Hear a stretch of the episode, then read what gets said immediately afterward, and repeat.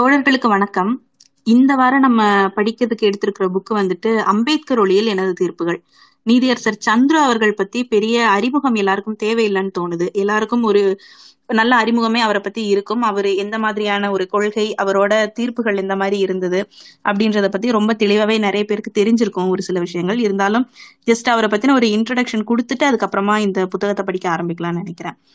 அவரு பிறந்தது வளர்ந்தது இது எல்லாமே தெரிஞ்ச விஷயங்கள். நம்ம வந்து அவரோட எந்த மாதிரியான அவரும் அவர் சார்ந்த அந்த நீதித்துறையில அவர் எந்த மாதிரியான செயல்பாடுகள்ல இருந்தாரு அப்படின்னு சொல்லிட்டு ஆரம்பிக்கலாம். இந்த புத்தகத்தை சார்ந்து பேசுறது கரெக்டா இருக்கும்.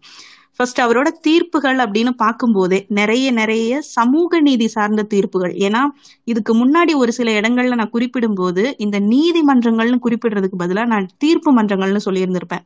ஏன்னா அங்க கொடுக்கப்படும் நீதிகள் அனைத்துமே நீதிகளா இருக்கா இல்ல அது தீர்ப்புகளா மட்டுமே தான் இருந்தது அப்படின்ற இதுல தீர்ப்பு மன்றம்னு குறிப்பிட்டிருந்தோம். ஆனா சந்துரு அவர்கள் வந்துட்டு எடுத்துக்கிட்ட அவர் வந்து உயர்நீதிமன்ற நீதிபதியா இரண்டாயிரத்தி ஆறுல பதவியேற்று இரண்டாயிரத்தி பதினான்குல ஓய்வு பெறும் அவர் கொடுத்த ஒவ்வொரு தீர்ப்புகள்லையும் சமூக நீதி காக்கப்பட்டது அப்படின்றது நமக்கு ரொம்ப தெளிவா அவர்களோட தீர்ப்புல இருந்து நமக்கு தெரியும். ஏன்னா ஒடுக்கப்பட்ட மக்களின் ஒற்றை நம்பிக்கையா இருக்கிறது அந்த சட்டம் மட்டும்தான். அந்த சட்டம் எந்த மாதிரியான ஒரு உரிமையை பாதுகாத்து கொடுக்குதோ அது அதை காப்பாற்றி கொடுக்கும் வக்கீல்கள் கையிலையும் அதை நிலைநாட்டும் நீதிபதிகள் கையிலையும் இருக்கு அப்படின்னு ஒரு விஷயம் இருக்கு. அந் அந்த ரொம்ப உறுதிப்படுத்தும் வகையில நீதியரசர் சந்திர கொடுத்த தீர்ப்புகள்ல ரொம்ப முக்கியமான தீர்ப்புகள்னா கோயிலுக்குள்ள பெண்கள் வந்து பூஜை செய்ய குருக்களா போலாம். அதுக்கப்புறம் சாதி பாகுபாடு இல்லாத சுடுகாடு இருக்கணும். சத்துணவு கூடங்கள்ல பணியிடங்களுக்கு சாதி வாரி ஒதுக்கணும். அப்புறமா கோவில்கள்ல தாழ்த்தப்பட்ட மக்களுக்கு வழிபாட்டு உரிமை கண்டிப்பா இருக்கணும். அப்புறம் மாட்டிறைச்சி வைக்கிற அந்த கடைகள் வந்துட்டு நடக்கிறதுக்கு எந்த தடைகளும் இருக்கக்கூடாது. அப்புறமா இந்த சாதி மறுப்பு திருமணங்கள் ஏன்னா இப்போ இந்த சாதி மறுப்பு திருமணங்கள் நடக்கும் போது எவ்வளவு பெரிய எதிர்ப்புகள் வரும்னு தெரியும். அதுக்கு எந்த விதமான எதிர்ப்புகளும் தடைகளும் இருக்கக்கூடாது அப்படின்னு சொன்ன தீர்ப்பா இருக்கட்டும். முக்கியமாக பஞ்சமி நில மீட்புக்கு அவர் வழங்கின தீர்ப்பா இருக்கட்டும். இப்படி குறிப்பிட்ட இந்த தீர்ப்புகள் மட்டும் இல்லாம இன்னும் நிறைய இருக்கு. ஒரு சில தீர்ப்புகள் மட்டும்தான் குறிப்பிட்டிருக்கேன்.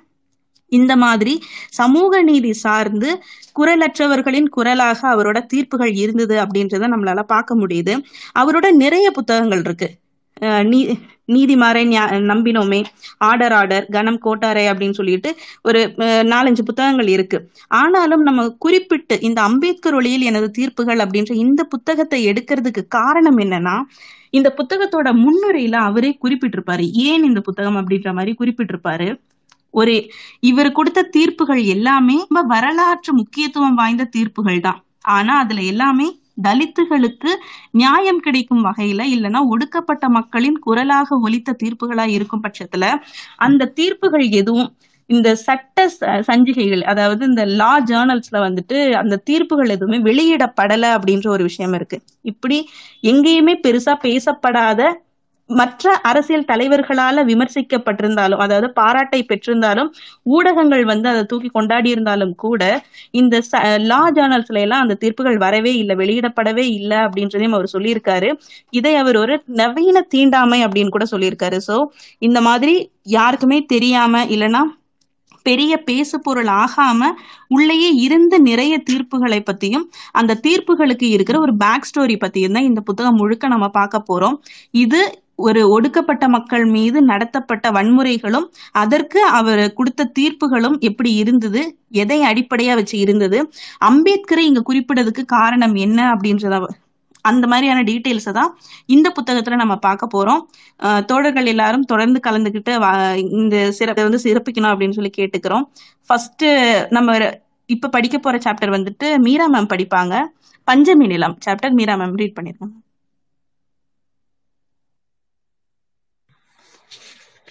நன்றி நாகு.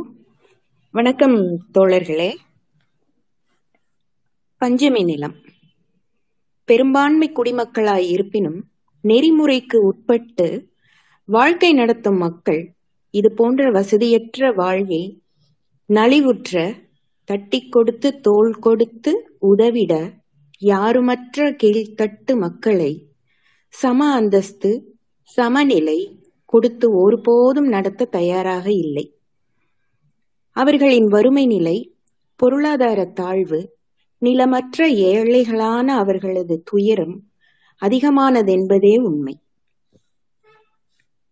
பொருளாதார ஏற்றத்தாழ்வு சமூகத்தில் நிலவும் பொறாமை குணம் வாழ்க்கை தேவைகளும் முடக்கப்பட்டு விட்டன இதுவே இதர சாதி குடியினருக்கும் இவர்களுக்குமான வித்தியாசத்தை காட்டிக் கொண்டிருப்பதோடு இரு பிரிவினருக்குமான தகராறுகளை தூண்டக்கூடியதாகவும் அமைந்துள்ளது என்று அம்பேத்கர் குறிப்பிட்டார். ஆயிரத்தி எண்ணூற்றி தொண்ணூத்தி ஓராம் ஆண்டில் செங்கல்பட்டு மாவட்ட ஆட்சியராக இருந்த ஜே ஹெச் ஏ ட்ரெமன் ஹீரே என்ற ஆங்கில அதிகாரி பிரித்தானிய அரசாங்கத்திற்கு கோரிக்கை மனு ஒன்றை அனுப்பினார். செங்கல்பட்டு மாவட்டத்தில் உள்ள தாழ்த்தப்பட்ட வகுப்பினரின் பரிதாப நிலையை சுட்டிக்காட்டிய அவர் நிலங்களை அவர்களுக்கு பகிர்ந்தளிக்கவும் சிபா சிபாரிசு செய்தார். அவரது அறிக்கையை படித்தால் கல் நெஞ்சும் பனி போல் உருகிவிடும்.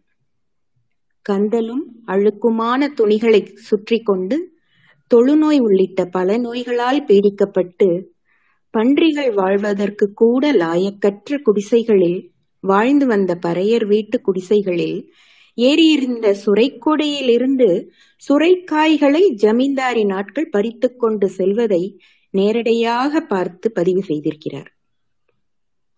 புறம்போக்கு நிலத்தை பல வருடங்களாக பயிரிட்டு வந்த தாழ்த்தப்பட்டவர்களில் ஒருவர் பட்டா கோரி மனு கொடுத்த போது ஊர்க்காரர்கள் ஒன்றாய் கூடி அவன் பறையன்.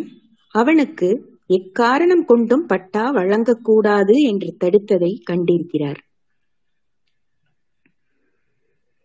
கஷ்டப்பட்டு காட்டை திருத்துவதில் கெட்டிக்காரர்களான தாழ்த்தப்பட்டவர்கள் காடு ஒன்றை பல வருடங்களாக சிரமப்பட்டு திருத்தி கேணி வெட்டி பயிரிட்டு அறுவடை செய்யும் தருணத்தில் ஜமீன்தாரி நாட்கள் இது ஜமீன் நிலம் இதை நீ எப்படி பயிர் செய்யலாம்? என்று மிரட்டி வெள்ளாமையை அறுத்து கொண்டு போனதையும் பார்த்திருக்கிறார். மேலும் தாழ்த்தப்பட்டவர்களின் வெள்ளாமையை ஆடு மாடுகளை விட்டு மேய்த்து அட்டூழியம் செய்த சாதிக்காரர்களையும் கண்டிருக்கிறார். இப்படி பல வழிகளில் பூர்வக்குடிகளின் என்னும் திராவிடர்களுக்கும் முந்தியவர்களான ஆதி திராவிட மக்களை கொடுமை செய்ததை நேரில் கண்டு பொறுக்க முடியாமல் இம்மக்களுக்கு கொஞ்சமாவது நிலமும் கல்வியும் தர வேண்டுமென்று அனுப்பிய ஆங்கிலேய ஆட்சியரான ட்ரெமன் ஹீரே அறிக்கையில் அறிக்கையை கிடப்பில் போட்டது அந்நாளைய அரசு. கிறிஸ்தவ குருமார்கள் அவ்வறிக்கையை தூசி தட்டி எடுத்ததோடு லண்டனில் உள்ள பாராளுமன்றத்திலும் பேசச் செய்து விக்டோரியா மகாராணியாரை இது பற்றி ஆணை பிறப்பிக்கச் செய்தனர்.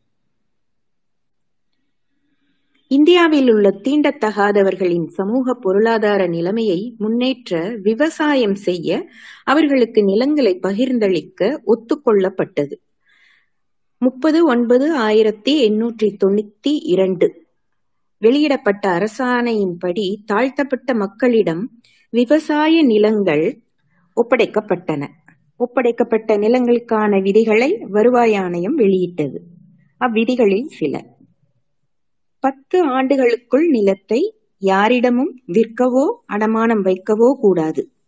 பத்து ஆண்டுகளுக்கு பின் நிலத்தை வேறொரு தாழ்த்தப்பட்ட நபரிடம் மட்டுமே விற்கவோ அடமானம் வைக்கவோ செய்யலாம்.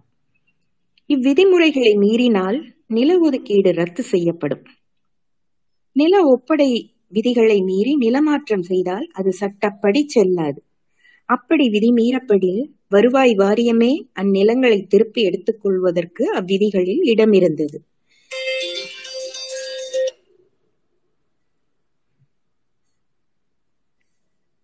சாரி இதையும் மீறி அந்நிலங்களை ஆதிக்க சக்திகளும் கட்டுமான நிறுவனங்களும் அவர்களிடமிருந்து பலவந்தமாகவோ அல்லது பணம் கொடுத்தோ பறித்து கொண்டனர் பஞ்சமி நிலங்கள் பறிக்கப்படுவதை எதிர்த்து தமிழகத்தில் இயக்கங்கள் தொடங்கப்பட்ட பிறகு விழித்து கொண்ட வருவாய்த்துறை அதிகாரிகள் அவரவர்கள் பகுதியில் இருந்த பஞ்சமி நில பரிமா பரிமாற்றங்களை ரத்து செய்து நிலங்க முயன்றனர். அம்முயற்சிகளை எதிர்த்து கட்டுமான நிறுவனங்கள் தொடர்ந்த வழக்கு உயர்நீதிமன்றத்திற்கு வந்தது. அவ்வழக்கில் பஞ்சமி நில வரலாற்றை குறிப்பிட்டதுடன் நிலப்பரிமாற்றம் ஒப்படைப்பு விதிகளுக்கு புறம்பாக இருந்ததனால் வருவாய்த்துறை அதிகாரிகளுக்கு அவற்றை ரத்து செய்ய முழு உரிமை உண்டென்று கூறி அத்தீர்ப்பில் இவ்வாறு குறிப்பிட்டேன். மேற்குறிப்பிட்ட சட்ட முன்னுதரா முன்னு உதாரணங்களின் பயணத்தில் நமக்கு கிட்டியது தவிர்க்க இயலாத முடிவு ஒன்றுதான்.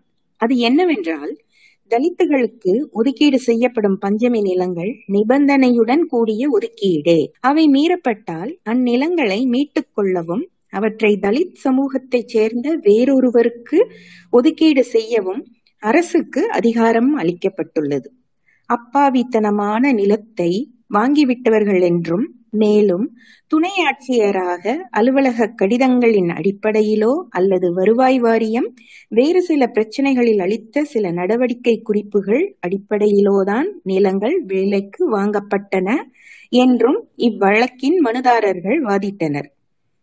மேலும் நிலம் அவர்கள் அனுபவத்தில் உள்ளது என்பதையும் அந்நிலத்திற்கு உண்டான சந்தை மதிப்பின்படி அந்நிலத்தை வாங்கிக் கொள்ள தயாராக உள்ளோம் என்ற அவர்களது நிலைப்பாடு பதியப்படுகிறதே ஒழிய அவை முற்றிலும் நிராகரிக்கப்படுகிறது. அமெரிக்க ஐக்கிய நாட்டிலிருந்த வெள்ளை அதிகார சக்திகள் அங்குள்ள நிலங்களை பலவந்தமாக கைப்பற்றியதுடன் அதில் வசித்த அமெரிக்க இந்தியர்களான ஆதிவாசிகளிடம் கைவசம் மிச்சமிருந்த நிலங்களை விலை பேச முயன்ற வாஷிங்டனில் இருந்த வெள்ளை தளபதிக்கு அமெரிக்க இந்திய ஆதிவாசிகளின் தலைவன் சியாட்டில் சியாட்டிலில் அறுபது வருடங்களுக்கு முன் மறுப்பு தெரிவித்த பதில் கவித்துவமானது. அம்மறுப்பின் அழகியல் கருதி அதுவும் தீர்ப்பில் இவ்வாறு பதிவு செய்யப்பட்டது. ஒரு வண்ண ஓவியத்தை சிறு கீறல்களை உண்டாக்கி அழிக்கவோ அதன் அழகை குலைக்கவோ முடியாது. பூமியின் வெதுவெதுப்பையும் ஆகாத்தை ஆகாயத்தையும் எப்படி உங்களால் வாங்கவோ விற்கவோ முடியும்? இந்த எண்ணமே வினோதமானது. காற்றின் தூய்மையும் நீரின் தவளைகளும் நமக்கு சொந்தமில்லாத போது அவற்றை எப்படி வாங்க முடியும்? இந்த பூமியின் ஒவ்வொரு அடியும் எனது மக்களுக்கு உரியது. இந்த மண்ணில் ஊடுருவும் ஒளிக்கதிர் மணல் கடற்கரை அடர்ந்த காடுகளின் ஊடே தோன்றும் பனித்துளி அங்கு ரீங்காரமிடும் உயிர்வாழ் இனங்கள் அனைத்தும் எம் மக்களின் மனங்களில் இன்றும் என்றும் நிறைந்திருக்கிறது. நட்சத்திரங்களுக்கு இடையே உழவிக் கொண்டிருக்கும் எம் மக்களை பார்த்து தங்களின் தாய்நாட்டையே மறந்து கொண்டிருக்கின்றனர் அந்த வெள்ளையர்கள். எங்கள் மூதாதையர் இந்த அழகான பூமியை ஒருபோதும் மறப்பதில்லை. இந்த உலகத்தின் ஒரு அங்கம் நாங்கள். இந்த உலகம் எங்களின் ஒரு அங்கம். இங்கு மலர்கின்ற பூக்கள் எங்களின் உடன் பிறந்த சகோதரிகள். இங்கு காணப்படும் குதிரை மற்றும் கழுகுகள் எங்களின் சகோதரர்கள். இங்குள்ள மலையுச்சி தெளிந்த நீரோடைகள் மனிதன் எல்லோரும் ஒரே குடும்பம். பார்க்க விஜிபி பிரேம்நகர் மின்வாரிய குடியிருப்போர் நலசங்கம் மற்றும் இதரர்கள் எதிரி தமிழ்நாடு அரசு அதன் வருவாய்த்துறை அரசு செயலாளர் மூலம் புனித ஜார்ஜ் கோட்டை சென்னை மற்றும் இதரர்கள் நீதி பேராணை எண் ஒன்று ஏழு நாலு ஆறு நாலு கீழ் ஆயிரத்தி தொள்ளாயிரத்தி தொண்ணூத்தி ஆறு உடன் மறுதொகுப்பு வகுப்பு வழக்குகள் ஏழு பதினொன்று இருபது. இத்தீர்ப்பை எந்த சட்ட சஞ்சிகையையும் சஞ்சிகையும் வெளியிடவில்லை. இத்தீர்ப்பின் மீது போடப்பட்ட மேல்முறையீடு இரு நீதிபதிகள் அடங்கிய அமர்வு ஒன்றால் தள்ளுபடி செய்யப்பட்டு எனது தீர்மானம் எனது தீர்ப்பு உறுதி செய்யப்பட்டது. அது கீழ்கண்ட சட்ட சஞ்சிகையிலும் வெளியிடப்பட்டது. விஜிபி பிரேம் நகர் மின்வாரிய குடியிருப்போர் சங்கம் மற்றும் இதரர்கள் எதிர் தமிழ்நாடு அரசு வருவாய்த்துறை அரசு செயலர் மூலம் புனித ஜார்ஜ் கோட்டை சென்னை மற்றும் இதரர்கள் இரண்டாயிரத்தி பத்து ஆறு எம்ஐஜே த்ரீ டிபி முடிஞ்சது நகஜோதி. நன்றி நன்றி. நல்ல வாசிப்பு. ரொம்ப நன்றி மீரா மேம் அடுத்தது கோமதி மேம் நீங்க அடுத்த சாப்டரை ரீட் பண்ணிருங்க. அடுத்த சாப்டர் கல்லறையில் சமத்துவம் நண்பர்களுக்கு வணக்கம். நான் ரீட் பண்ண போற சாப்டர் கல்லறையில் சமத்துவம். தமிழக கிராமம் ஒன்றில் இறந்த ஒரு ஒருவருக்கு ஒரு நிமிஷம் சரியா? தலித் மக்கள் இடுகாற்றுக்கு எடுத்து செல்லும் பாதை இல்லாதது கரும்பு காட்டு வழியாக செல்ல நேர்ந்தது. இது பற்றி செய்தி ஊடகங்கள் வெளியானதால் மாவட்ட ஆட்சியர் அக்கிராமத்திற்கு நேரில் வந்து பார்த்த பின் இடுகாட்டிற்கு செல்ல பாதை அமைக்க நடவடிக்கை எடுக்கப் போவதாக உறுதிமொழி அளித்தார். இன்னமும் பல கிராமங்களில் தலித்துக்களுக்கு தனி சுடுகாடு அல்லது இடுகாடு மட்டுமே உள்ளது. மேலும் பல கிராமங்களில் மயானங்களுக்கு செல்லும் பாதை கூட கிடையாது. ஆயிரத்தி தொள்ளாயிரத்தி பத்தொன்பதாம் வருடம் சென்னை மாநகராட்சியின் சட்டம் உருவாக்கப்பட்டது. அச்சட்டம் நகர்ப்புறங்களில் இடுகாடு அல்லது சுடுகாடு அமைத்து பராமரிப்பது மாநகராட்சியின் கடமை என வரையறுக்கிறது. அதன் பின் இருபத்தாம் வருடம் மாவட்ட நகராட்சிகள் அனை சட்டத்திலும் அப்படி ஒரு கடமை நகராட்சிகளுக்கு விதிக்கப்பட்டுள்ளது. அதையொட்டி மாநகராட்சிகள் மயானங்கள் அமைக்கப்பட்டாலும் அதிலும் ஜாதிக்கு ஒரு சுடுகாடு என்ற நிலைமை பல இடங்களில் ஏற்பட்டுள்ளது.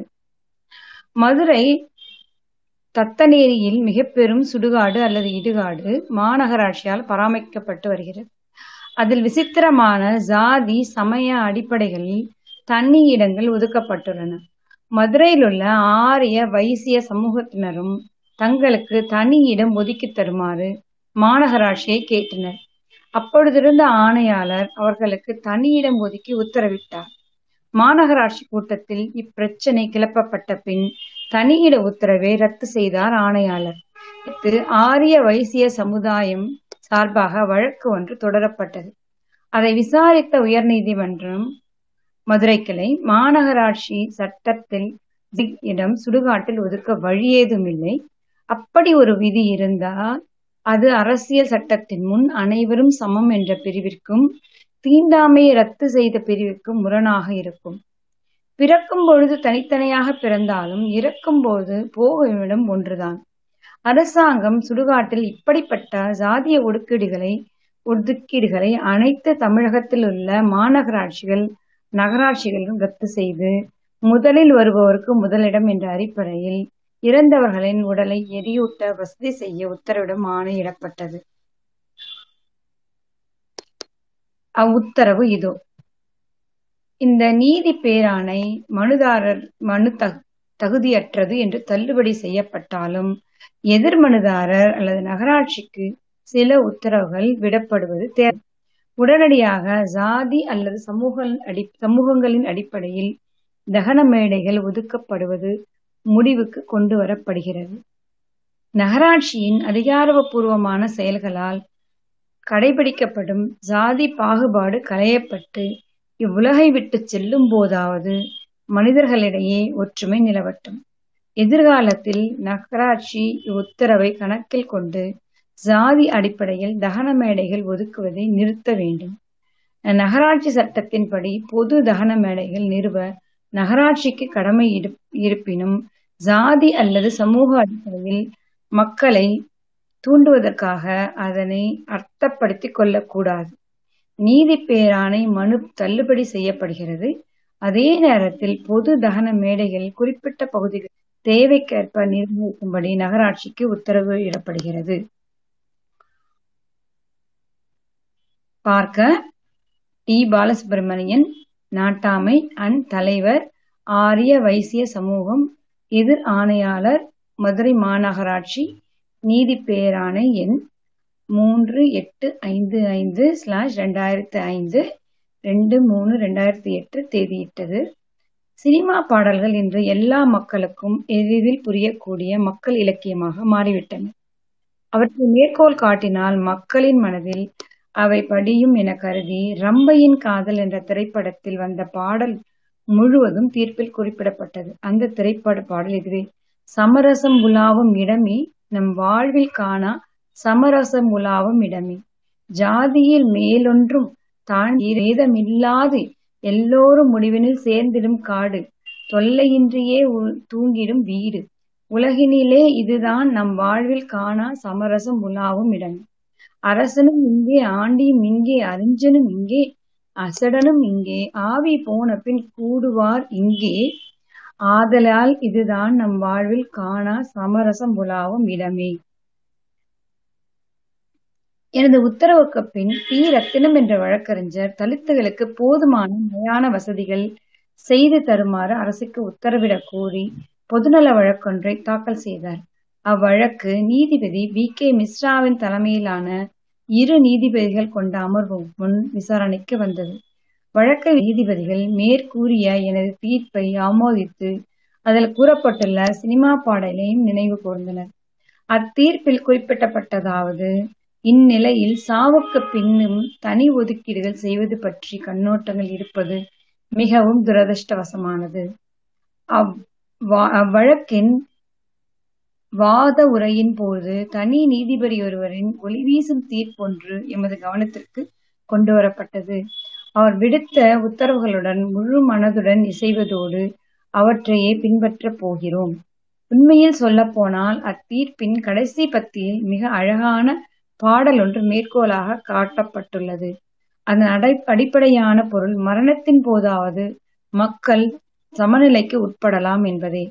அப்பாடலின் உன்னதமான நோக்கம் ஒவ்வொரு தனிநபரின் கவனத்திற்கும் கொண்டு வரப்பட்டு சமுதாயத்தை துண்டாடும் செயல்பாடுகளை தவிர்க்க வேண்டும்.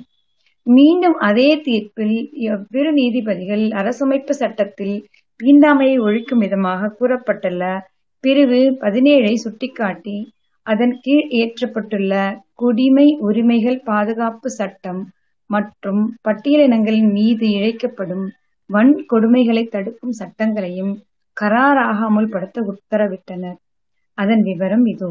அனைத்து விதமான தீண்டாமைகளும் ஒழிக்கப்பட வேண்டுமென்ற உன்னத நோக்கத்துடன் அரசமைப்பு சட்டத்தின் பிரிவு பதினேழு உள்ளது. அறம் அரசமைப்பு சட்டத்தின் படி பதினேழின் படி தீண்டாமையினால் விளையும் அனைத்து ஊனங்களையும் கடை கடைபிடிப்பது சட்டப்படி தண்டனைக்குரிய குற்றமாகும். இந்திய அரசமைப்பு சட்டத்தின் பிரிவு பதினேழில் கூறப்பட்டுள்ள உணர்வுகளுக்கேற்ப குடியுரிமை குடிமை பாதுகாப்பு சட்டம் கொண்டுவரப்பட்டது என்பதில் ஐயமில்லை.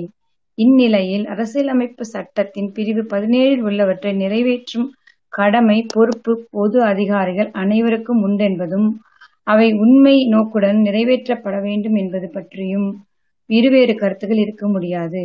அதேபோல் குடிமையுரிமை பாதுகாப்பு சட்டத்தையும் ஆயிரத்தி தொள்ளாயிரத்தி எண்பத்தி ஒன்பதாம் ஆண்டு வருடத்திய பட்டியலின ஜாதிகள் மற்றும் பட்டியலின பழங்குடியினர் வன்கொடுமை தடுப்பு வித்தின் பிராக்கெட்ஸ் சட்டத்தையும் கராராக அமுல்படுத்த வேண்டும்.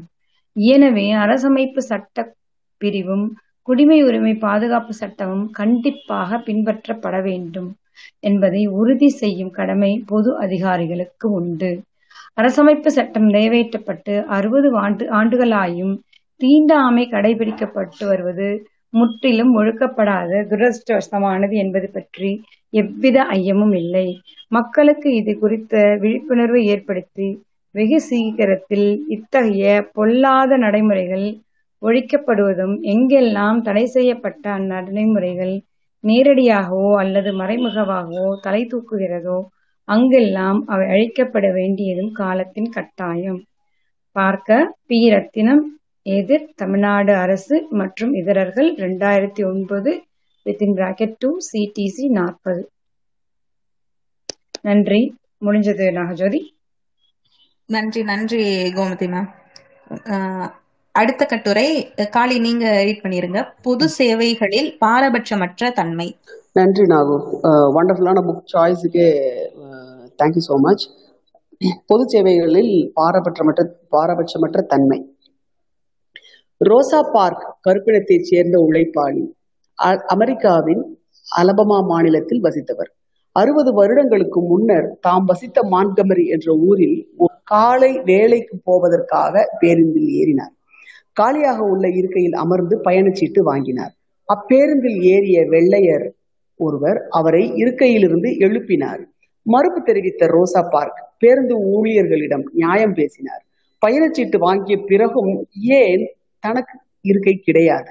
வெள்ளை பயணியருக்கு மட்டும்தான் முதலுரிமையா? என்று நியாயம் கேட்டார். ஆனால் பேருந்து ஊழியர் சட்டம் என்றால் சட்டம்தான். வெள்ளை பயணிகளுக்கு மட்டும்தான் இருக்கை உரிமை என்று சொல்லிவிட்டார். ஆனால் ரோசா பார்க் அந்த விளக்கத்தை ஏற்றுக்கொள்ள தயாராக இல்லை.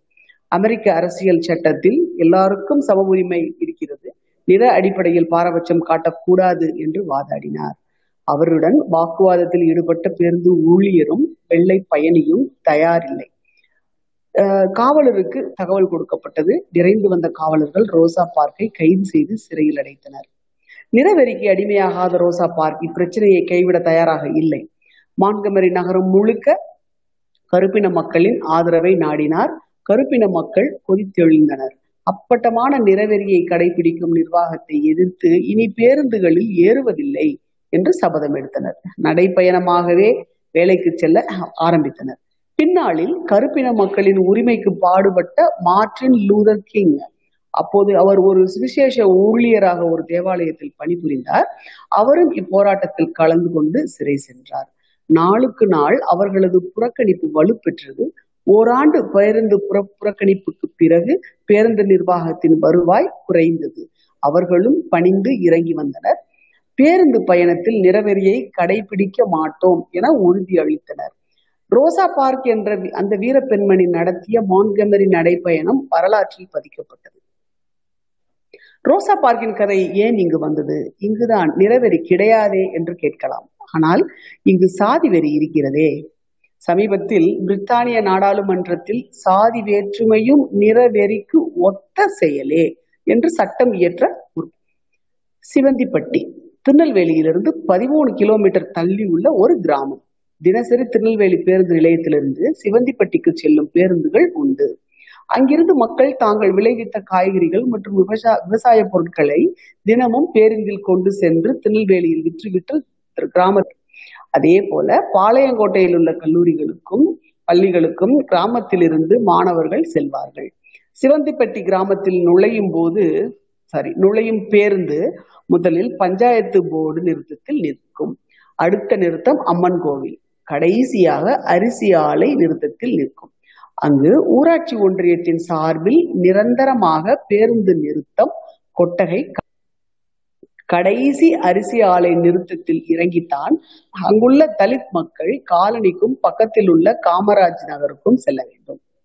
ஆயிரத்தி தொள்ளாயிரத்தி தொண்ணூத்தி ஆறாம் வருடம் சிவந்திப்பட்டி பஞ்சாயத்து தலைவர் கொலை செய்யப்பட்டார். அதனையொட்டி ஊரில் ஆதிக்க சாதிகளை சேர்ந்த சிலர் கலவரத்தில் ஈடுபட்டனர். ஊருக்குள் வரும் பேருந்து சேவை நிறுத்தப்பட்டது. பிறகு பேருந்து சேவை தொடர்ந்த போது சிவந்திப்பட்டிக்கு வரும் பேருந்துகள் ஊரின் திருப்பு முனையான அரிசி ஆலை நிறுத்தத்திற்கு செல்லாமல் ஊருக்குள் இருக்கும் காவல் நிலையத்திற்கு அருகில் நிறுத்தப்பட்டன.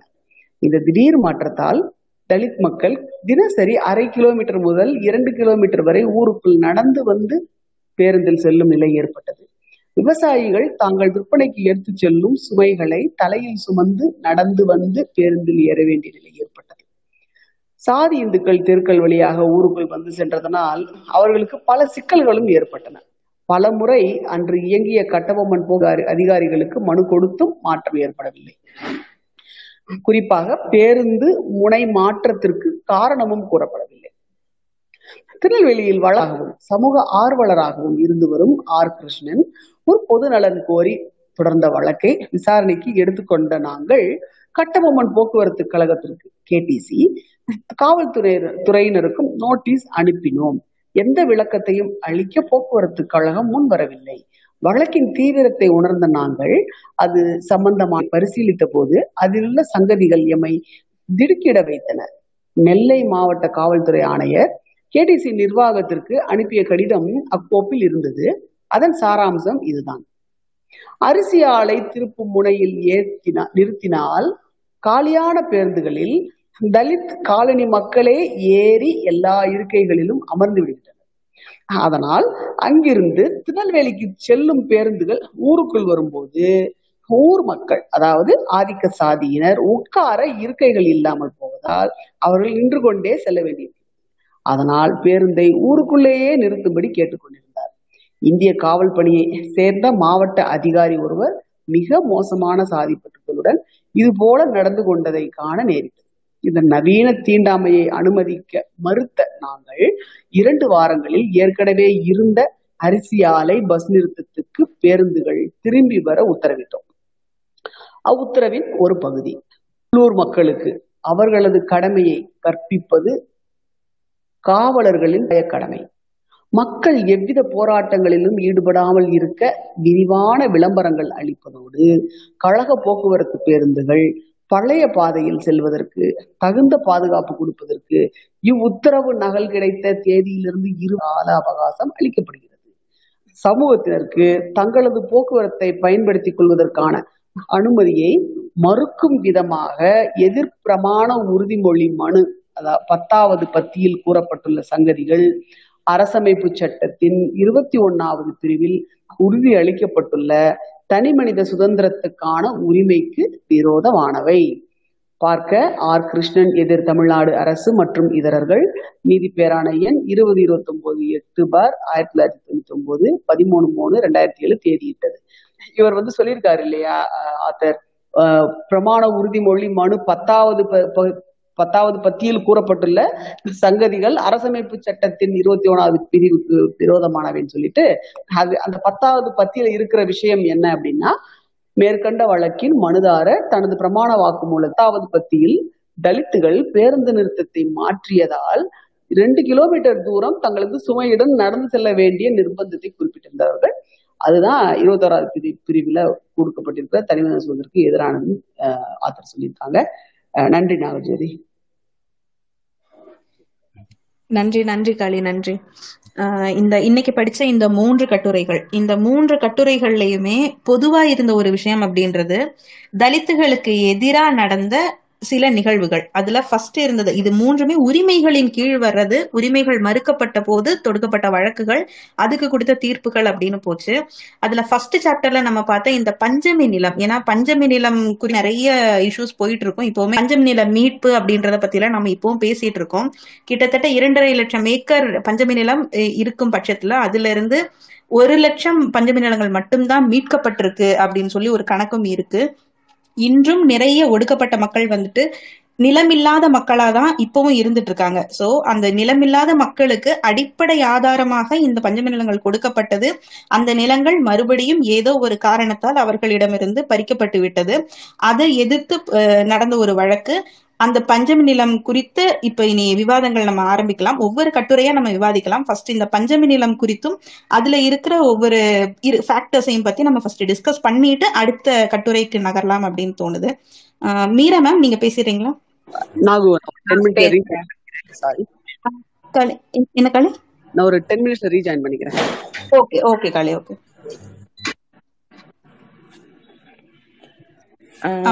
நீங்க பஞ்சமி பஞ்சமி நிலம் முதல் கட்டுரை பத்தி நான் பேசுறேன் இந்த பஞ்சமர்கள் அப்படின்னா யாரு?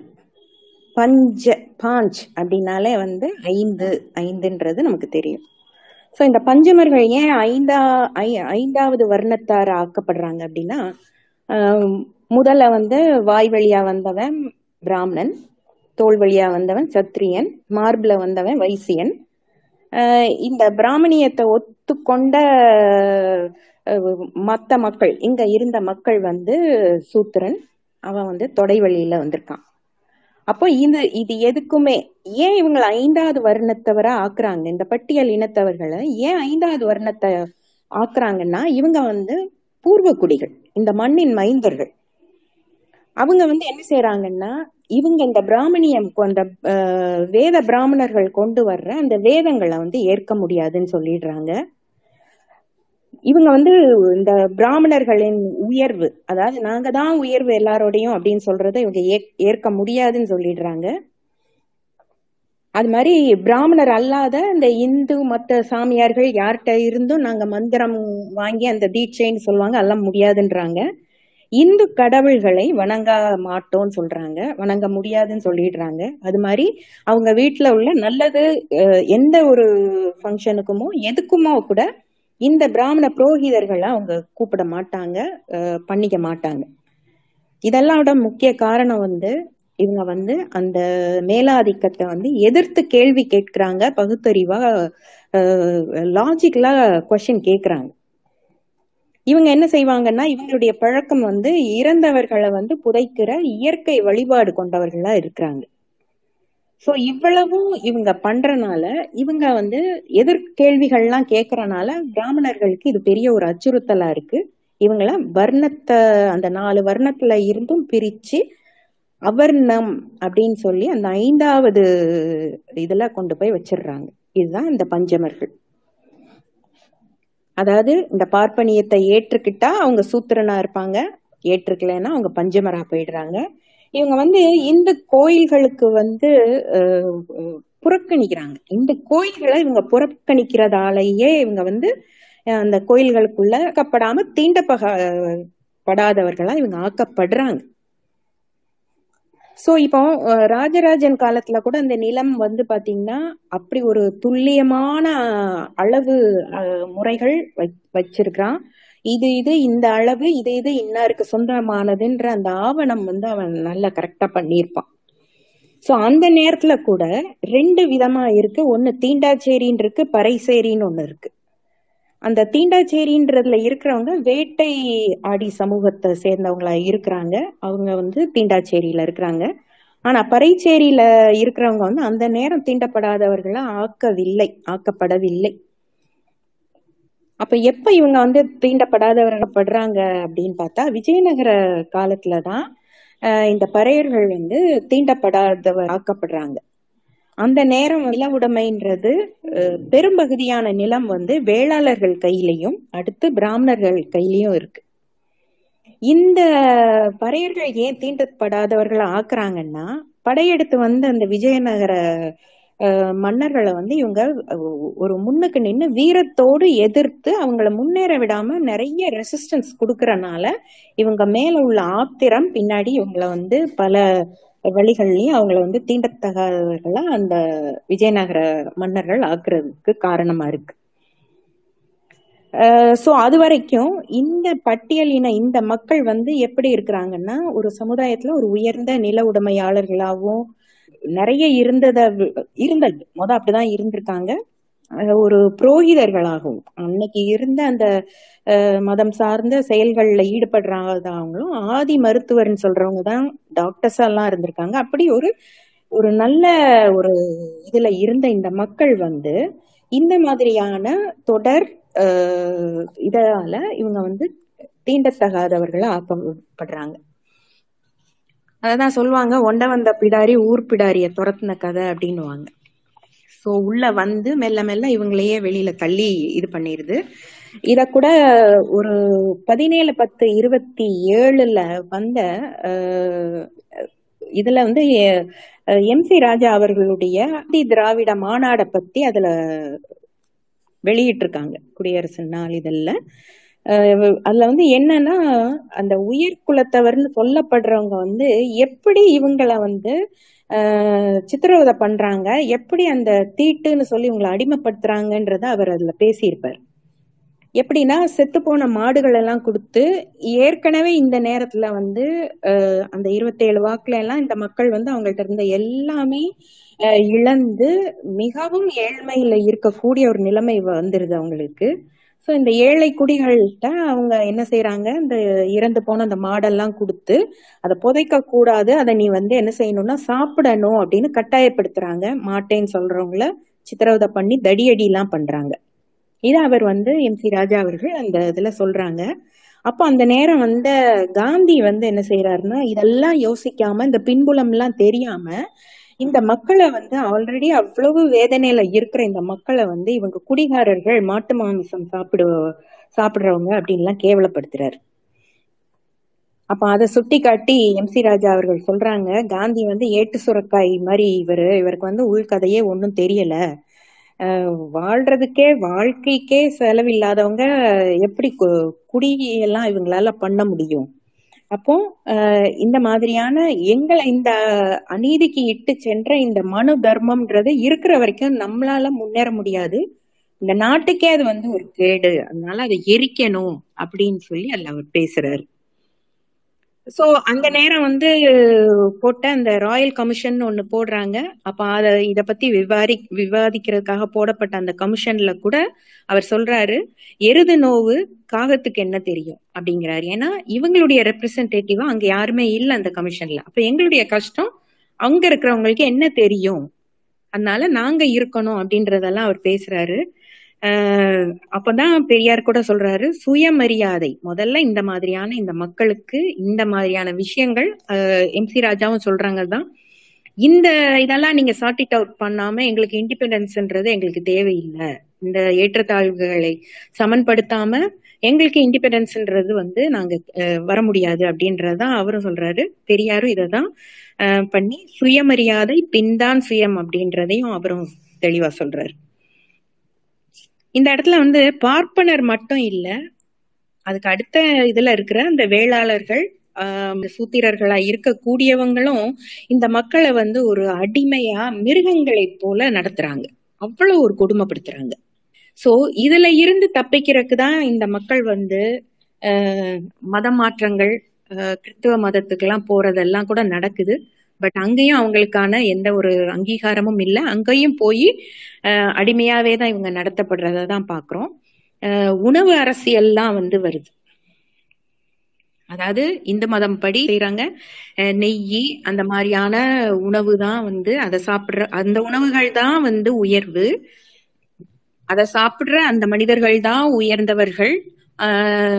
மாமிசம் பசு மாமிசம்லாம் எல்லாம் தாழ்வு அப்படின்றதெல்லாம் கொண்டு வர்றாங்க. உடை கூட இன்ன உடைதான் இவங்க உடுத்தணும்ன்ற மாதிரி இருக்கு. பெயர் வைக்கிறதுல கூட இந்த பெயர் தான் வைக்கணும்ன்ற மாதிரியான கொடுமைகள் இருக்கு. இது இன்னும் மிக கொடுமை. அந்த ஊருக்குள்ள இவங்க வந்து வரவே கூடாது. வந்தா செருப்பு போடக்கூடாது. நிமிர்ந்து நடக்க கூடாது அப்படின்ற ஏகப்பட்ட கொடுமைகள் இந்த மக்களுக்கு.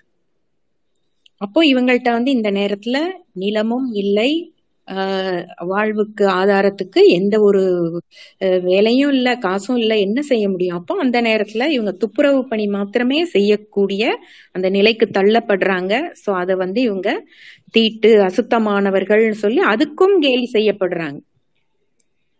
சாப்பிடவே உணவு இல்லாத ஒரு மக்கள்கிட்ட வாழ்வே சாவான்னு இருக்கிற மக்கள் நீ சுத்தம் இல்ல. நீ வந்து தீண்ட அழுக்கா இருக்கிற அப்படின்னு சொல்லி சொல்றதெல்லாம் என்ன வித கொடுமையில சேரும். ஸோ அதை தான் இவங்க செய்கிறாங்க இதுல வந்து இந்த மக்கள் வந்து பூர்வ குடிகள் இவர்களுக்கான மத நம்பிக்கைகளும் இவர்களுக்கான ஒரு கோட்பாடுகள் எல்லாமே இருந்திருக்கு. அப்போ அந்த இதெல்லாம் தாண்டி இவங்க எல்லாத்தையும் வந்து இந்துக்கள்னு சொல்லி ஒன்னாக்குறது வந்து எப்பேற்பட்ட ஒரு அநீதி.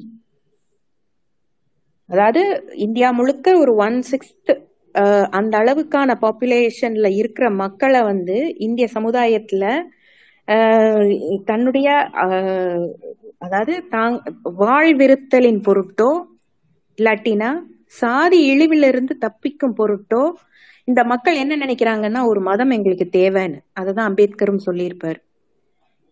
ஸோ ஆல்ரெடி இவங்களுக்கு உள்ள இருக்கிற அந்த பழைய மத உணர்வும் அவங்களுக்குள்ள உள்ள படிந்து இருக்கு. ஸோ அதெல்லாம் இருந்து மீறவும் முடியல அவங்களால மீளவும் முடியல.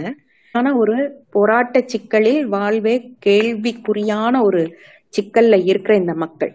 அப்பதான் எயிட்டீன் நைன்டி ஒன்ல ஜேஹெச்ஏ ட்ரெமன் ஹீ ஹீரேன்னு சொல்ற அந்த செங்கல்பட்டு கலெக்டர் வந்து வர்றாரு. அவர் வந்து தலித்துகளின் சமூக பொருளாதார நிலை பற்றி படிக்கிறாரு. அந்த மக்கள் எப்படி அவங்கள்ட்ட இருந்த கொஞ்ச நெஞ்ச ஆதாரமான நிலங்களும் அவங்கள்ட்ட இருந்து பறிக்கப்படுது அப்படின்றதெல்லாம் பாக்குறாரு. அதாவது அவங்களுக்கு அவங்க நிலத்துக்கு போற பாதைய கட் பண்ணிடுவாங்க அவங்களுக்கு போற நீர் ஆதாரத்தை கட் பண்ணிடுவாங்க அவங்க விளைவிக்கிற அந்த இதெல்லாம் வந்து போய் பயிர்களை வந்து டிஸ்ட்ராய் பண்றாங்க. இல்லைன்னா அவங்க மேல போயிட்டு அவங்கள வந்து இது ப இது பண்ண வைக்கிறாங்க. இந்த மக்களுக்கு வந்து இத வந்து போய் எங்கேயும் போராடி இவங்களுக்கு ஜெயிக்கவும் முடியல. ஏன்னா அந்த நேரத்துல இருந்து இந்த வில்லேஜ் கோர்ட் அதுல எல்லாம் பாத்தீங்கன்னா இந்த இடைநிலை ஜாதியா அவங்க தான் இருக்கிறாங்க. திரும்பியும் போய் அவங்கள்ட்டயே போய் இவங்க தங்களுடைய நியாயத்தை கேட்டா அவங்களுக்கு நியாயமும் கிடைக்கல. சோ எல்லா வகையிலயுமே இந்த மக்கள் வந்து அடக்கப்படுறாங்க. அப்போ இத எல்லாமே பார்த்துதான் அந்த கலெக்டர் என்ன செய்யறாருன்னா இத ராணிக்கு அனுப்புறாரு. அந்த இதை நம்ம படிச்சோம். அதுக்கப்புறம் நாடாளுமன்றத்திலயும் அது வந்து இவன் இப்படியான மக்களுக்கு வேற வழியே இல்லை. இவ்வளவு கஷ்டத்தை துன்பத்தை அனுபவிக்கிற இந்த மக்களுக்கு கண்டிப்பா நிலம்தான் ஒரே ஒரு ஆதாரமா இருக்க முடியும் தான் எயிட்டீன் நைன்டி டூல செப்டம்பர் தேர்ட்டில அந்த டிப்ரெஸ்ட் கிளாஸஸ் லேண்ட் ஆக்ட்னு சொல்லி வருது. டிசி அதை சொல்லுவாங்க. அது வந்து அப்படிதான் சொல்லப்பட்டது. ஆனா அந்த நேரம் வந்து ஏன்னா பட்டியல்லாம் நம்ம வந்து இண்டிபெண்டன்ஸ்க்கு அப்புறம் தான் அது வருது. அதனால இதை இப்படிதான் சொல்றாங்க. ஆனா இந்த இடைநிலை ஜாதியர்கள் தான் அதை வந்து பஞ்சமி அப்படின்னு சொல்லி சொல்றாங்க. பஞ்சமி லேண்ட் அப்படின்றாங்க. இந்த நேரத்துல அவங்க வந்து கொடுத்தது பாத்தீங்கன்னா ஒரு இந்தியா முழுமைக்குமாக பிரிட்டிஷ் ரூல்ல கொடுக்கப்பட்டது பன்னெண்டு லட்சம் ஏக்கர் தமிழ்நாட்டுல மாத்திரம் ரெண்டரை லட்சம் ஏக்கர் இருக்கு. பெருவாரியான நிலம் அது வந்து என்க்ரோச் பண்ணப்பட்டிருக்கு. இந்த இருக்கிறது இப்ப வெறும் ஒரு அஞ்சு பர்சன்ட் கூட இருக்க முடியும்னு தோணல. ஸோ இதுக்காக மூணு கமிஷன்லாம் போடுறாங்க.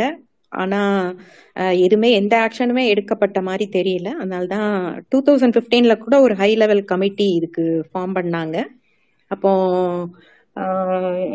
நம்ம அதுக்கான எந்த இதுவும் கூட இன்னும் எடுக்கப்படலை. இப்போ திரு திருமாவளவன் கூட அதான் முதலமைச்சரை சந்திச்சு இதுக்கான இந்த கமிட்டியை கொஞ்சம் இன்னும் கொஞ்சம் ஸ்ட்ரென்தன் பண்ணணும் அப்படின்ற மாதிரியான மனுவெல்லாம் கொடுத்துருக்காங்க. ஸோ இந்த நிலங்கள் வந்து எப்படியான நிலங்கள்னா புறம்போக்கு நிலங்கள் பொதுவா விவசாய நிலமா தான் இது இருக்கும். ஸோ அப்படியான நிலம் தான் இவங்களுக்கு பிரிச்சு கொடுத்துருக்காங்க.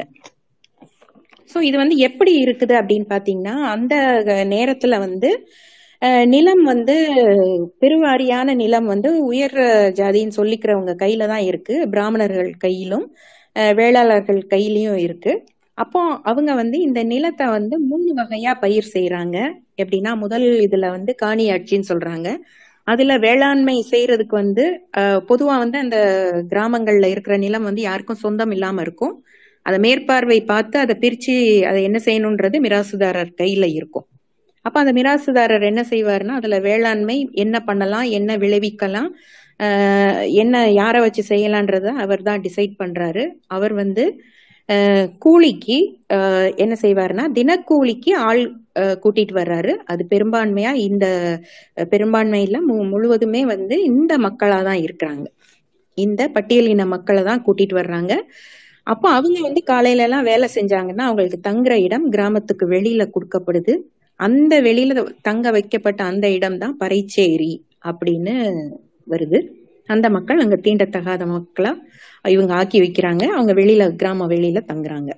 இதுல ரெண்டாவது வந்து ஒரு பங்கு முறைன்னு சொல்ற மாதிரியான சாகுபடி. அது எப்படின்னா இந்த அந்த விளைவிக்கிற பொருள் வந்து மூன்றா பிரிந்து ஒரு பொருள் ஒரு பகுதி மீரசுதாரருக்கும் ஒரு பகுதி வெ- வெள்ளையர்களுக்கு வரியாகவும் இன்னும் ஒரு பகுதி இந்த இந்த இந்த ப- இந்த பின்னாடி இருக்கிற அந்த தீண்டத்தகாத அந்த இது ஆக்கி வச்சிருக்கிற அந்த இடத்துல இருக்கிற இந்த கூலி வேலை செய்த கூலியா தராம அவங்களுக்கு கூலி அப்படின்னு சொல்லி கொடுக்குறாங்க.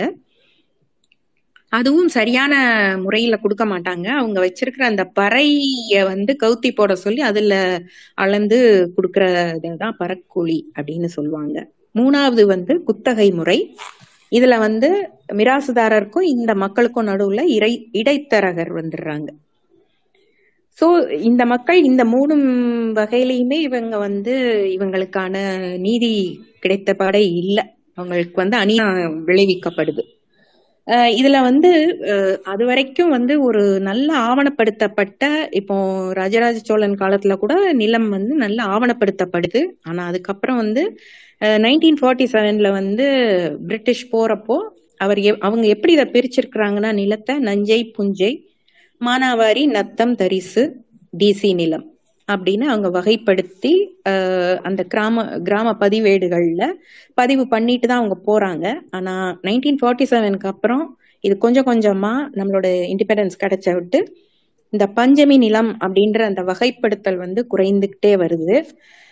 கிராம கணக்குகள் பார்த்தீங்கன்னா அந்த பதிவேடுகள் ஐந்து வருடங்களுக்கு ஒரு முறை தான் மா மாற்றுவாங்க பழைய ஆவணங்கள் வந்து ஐந்து வருடத்துக்கு முந்தைய ஆவணங்கள் வந்து அழிக்கப்பட்டுருது இப்படி ஒழிக்கிறப்போ அந்த பஞ்சமி நில விவரங்கள் வந்து அந்த புதுசா வர்ற ஆவணத்துல வந்து அவங்க வந்து ஒரு முறையான இதுல அந்த கணக்குல இருந்து இருக்காது. இல்லாட்டி விடுபட்டு போயிருக்கும். இந்த மாதிரி ஏதோ ஒரு அந்த நேரம் தான் இந்த மாதிரியான தவறுகள் நடக்க தொடங்குது. கொஞ்ச காலம் கழிச்சு பார்த்தா அந்த டிசி நிலம் அப்படின்ற அந்த காலமே இல்லாம போயிருது. சோ இப்ப என்னன்னா அது இல்லாமலே இந்த கணக்குகள் வந்து அச்சடிக்கப்பட்டு வருது. அப்புறம் இதையும் வந்து கொஞ்சம் எல்லாரும் கேட்குற விட்டு இப்ப என்ன சொல்றாங்கன்னா அந்த டிசி காலம்னு இருக்கிறதுக்கு பதில் ஒரு அதர்சன் போட வந்து ஒரு சிவப்பு மயில் வந்து எழுதணும் அப்படின்னு சொல்லி கொண்டு வர்றாங்க. ஓரளவுக்கு அது நடந்துட்டு இருக்கிறக்குள்ளேயே டிஜிட்டலைஸ் பண்ணி இப்போ ஆன்லைன் அந்த மாதிரிலாம் வ- கணினி முறையில் வந்து விட்டு அதுவும் அழிந்து இப்ப வந்து பஞ்சமி நிலம்ன்ற அந்த கண்டிஷன் வந்து யாருக்குமே தெளிவான முறையிலேயே இல்லாம நிலைமை மாறிடுச்சு இதுக்கு நடுவுல வந்து இது வந்து பல வகையிலும் கைமாறி ரெவென்யூ டிபார்ட்மெண்ட்ல இருந்தே பட்டாலாம் கூட கொடுத்து அது வந்து பல கைகளும் மாறி ஒரு யார்கிட்ட எது இருக்குன்னே தெரியாத அளவுக்கு இது வந்து இது பண்ணிருது. அப்போ நைன்டீன் எயிட்டி ஃபைவ்ல வந்து ஒரு தமிழ்நாடு முழுமைக்குமான ஒரு வந்து லேண்ட் சர்வே நடக்குது. இப்ப சர்வே நம்பர்லாம் வேற புதுசா மாறிடுது. அப்ப இது இன்னும் ரொம்ப பெரிய கஷ்டம். அந்த ட்ராக் பண்ணி அதை கண்டுபிடிக்கிறது வந்து ரொம்ப ரொம்ப கஷ்டமா போயிடுது. ஸோ நைன்டீன் நைன்டிக்கு அப்புறம் இந்த மக்கள் ஓரளவு படிப்பும் ஓரளவுக்கு பொருளாதார வளமும் பெற்ற இந்த மக்கள் வந்து திரும்பி தங்களுடைய அந்த மண் உரிமை வந்து மீட்கணும் அப்படின்னு சொல்லி அப்பதான் போராட்டங்கள்லாம் ஆரம்பிக்க தொடங்குறாங்க. அந்த நேரத்துல தான் நைன்டி ஃபோர்ல வந்து காஞ்சிபுரத்துல நடந்த இந்த போராட்டத்துல வந்து ஜான் தாமஸ் ஏழுமலை அப்படின்னு ரெண்டு பேர் வந்து துப்பாக்கி சூடு பட்டு இந்த போராடிய இந்த மக்கள்ல இந்த ரெண்டு துப்பாக்கி சூடு நடத்துது போலீஸ். அதுல இந்த ரெண்டு மக்கள் ரெண்டு பேர் இறந்துடுறாங்க.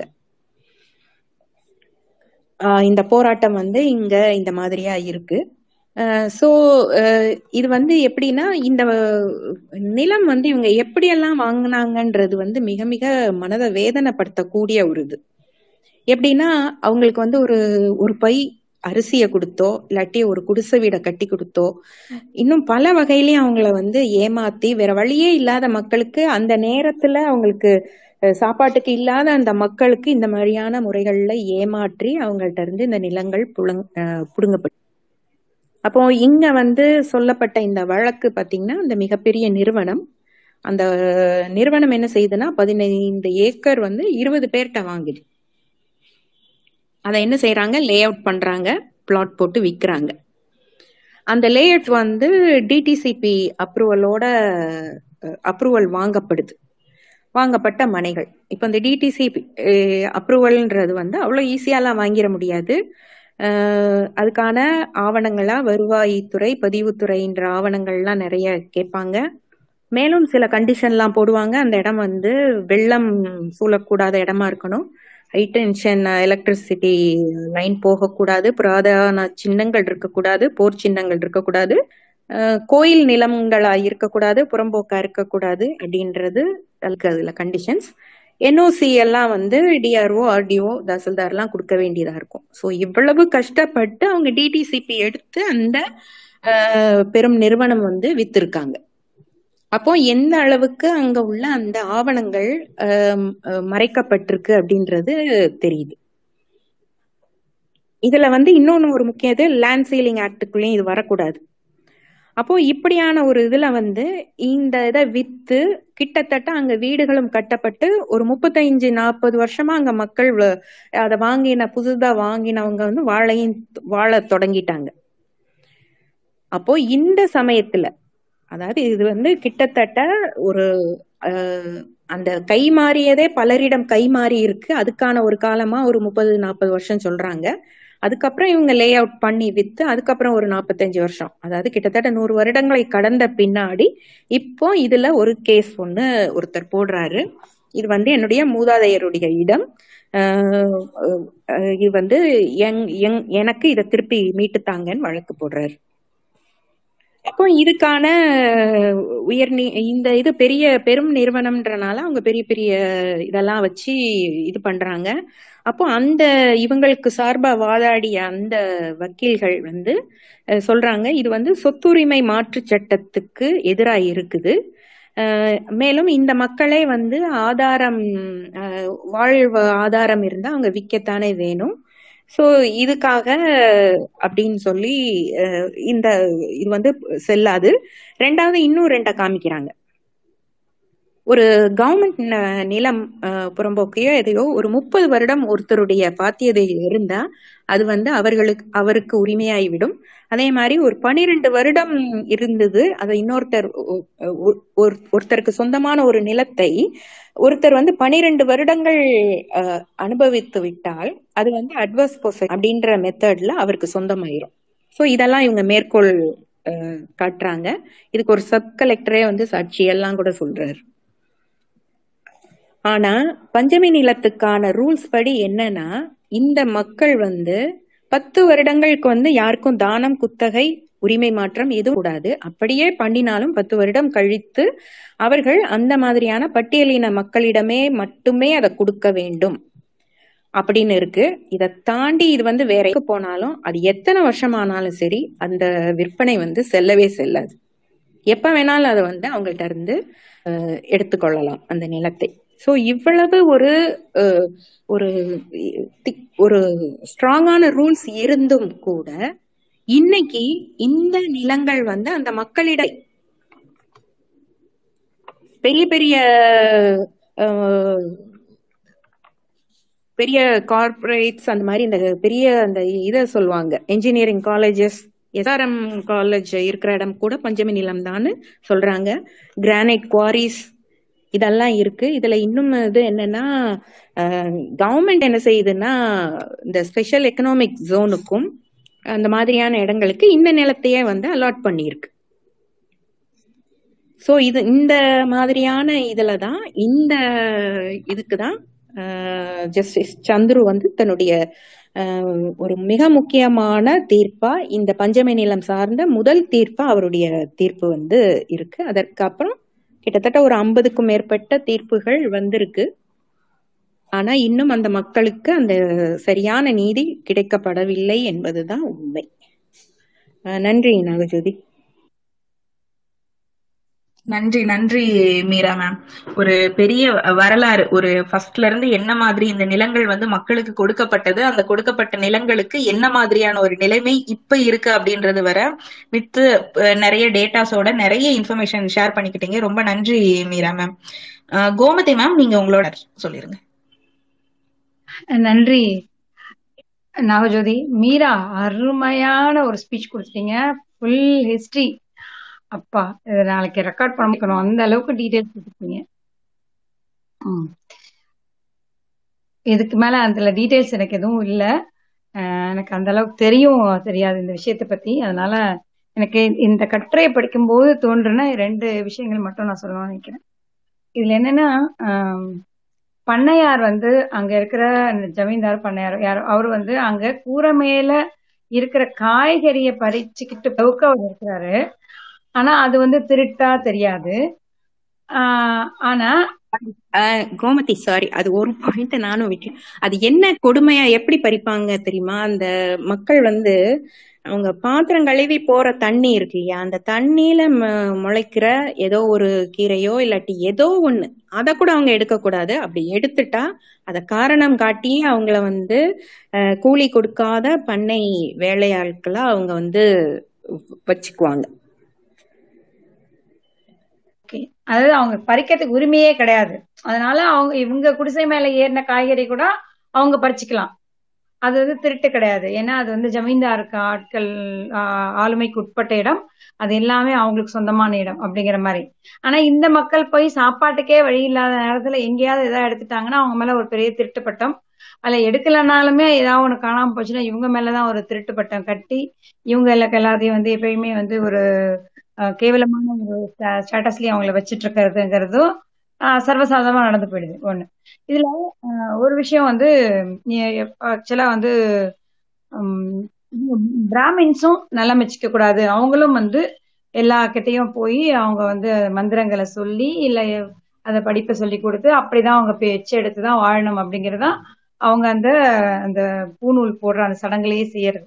அத அந்த அந்த முறைப்படி பாத்தீங்கன்னா அவங்களும் நிலங்களை வச்சுக்க கூடாது அவங்க பேர்ல அப்படிங்கறதுதான் அந்த இந்தே இந்து மதம் அப்படின்னு சொல்லிட்டு இருக்கேன் இந்து மதம். யார வந்து நிலம் வச்சுக்க கூடாது அப்படின்னு சொல்லிட்டு தலித்துகளை எந்த மதம் சொல்லுதோ அவங்களே திருத்துன நிலத்தை கூட அவங்களே காட்டை அழிச்சு அவங்களோட வேர்வை சிந்தி திருத்த நிலத்தை வந்து பட்டா கொடுங்க அப்படின்னு கேட்க போகும்போது அது கூட கொடுக்க கூடாதுன்னு சொல்றாங்க.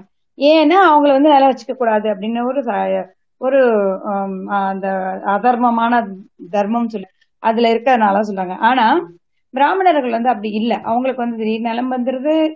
அப்புறம் மத்தவங்க நிலத்துல வந்து அவங்க வந்து பெரிய ஜமீன்தார்களோட நிலத்தை அவங்க பயிர் வைக்கலாம். ஆஹ் அப்புறம் அது அது இல்லாம அவங்க நிலத்தையும் வாங்கிக்கலாம். என்ன தொழில் செய்யலாம். அவங்களுக்கு அதுக்கான எல்லா அதிகாரமும் அவங்களுக்கான அது- அதுக்கான எல்லா விதமான உரிமைகளும் தானா வந்துருது. அது எப்படி இருக்குதுங்கிறது தெரியவே இல்லை. இது வந்து நம்மளோட ஸ்பேஸ்ல இருக்கா சொன்ன டிவிஎஸ் இவங்க வந்து ராஜாஜி குலக்கல்வி கொண்டு வரும் பொழுது அந்த கொஞ்ச நேரம் படிக்கணும். கொஞ்ச நேரம் நீங்க படிக்க வேண்டாம் அப்படிங்கிற உங்களோட அப்பா அம்மாவோட தொழிலை கத்துக்குங்கிற அந்த சட்டத்தை நீங்க குலக்கல்வின்னு சொல்லுங்க. எந்த கல்வினா சொல்லுங்க. அப்புறம் அம்மா அப்பாவோட வேலையை கத்துக்கிறதுங்கிறது வந்து குலக்கல்வி தவிர வேற எதுவும் கிடையாது. பாதி நேரமாவது நீங்க குலக்கல்வி படிக்கணும். அந்த மாதிரியான ஒரு ச- சட்டம் கொண்டு வரும் பொழுது காமராஜர் வந்து அதை எதிர்க்கிறாரு. பெரியார் எல்லாருமே எதிர்க்கிறாங்க. கொதித்தெழு தமிழகமே. ஆனா அவர் கொஞ்சம் கூட அசரவே இல்ல ராஜாஜி. நான் சொன்னது சொன்னதுதான் நிக்கிறார்.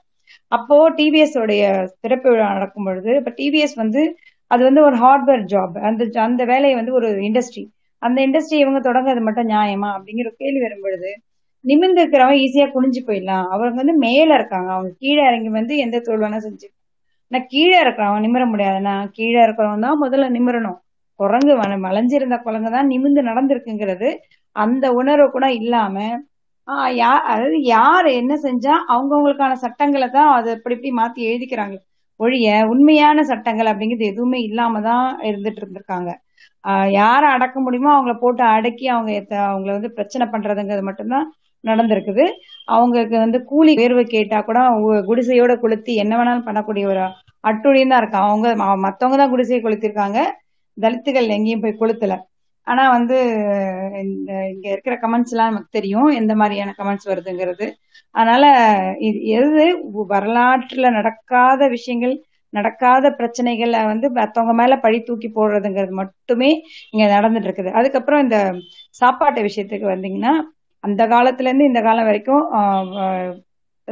அட்லீஸ்ட் அதை பார்த்தேன் அதாவது இந்த சிஸ்டத்துக்குள்ளேயே நீங்க ஊறி போய் ஊறி போய் இருக்கும் பொழுது இந்த மாதிரியான அநியாயங்கள்லாம் பார்த்தா அது அநியாயமாவே தெரியாது. ஏன்னா அது அவனோட ப பழைய ஜென் போன ஜென்மத்தோடைய கர்மா அது அவனை துரத்துது. அதனால அவன் வந்து இந்த மாதிரியான ஒரு நிலைமையில வாழ்ந்துட்டு இருக்கான் அவன் அழுக்கானவன் அதனாலதான் ஊரை விட்டு தள்ளி வச்சிருக்கான். இன்னைக்கு வரைக்கும் இன்னைக்கு ட்வீட்ஸ்ல சின்ன பசங்க எழுதுறாங்க. எங்க தாத்தா தாத்தா சொன்னாரு அந்த காலத்துல அவங்க அழுக்கா இருந்தாங்க. அதனால தான் தள்ளி வச்சிருந்தேன். இன்னைக்கு அழுக்கா இல்லல்ல. அழுக்கா இருக்கிறதுக்கா அவங்கள அழுக்காவே இருக்க வச்சது யாரு?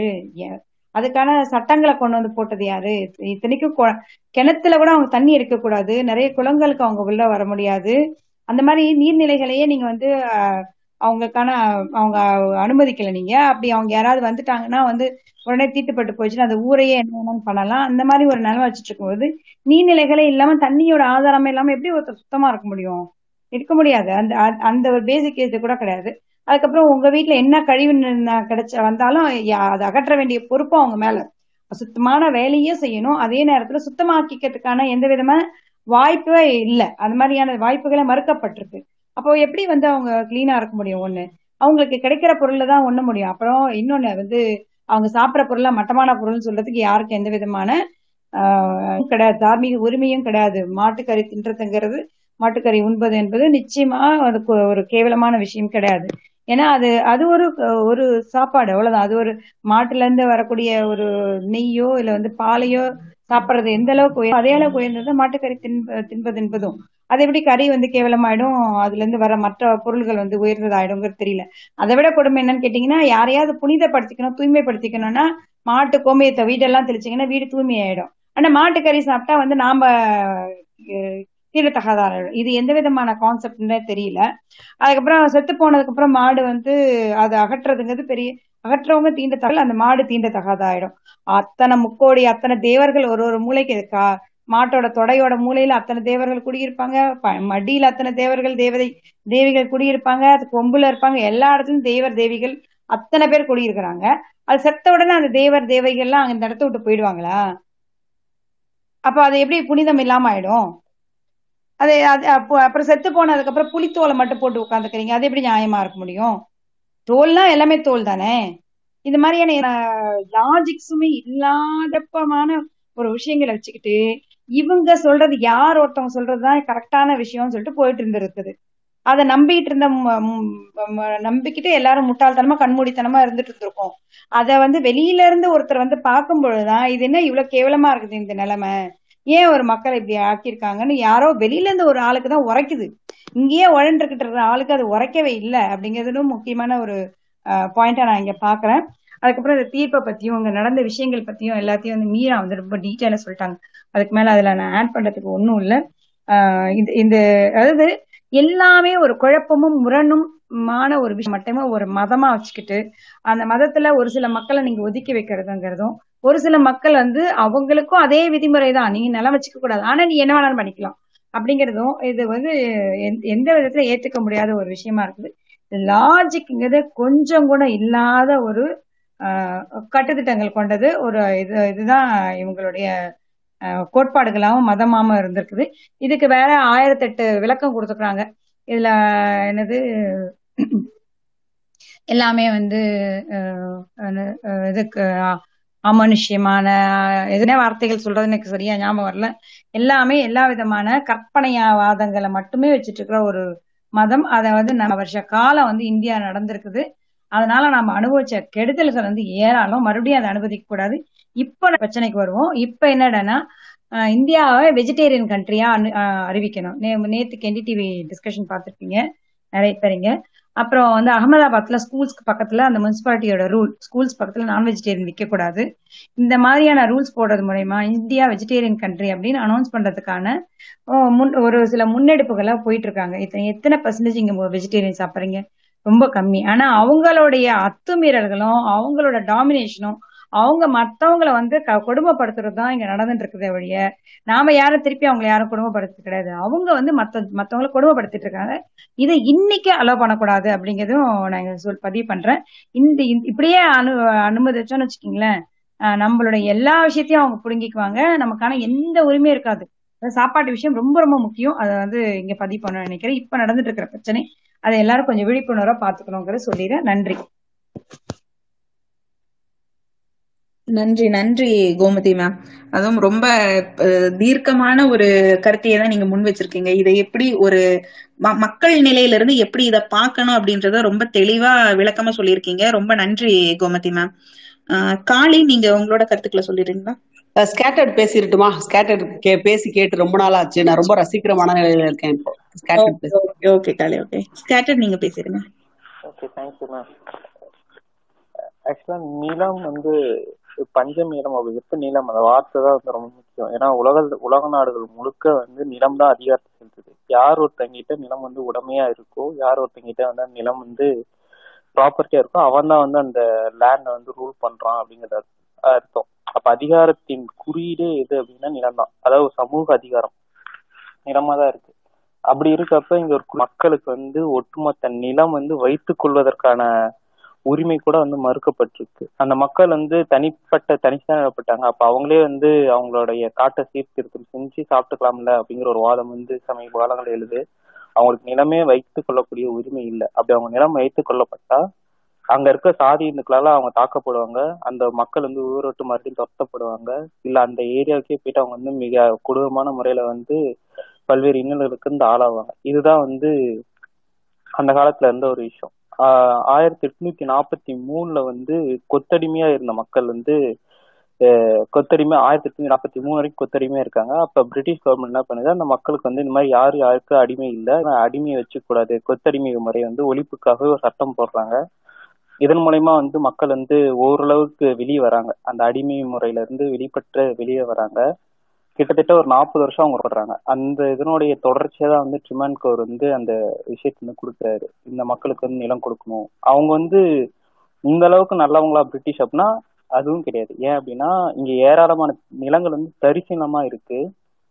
இந்த அதாவது பயன்படுத்த உபயோகத்துல இல்லாம இருக்கு. அப்ப இதுல வந்து நாம அவங்களுக்கு அனுமதி கொடுத்தோம் அப்படின்னா அதன் மூலயமா நமக்கு எக்ஸ்ட்ரா வருவாய் கிடைக்குங்கிற ஒரு எண்ணம் இருந்தாலும் கூட அதை விட ரொம்ப முக்கியமானது அந்த மக்களுக்கு வந்து அது எவ்வளவு பெரிய ஹெல்ப் பண்ணும் அப்படிங்கறத வந்து நம்ம பார்க்கணும். ஏன்னா இது ஒரு ஒரு ஒரு விஷயம் இது ஒரு பாசிட்டிவான ஒரு விஷயமா தான் நம்ம வந்து இந்த விஷயத்தை அணுகுவோம் ஏன்னா இது வரைக்கும் வந்து இந்த பஞ்சமி நான் பத்தி பேசுறப்போ ஒரு நெகட்டிவான ஒரு விஷயமா இதை தான் சொல்லுவாங்க. அவங்க வந்து உள்நோக்கத்தோட கொடுத்தாங்க.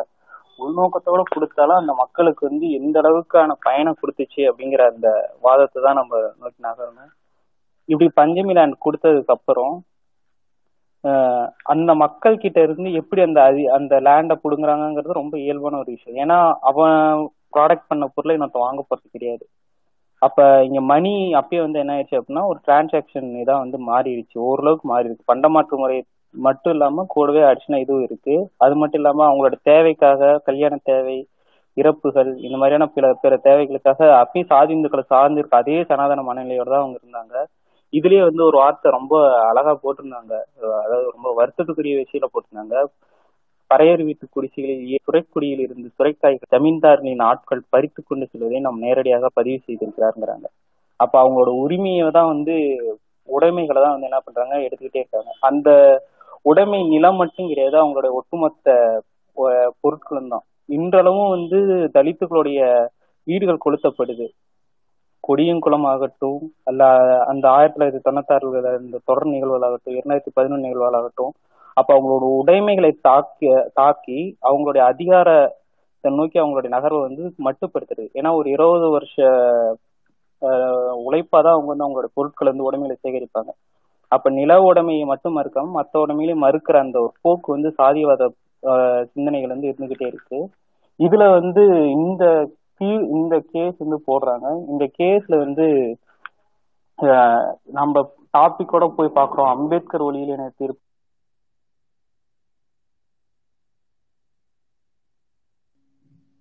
ஸ்கேட்டர்ட் நீங்க பேசுறது கேட்கல ஆ, கேட்கல கேட்கல ஸ்கேட்டர்ட் ஒரு தேர்ட்டி. செகண்ட் முன்னாடி வந்து கேட்கல okay ma'am okay ma'am Ambedkar வந்து எந்த மாதிரியான எடுத்தாரு அப்படிங்கறத நம்ம பார்க்கலாம். அம்பேத்கருக்கு வந்து இந்த நில பிரச்சனை வந்து ரொம்ப ஒரு ரொம்ப ஒரு கூர்மையா அவர் வந்து ஆராய்ச்சி செஞ்சிருக்காரு. அதனுடைய வெளிப்பாடா தான் நம்ம எங்க பார்க்கணும் அப்படின்னா அரசனும் அரசியலமைப்புல முதல் முதல்ல இயற்றப்படுறப்ப அதுல ஏழு உரிமைகள் வந்து கொடுக்குறாங்க. அதுல ஒரு ஏழாவது உரிமை என்ன கொடுக்குறாரு அப்படின்னா சொத்து வைத்து கொள்ளக்கூடியது வந்து ஒரு அடிப்படை உரிமை. அதுல வந்து யாரும் தலையிடக்கூடாது. ஒருத்தன் ஏன் சொத்து வச்சிருக்க? இது ரொம்ப ஒரு வேர்டான ஒரு விஷயம். உலக நாடுகளை எங்கேயாச்சும் போயிட்டு ஒருத்தன் சொத்து வச்சு கூட சொத்து வச்சுக்கிறதுலாம் உரிமைன்னு சொல்லி ஒருத்தன் எழுதி வைக்கிறான்டா அப்படின்னு சொன்னா அது சிரிப்பாங்க. அந்த அளவுக்கு ஒரு ஒரு அவமானகரமான ஒரு விஷயம். அந்த விஷயம் வந்து ஆனா இந்தியாவுக்கு அப்படியே முற்றிலும் மாறானது. ஏன்னா இங்க ஒருத்தன் சொத்து வச்சுக்கூடாதுங்கிறான். ஒருத்தர் சொத்து வச்சுக்க கூடாதுங்கிறான் அவனை நிலம் வச்சுக்க கூடாதுங்கிறான். அப்ப அததான் வந்து மையமா வச்சு அந்த சொத்துரிமை வந்து முதல்ல அடிப்படை உரிமையா கொடுக்குறாரு அதுவும். சாதாரண சட்ட உரிமையை லீகல் ரைட்ஸா கொடுக்காம அதை வந்து ஒரு பேசிக் ஃபண்டமெண்டல் ரைட்ஸா அவர் வந்து கொடுக்குறாரு. இவருடைய வெளிப்பாடா தான் வந்து நம்ம இந்த விஷயத்த பார்க்கணும். அதே இதே கட்டுரையிலேயே வந்து பெரிய அம்பேத்கருடைய கோட்டை அவங்க சொல்றாங்க. யாருமற்ற கீழ்த்தட்டு மக்களை சம அந்தஸ்து சமநிலை கொடுத்து ஒருபோதும் நடத்த தயாராக இல்லை.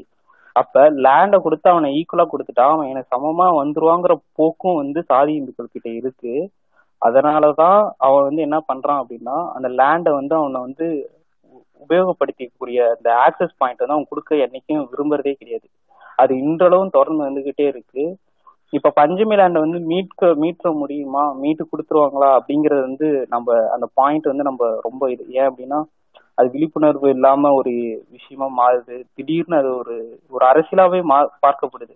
ஒரு விமர்சன அரசியல் மட்டும்தான் நடக்கப்படுது. இங்க இருக்க கட்சியில் எந்த கட்சியா இருந்தாலும் சரி. அது ஆளும் தரப்போ எதிர் தரப்போ இல்ல அதற்கு ஆதரவு குரல் கொடுக்குறவங்களா இருக்கட்டும் யாரா இருந்தாலும் அந்த பஞ்சமி லேண்டுங்கிற விஷயத்த வச்சு என்ன பண்றாங்கன்னா ஒரு ஒரு அரசியல் தான் செய்யறாங்க அது விமர்சன பார்வையில உங்கள்கிட்ட இருக்கு எங்கள்கிட்ட இருக்கு உங்களோட நிலம் இருக்கு இவங்களோட நிலம் இருக்குன்னு ஒரு அரசியலா மட்டுமே அதை சுருக்கிட்டு இருக்காங்க. பட் அவங்களோட நலனை நோக்கி அவங்க நகர்றதே இல்லை. இதுக்கு தீர்வுலாம் வந்து நம்ம எதுவும் கண்டுபிடிக்க முடியாது. ஏன் அப்படின்னா நம்ம அதை நோக்கிலாம் நகர முடியாது. ஸோ அப்போ இந்த லேண்டோடைய இம்பார்ட்டன்ஸை தான் நம்ம வந்து பார்க்கணும். இந்த லேண்டோடைய அடிஷ்னல் ஒரு இம்பார்ட்டன்ஸா நம்ம வந்து எதுல பார்க்கணும் அப்படின்னா அந்த சியாட்டலோடைய கவிதை வந்து இவங்க கொடுத்துருப்பாங்க. இந்த சியாட்டலோட கவிதை வந்து இப்ப இருக்க ஸ்கூல் புத்தகங்கள கூட இருக்கு. அதுல இன்னும் ரொம்ப அற்புதமா இது பண்ணியிருப்பாங்க. இந்த உலகம் வந்து இப்ப வந்த என்ஜாய் என்ஜாமி சாங்ல கூட வரும். இந்த உலகம் வந்து நாய்க்கு நரிக்கும் கூட சொந்தம் தான் அப்படிங்கிற இடத்துல இருந்து சொல்லியிருப்பாங்க. அப்ப இத வெறும் உடமை எங்களுக்கு மட்டும்தாங்கிற அந்த பாசிச மனநிலையில இருந்து மத்தவங்க யூஸ் பண்ணக்கூடாதுங்கிற மனநிலை சாதி வெளியே வந்தாங்க அப்படின்னாலே கிட்டத்தட்ட இங்க மறுக்கப்படக்கூடிய ஒடுக்கப்படக்கூடிய மக்கள் வந்து கொஞ்சம் அவங்களுக்கு பொருளாதாரத்துல இருந்து கொஞ்சம் மேல் நோக்கி வருவாங்க அப்படின்னு நினைக்கிறேன் தேங்க்யூ நன்றி நன்றி ஸ்கேட்டர்ட் ரொம்ப நாளுக்கு அப்புறமா முச்சந்து மன்றத்துல உங்களோட ஸ்பீச் நீங்க கொடுத்துருக்கீங்க. ரொம்ப நன்றி ஸ்கேட்டர்ட் அதுலயும் நீங்க சொன்ன அந்த தகவல்களும் அப்புறமா இப்ப நீங்க சொன்னீங்கல்ல கடைசியா இந்த மறுக்கப்பட்ட உரிமைகள் வந்து கொடுக்கப்பட்டிருக்கு அப்படின்ற மாதிரி. அதுவும் ரொம்ப அற்புதமான கருத்துக்கள். ரொம்ப நன்றி ஸ்கேட்டர்ட் உங்களோட ஷேருக்கு காளி பேசுறீங்களா? இல்ல இன்னர் பீஸ் பேசட்டுமா? நான் நான் பேசிடுறேன். ஓகே நன்றி நன்றி நன்றி. சுதந்திரம் அப்படின்றது வந்து அன்பளிப்பாக பெற இயலாது அப்படின்னு சொல்லிட்டு அம்பேத்கர் சொல்லுவாரு. அதை போராடித்தான் பெற முடியும். ஆல்ரெடி எக்ஸிஸ்டிங் சினாரியோல நமக்கு தெரியும். நிறைய பேசியிருக்கோம். இப்போ ஸ்கேட்டர்ட் பேசினாரு மீரா பேசினாங்க கோமதி. நிறைய பேசினாங்க. என்ன எக்ஸிஸ்டிங் சினாரியோ சரி இத யாராவது கிஃப்டா கொடுத்து இதை பெற முடியுமா அப்படின்னா அது பெற முடியாது. அதை போராடி தான் பெறு பெறுவதாக இருக்க வேண்டும். என்னுடையது அது. நீ யாருமே இல்லை அதை கொடுக்கறதுக்கு. அது எனக்கு நேச்சுரலாவே இல்லை அப்படின்னா அதை நான் போராடி எடுத்துப்பேன். அதுதான் வந்து அஹ், சரியான ஒரு அஹ், இதா இருக்க முடியும். ஆனா இந்த சிஸ்டத்துல இது சிஸ்டத்துல இந்த நீதி தரும் சிஸ்டத்துல அல்லது இந்த சமுதாயத்துல இருக்கிற சிஸ்டத்துல என்ன ஒரு மனநிலை நிலவுது அப்படின்னா ஈரோடு தமிழன்பனுடைய அஹ், அவருடைய கவிதையை வந்து சந்துரு கோட் பண்ணி பண்ணுவாரு. அதை நான் இங்க கோட் பண்ண விரும்புறேன். அதுதான் இந்த இந்த வாரத்துல இந்த புத்தகத்தை முழுசா நம்ம படிக்க போறோம். முழுசா எல்லா அத்தியாயத்தையும் நம்ம படிக்க போறோம். ஒண்ணு கூட விடாம. அதுக்கான அடிப்படையாவே இதுதான் இருக்கும் ஈரோடு தமிழன்பன் அவர்களுடைய கவிதை உயர் சாதியான் வீட்டில் ஒரு குழந்தை பிறந்தால் உச்ச நீதிமன்றத்தில் ஒரு நாற்காலி துடைத்து வைக்கப்படுகிறது. ஒடுக்கப்பட்டவன் குடிசை ஒரு குழந்தை பிறந்தால் அந்த தாயின் கனவில் புதிதாய் ஒரு கழிப்பறை திறக்கப்படுகிறது. இது எவ்வளவு ஆழமான வரிகள். யாரால உச்சநீதிமன்றத்தில் நீதிபதியாக முடியும்?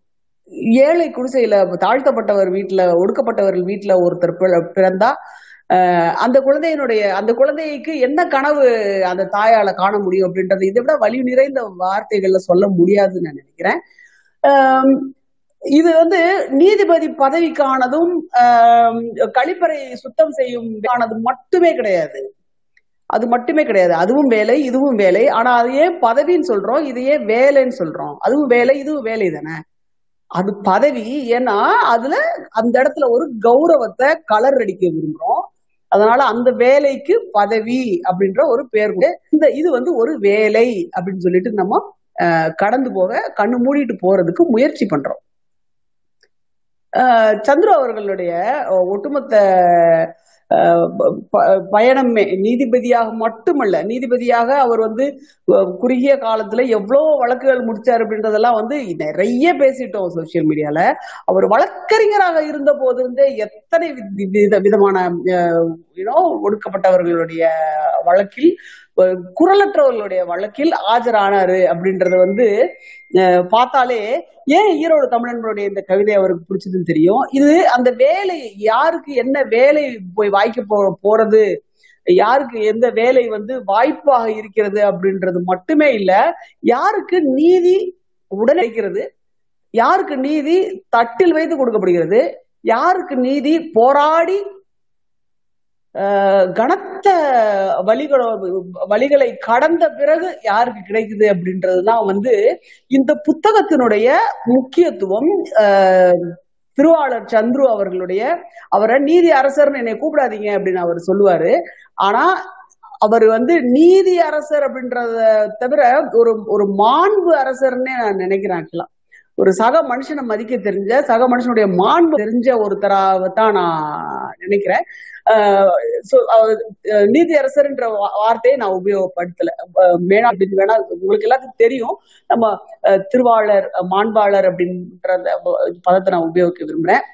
ஸோ மாண்பாளர் சந்துரு அவர்களுடைய ஆஹ், வாழ்க்கை ஆஹ், அவர் அளித்த நீதிகள் மட்டும் மட்டுமல்ல அவர் அளித்த அவர் எழுதிய தீர்ப்புகள் எப்படி நீதிகளாக வழங்கி வருகின்றன அப்படின்றது மட்டுமல்ல அவர் எடுத்து ஆடிய வழக்குகள் வழக்காடிய வழக்குகள் வந்து சாட்சி சொல்லும் அவருடைய வாழ்க்கை என்னவாக இருக்கிறது?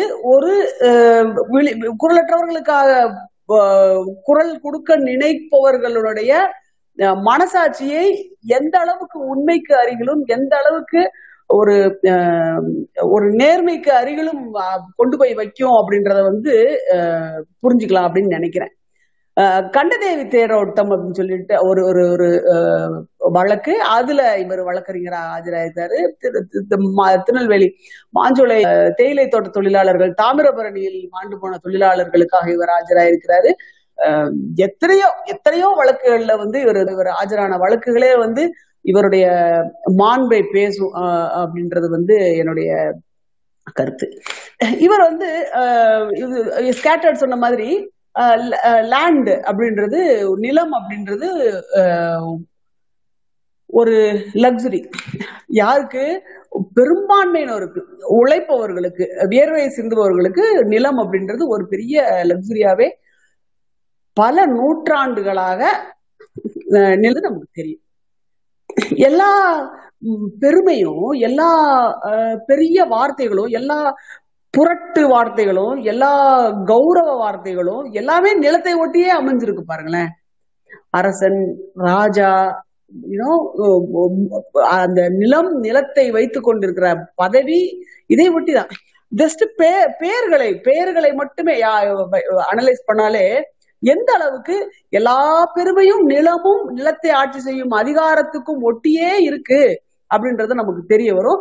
அந்த நிலத்தை அடிப்படை உரிமைகள்ல வந்து நமக்கு நமக்கு இருந்தது அப்படின்றது ரொம்ப நல்ல விஷயம். அது ஏன் கான்ஸ் அடி ஃபண்டமெண்டல் ரைட்ஸ்ல இருந்து ஏன் கான்ஸ்டியூஷனல் இதுக்கு மாறுச்சு அப்படின்றதனுடைய பின்னணி எனக்கு தெரியல. தோழர் கோலப்பன் மாதிரி இந்த இதுல ஏன்னோ வரலாற்றுலையும் இந்த வழக்குகள்லையும் இந்த விளிம்பு நிலை மக்கள் சார்ந்த சிந்தனைகள்லையும் வந்து அதிக அறிமுகம் அவருக்கு இருக்கு. அதை நான் எனக்கு இருந்த ஒரு இருக்கிற இருக்கிற ஒரு குறைபாடாக நினைக்கிறேன். கோலப்பர் தோழன் மற்றும் வே- வேற யார் சொன்னாலும் அதை கேட்கறதுக்கு நான் ரொம்ப ஆர்வமாவே இருக்கேன். ஏன் ஆர்டிகல் தேர்ட்டி ஒன் வந்து ரிமூவ் பண்ணி ஏன் வந்து கான்ஸ்டியூஷன் ரைட்டா கொண்டு போனாங்க அப்படின்ற ஒரு பின்னணி எனக்கு தெரிஞ்சா கொஞ்சம் நல்லா இருக்கும்னு நினைக்கிறேன். நிறைய இதை ரைட் பிளேஸ் டு ஆஸ்காவும் நான் நினைக்கிறேன். அப்புறம் தீண்டாமை ஒளிஞ்சிருச்சா? அப்படின்னா தீண்டாமை ஒளி ஒ- ஒளியல ஒழித்து வைக்கப்பட்டிருக்குன்னு சொல்லலாம். இரட்டை டம்ளர் மூலம் எப்போ ஒளிஞ்சுது? எப்போ பிளாஸ்டிக் கப் இன்ட்ரடியூஸ் ஆச்சோ அப்பதான் பேப்பர் கப் இன்ட்ரடியூஸ் ஆச்சோ அப்பதான் இரட்டை கோலை முறை ஒழிஞ்சுது அதுக்கு முன்னாடி இரட்டை கோலை முறை ஒளிஞ்சிருச்சா? முயற்சி பண்ணோம். கடுமையா முயற்சி பண்ணோம். அரசாங்கத்தின் சார்பாக ரொம்ப முயற்சிகள் நடந்தது. ஆனா எப்போ ஆக்சுவலா ஒளிஞ்சது? அது பேப்பர் கப்புக்குள்ள ஒழித்து வைக்கப்பட்டது இட் வாஸ் ஹிடன் அந்த இது அவ்வளவுதான். பேப்பர் கப் குடிச்சிட்டு அங்க போட்டுப்போம் அவ்வளவுதான். இரட்டை கூலை முறை தேவையில்லாம போயிடுச்சு. இந்த மாதிரி ஒவ்வொரு விஷயமே ஏன் இந்த சம- சமையல் கட்டு கூடங்கள் பள்ளிகளில் இருக்கும் சமையல் கூடங்கள்ல வந்து அஹ், மக்கள் சமையலுக்கு எடுத்துக்கொள்ளப்படுறாங்களா எடுத்துக்கொண்டா அந்த குழந்தைங்க சாப்பிட சாப்பிடுறதுக்கு பெற்றோர்கள் எவ்வளவு ஒரு இனிமையான ஒரு விஷயமா இருக்கும். ஒரு குழந்தைகளுக்கு நல்லா யோசிச்சு பார்த்தோம்னா வேற வேற ஐடியாலஜிஸ் எல்லாம் நம்ம மனசுக்கு வர்றதுக்கு முன்னாடி நமக்கு குழந்தைகளாக நம்ம கிட்ட யாரு ஒரு சிறு அன்பு நம்ம செலுத்தியிருந்தாலும் அதை நம்ம ஞாபகத்துல வச்சிருப்போம். பின்னாடி யாராவது ஒருத்தர் இந்த மாதிரி இது கட்ட இந்த மாதிரி கட்டுக்கதை அமைக்கப்படும் சமுதாயங்கள் இருக்கு பாத்தீங்களா ஆஹ் அஹ் இஸ்லாமியர்கள் ஆஹ் பட்டியலினத்தவர்கள். இந்த மாதிரி கட்டுக்கதைகளை வந்து கம்பி கட்டும் போது நம்ம நிறைய பேர் இங்கேயே சொல்லிக்கிறோம் இல்ல. அப்படிலாம் நாங்கெல்லாம் இல்ல. நாங்க வந்து சின்ன வயசுல இந்த மாதிரி எனக்கு ஒரு ஒரு ஒருத்தவங்க இருந்தாங்க. இந்த மாதிரி எனக்கு ஒரு நண்பர் இருந்தாங்க. இந்த மாதிரி எனக்கு ஒரு உயிருக்கு உயிரான ஒரு சகோதரர் மாதிரி ஒருத்தர் இருந்தாரு. இந்த மாதிரியான எக்ஸாம்பிள்ஸ் நிறைய சொல்றோம்ல. அப்போ அந்த குழந்தைகளுக்கு வந்து அந்த சமையல் செய்து போடும் அந்த வேலை வந்து எவ்வளவு ஒரு ஒண்டர்ஃபுல்லான வேலை. குழந்தைகளுக்கு அருகில இந்த பாரபட்சத்தை அந்த அவங்க மன அவங்க மனதுல புகாம செய்யறதுக்கான எவ்வளவு ஒரு ஒண்டர்ஃபுல்லான வேலையாக இருக்கும் அப்புறம் இன்னொரு விஷயமும் நம்ம படிச்சோம். பாமா கருக்கு படிக்கும்போது நம்ம இதை படிச்சது. அரசு அலுவலகங்கள் பொது அலுவலகங்கள் ஏன் இந்த பட்டியலில மக்கள் அதிகமாக வசிக்கும் பகுதிகளில் ஏன் அமைக்கப்பட வேண்டும் அப்படின்னு படிச்சோம். அந்த பொது அலுவலகங்கள் அரசு அலுவலகங்களை சுற்றி அந்த வியாபாரங்கள் பொ- பொருளாதார நடவடிக்கைகள் வளரும் இன்ஃப்ராஸ்ட்ரக்சர்ஸ் அங்கே டெவலப் ஆகும் அதனால நேரடியாக இந்த மக்கள் பயன்படுவாங்க. ஊரின் மையம் என்பது எப்போதுமே ஆதிக்க சாதியினர் வாழும் இடங்களாக மட்டுமே இருக்கிறது. இ- இதர நம்ம நம் மக்கள் வாழும் இடங்கள் எல்லாம் ஊருக்கு ஒதுக்கப்புறமாக இருக்கிறது அப்படின்றது ஒரு ரொம்ப பெயின்ஃபுல்லான ஒரு ஒரு விஷயம். நான் படிச்ச அந்த கதை இதுல சாப்டர்ல பாத்தீங்கன்னா பஸ் வந்து கடைசி பஸ் ஸ்டாப் அந்த கடைசி பஸ் ஸ்டாப்ல தான் பஸ் திரும்பிட்டு வரும். அங்க வந்து ஃபர்ஸ்ட் பஸ் ஸ்டாப்பா போகும் ரிட்டர்ன்ல அப்போ அங்க ஏறி பட்டியலின மக்கள் உட்காந்துட்டாங்க அப்படின்னா சாதி இந்துக்கள் உட்கார்றதுக்கு இடம் இல்ல அவங்க நின்றுட்டு வர வேண்டியிருக்கு அப்படின்றது எவ்வளவு பெரிய ஒரு அஹ், காவாலித்தனம். இதைத்தானே கர்ணன் படத்துல எஸ்டாப்ளிஷ் பண்ணாங்க பண்ணியிருந்தாங்க. அந்த பகுதிகளில் இரு நடந்த ஒரு உண்மை சம்பவம். இந்த சம்பவமா அந்த சம்பவம் எனக்கு தெரியல. யாராவது தெரிந்தவர்கள் சொல்லலாம். நான் எனக்கு இது படிக்கும்போது கர்ணன் படம் நி- நினைவுக்கு வந்தது. என்னால் தவிர்க்க முடியல. அதுவும் இவருடைய ஒரு இன்ஃபுளுன்ஸ்ன்ற மாதிரி தான் அப்பவும் அப்பவும் இருந்தாங்க இல்லையா? சோ இந்த மாதிரியான இ- அப்போ இந்த அரசு ஊழியர்களாக பொது சேவையில இருக்கும் மக்கள் யாராக இருக்காங்க அப்படின்னா அதிகமாக அஹ், இந்த ஆதிக்க சாதியினர் இருக்கும்போது அவர்களுடைய மனதில் அவர்களுடைய சுயாச்சரியமாக ஏற்- மேற்கொள்ளும் முடிவுகள் எந்த அளவுக்கு ஒரு சமுதாயத்தை ஒரு மனுஷன் எடுக்கிற ஒரு டெசிஷனுக்கு எத்தனை பேரு அது பின்னாடி போராட வேண்டியிருக்கு? அப்போ இந்த சு- இந்த ஒரு மனுஷன் ஒரு இந்த மாதிரி ஒரு முடிவு எடுத்துட முடியும் அப்படின்ற சுதந்திரம் அல்லது அப்படி ஒரு முடிவு எடுத்தா அதை வந்து சரி பண்ண முடியாத பாராமுகம் அதை அ- அரசு இதர அரசு ஊழியர்கள் அப்படின்ற ஒரே காரணத்துக்காக அதுக்கு கள்ளத்தனமாக மௌனம் சாதிக்கும். என்னது? ஒரு ஒரு காவல்துறை அதிகாரி ஒரு தபால் போடுறாரு. இந்த மாதிரி சாதி இந்துக்கள் நின்றுட்டு வர வேண்டியிருக்கு. அதனால நீங்க அந்த இடத்துக்கு நீங்க பஸ் விடாதீங்க அப்படின்னு ஒருத்தருக்கு எழுதுறாரு அப்படின்னா நீதிமன்றம் அதை பற்றிய விளக்கம் கோரும் போது போக்குவரத்து கழகம் அமைதியாக இருந்தது. கேடிசி அமைதியாக இருந்தது. கொடுக்கல. அதுக்கப்புறம் அந்த ஃபைலை நீதிமன்றம் டிமாண்ட் பண்ணுது. டிமாண்ட் பண்ணி அந்த ஃபைலை பார்க்கும்போது அந்த ஃபைல்ல இந்த கடிதத்தை பத்தின தகவல் இருக்கு. அவங்களா அதை பத்தி சொல்லவே இல்லை.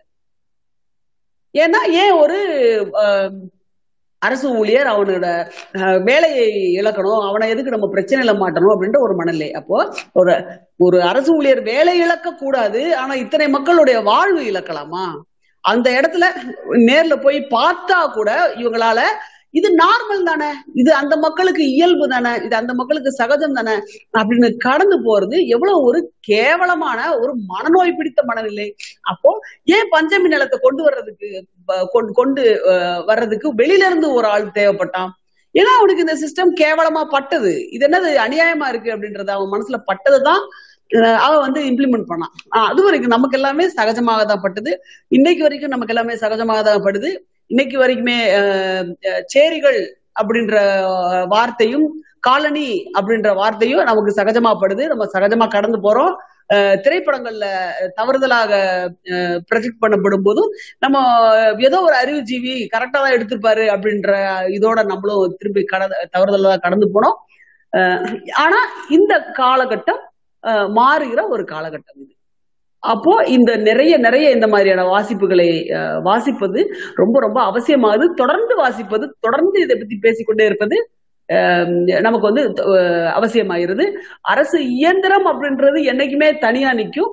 மற்ற அனைத்து மக்களும் அரசு இயந்திரத்தில் ஊழியம் செய்யும் அரசு ஊழியர்களின் குடும்பத்தினர் உட்பட இதர அனைத்து மக்களுமே அரசு இயந்திரத்திற்கு எதிர்த்திசையில் இருக்கிறவர்கள் தான் இது ஒரு பேலன்ஸ் அந்த பேலன்ஸுக்கு வந்து நிறைய நம்ம ஒர்க் பண்ணணும். ஆனா எல்லாரும் ஒர்க் பண்றதை விட அதிகமா ஒர்க் பண்றதுக்கு தேவையா இருக்கிறது விளிம்பு நிலை மக்கள். ஏன்னா அவங்க அவங்க நம்ம போய் உயர் நீதிமன்றத்துல கதவுகளை நம்ம தட்டுவது போல் இல்ல. அவங்க கதவு தட்டுறது. அவங்களுக்கு கதவு தட்டுறதுக்கான முதல்ல எந்த கதவுன்னு அவங்களுக்கு கண்டுபிடிக்கிறதே கஷ்டம். ஆஹ் மாண்பாளர் சந்துரு அவர்கள் மாதிரியான வழக்கறிஞர்கள் எவ்வளவு அரிது. அவங்கள கண்டுபிடிச்சு அவங்க மூலமா இவங்களுடைய நீதி எங்க கிடைக்கும் அப்படின்றத அவங்க தேடி கண்டுபிடிக்கணும்.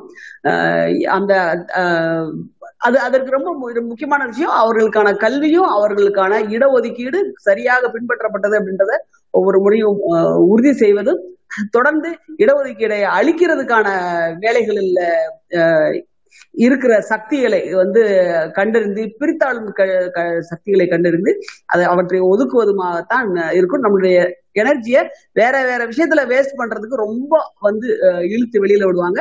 பட் ரொம்ப பாசிட்டிவா நம்மளுடைய தொடர் பயணத்தை கொண்டு போகணும் அப்படின்றத மட்டும் நான் இந்த இடத்துல சொல்லிக்கிறேன். நன்றி நாகஜோதி. நன்றி நன்றி கலை ரொம்ப நன்றி. உங்களோட இந்த கருத்துக்கள் அப்படின்னு சொல்றதை விட இது இப்போ இப்போதைக்கு நம்ம என்ன வேண்டியது இருக்கு? மக்களோட தேவைகளும் அந்த தேவைகளை பூர்த்தி பண்றதுக்கு நம்ம என்னெல்லாம் இருக்கு அப்படின்றத ரொம்ப அழகா எடுத்து சொல்லியிருக்கீங்க. ரொம்ப நன்றி களி ஆஹ் இன்னர் பீஸ் தோழர் ஆஹ் உங்களுக்கு முன்னாடி சிஎஸ்கே தோழர் பேசிருட்டுமா அவருக்கு ஏதோ மீட்டிங் இருக்குன்னு சொன்னாரு. பேசிருட்டுமா ஓகே மேடம் யார் வேணா பேசணும் நான் கொஞ்சம் சீக்கிரமே முடிச்சிடுறேன். ஒரு ரெண்டு மூணு பாயிண்ட் தான்.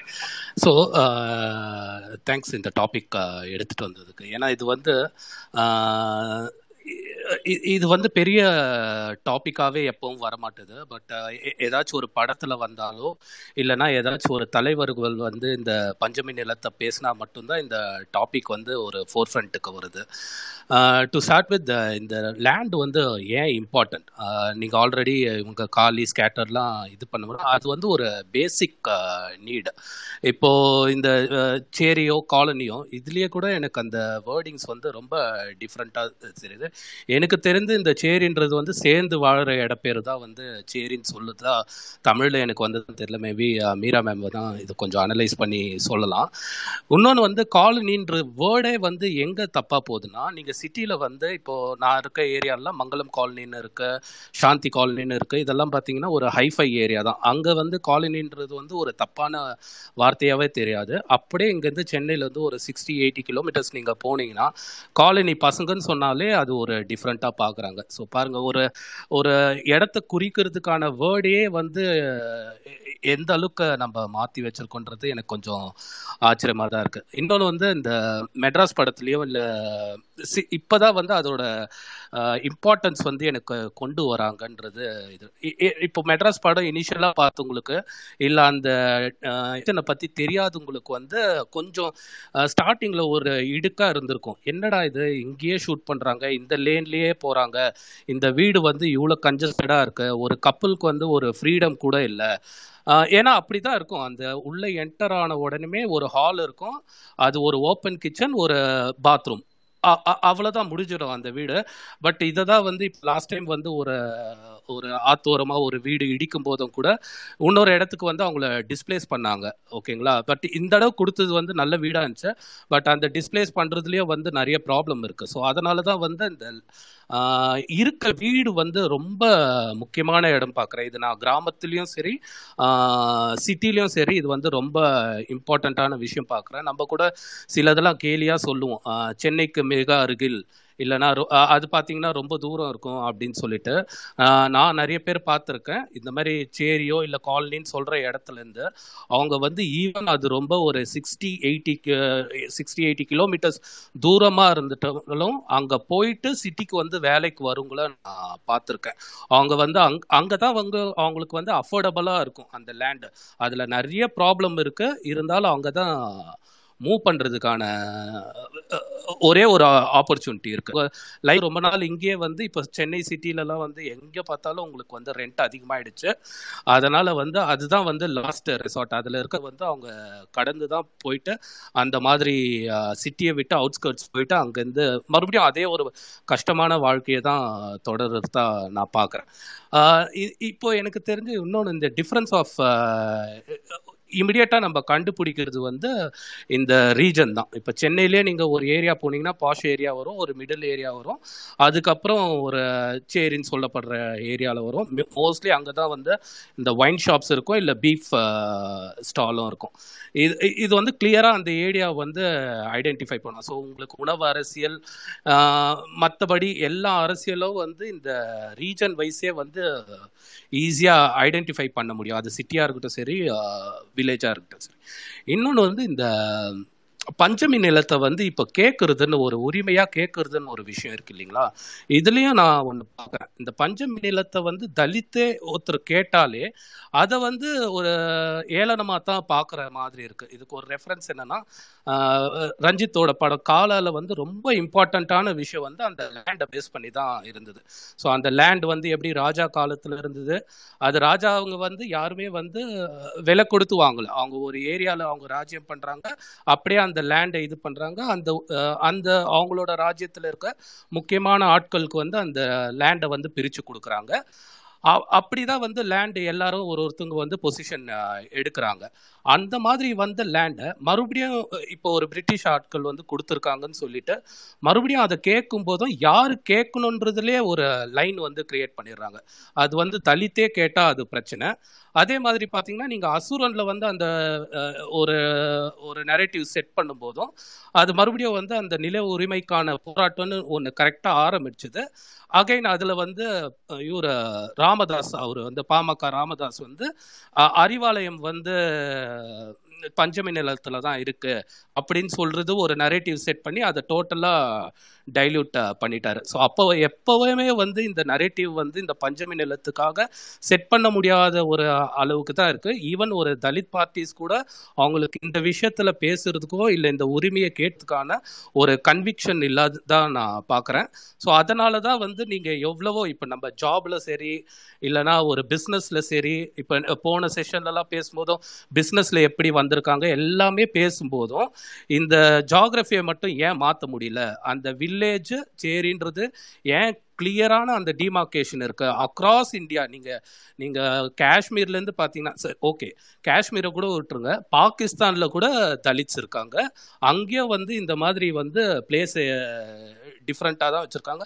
ஈவன் பங்களாதேஷில் கூட தலித்ஸ் இருக்காங்க. அந்த மாதிரி இந்த ஜாகிரஃபி வந்து நீங்கள் length and breadth of India ஃபுல்லாகவே இது இருக்கிறதா தான் நான் பார்க்குறேன் ஸோ அதனால் இதில் யாருக்கு கோரிக்கை வைக்கின்றது கூட ஒரு பாலிடிக்ஸ் இருக்கிறதா தான் நான் பார்க்குறேன்.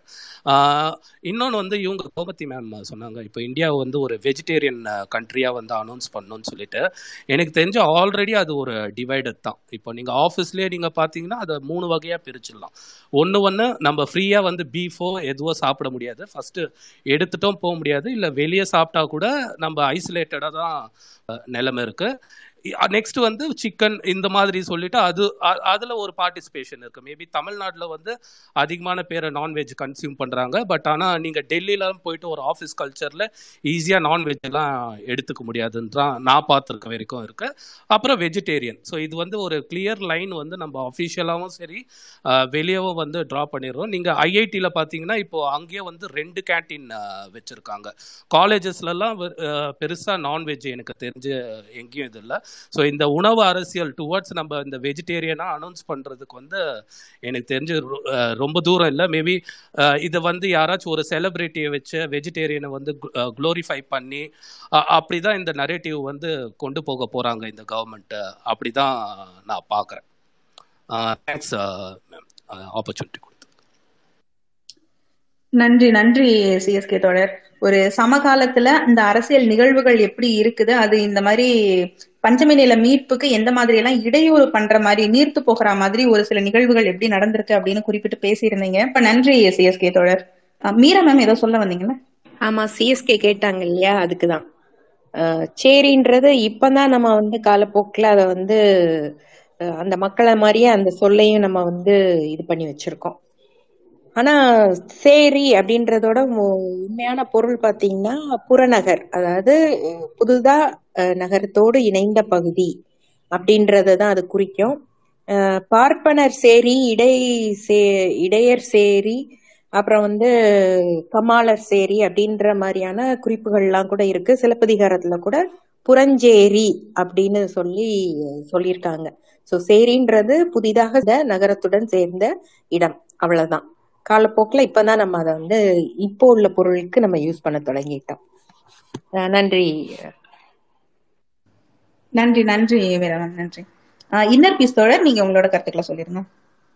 ஓகே மேடம் தேங்க்ஸ் இந்த ஆப்பர்ச்சுனிட்டி கொடுத்து தேங்க்ஸ் கொஞ்சம் ஷார்ட்டாக தான் நான் வந்து பே- பேசுறேன்னு நினைக்கிறேன். நான் நிறைய பேர் ரொம்ப க இம்பார்ட்டன்ட் விஷயம் சொல்றீங்க. நிறைய டைம் நான் எடுத்துக்க விரும்பல. இது இப்போ இந்த பீஃபை பற்றி பேசுனாங்க. பீஃப் வந்து சாப்பிட்றது வந்து புதுசாக வந்து உண்டான ஒரு விஷயம் கிடையாது. அந்த காலத்துலேருந்தே வந்து எல்லாருமே வந்து பீஃபோ பன்னிக்கறி கூட எல்லாமே சாப்பிட்ருக்காங்க இந்தியா ஃபுல்லுமே அதுக்கு ஆதாரம் என்னன்னா அந்த ஆரிய கல்ச்சர்லயே பார்த்தி தமிழ் கல்ச்சர் ஆதாரம் தமிழ் டெக்ஸ்ட் புக்ல இருக்கு தமிழ் வந்து தமிழோட இந்த ஹிஸ்டாரிக்கல் புக்ஸ்ல இருக்கு. ஆரிய கல்ச்சர்ல பாத்தீங்கன்னா ப- பாகவத புராணம்னு ஒன்று இருக்கு. அதுல வந்து எந்தெந்த கறி பிராமணர்களுக்கு கொடுத்தோம்னா நம்மளுக்கு என்னென்ன நல்லது கிடைக்கும் அப்படின்னு பிரா- பாகவத புராணம் நீட்டாக சொல்லியிருப்பாங்க. என் டைம் லைன்ல கூட நான் பல இடத்துல ஷேர் பண்ணியிருக்கேன்.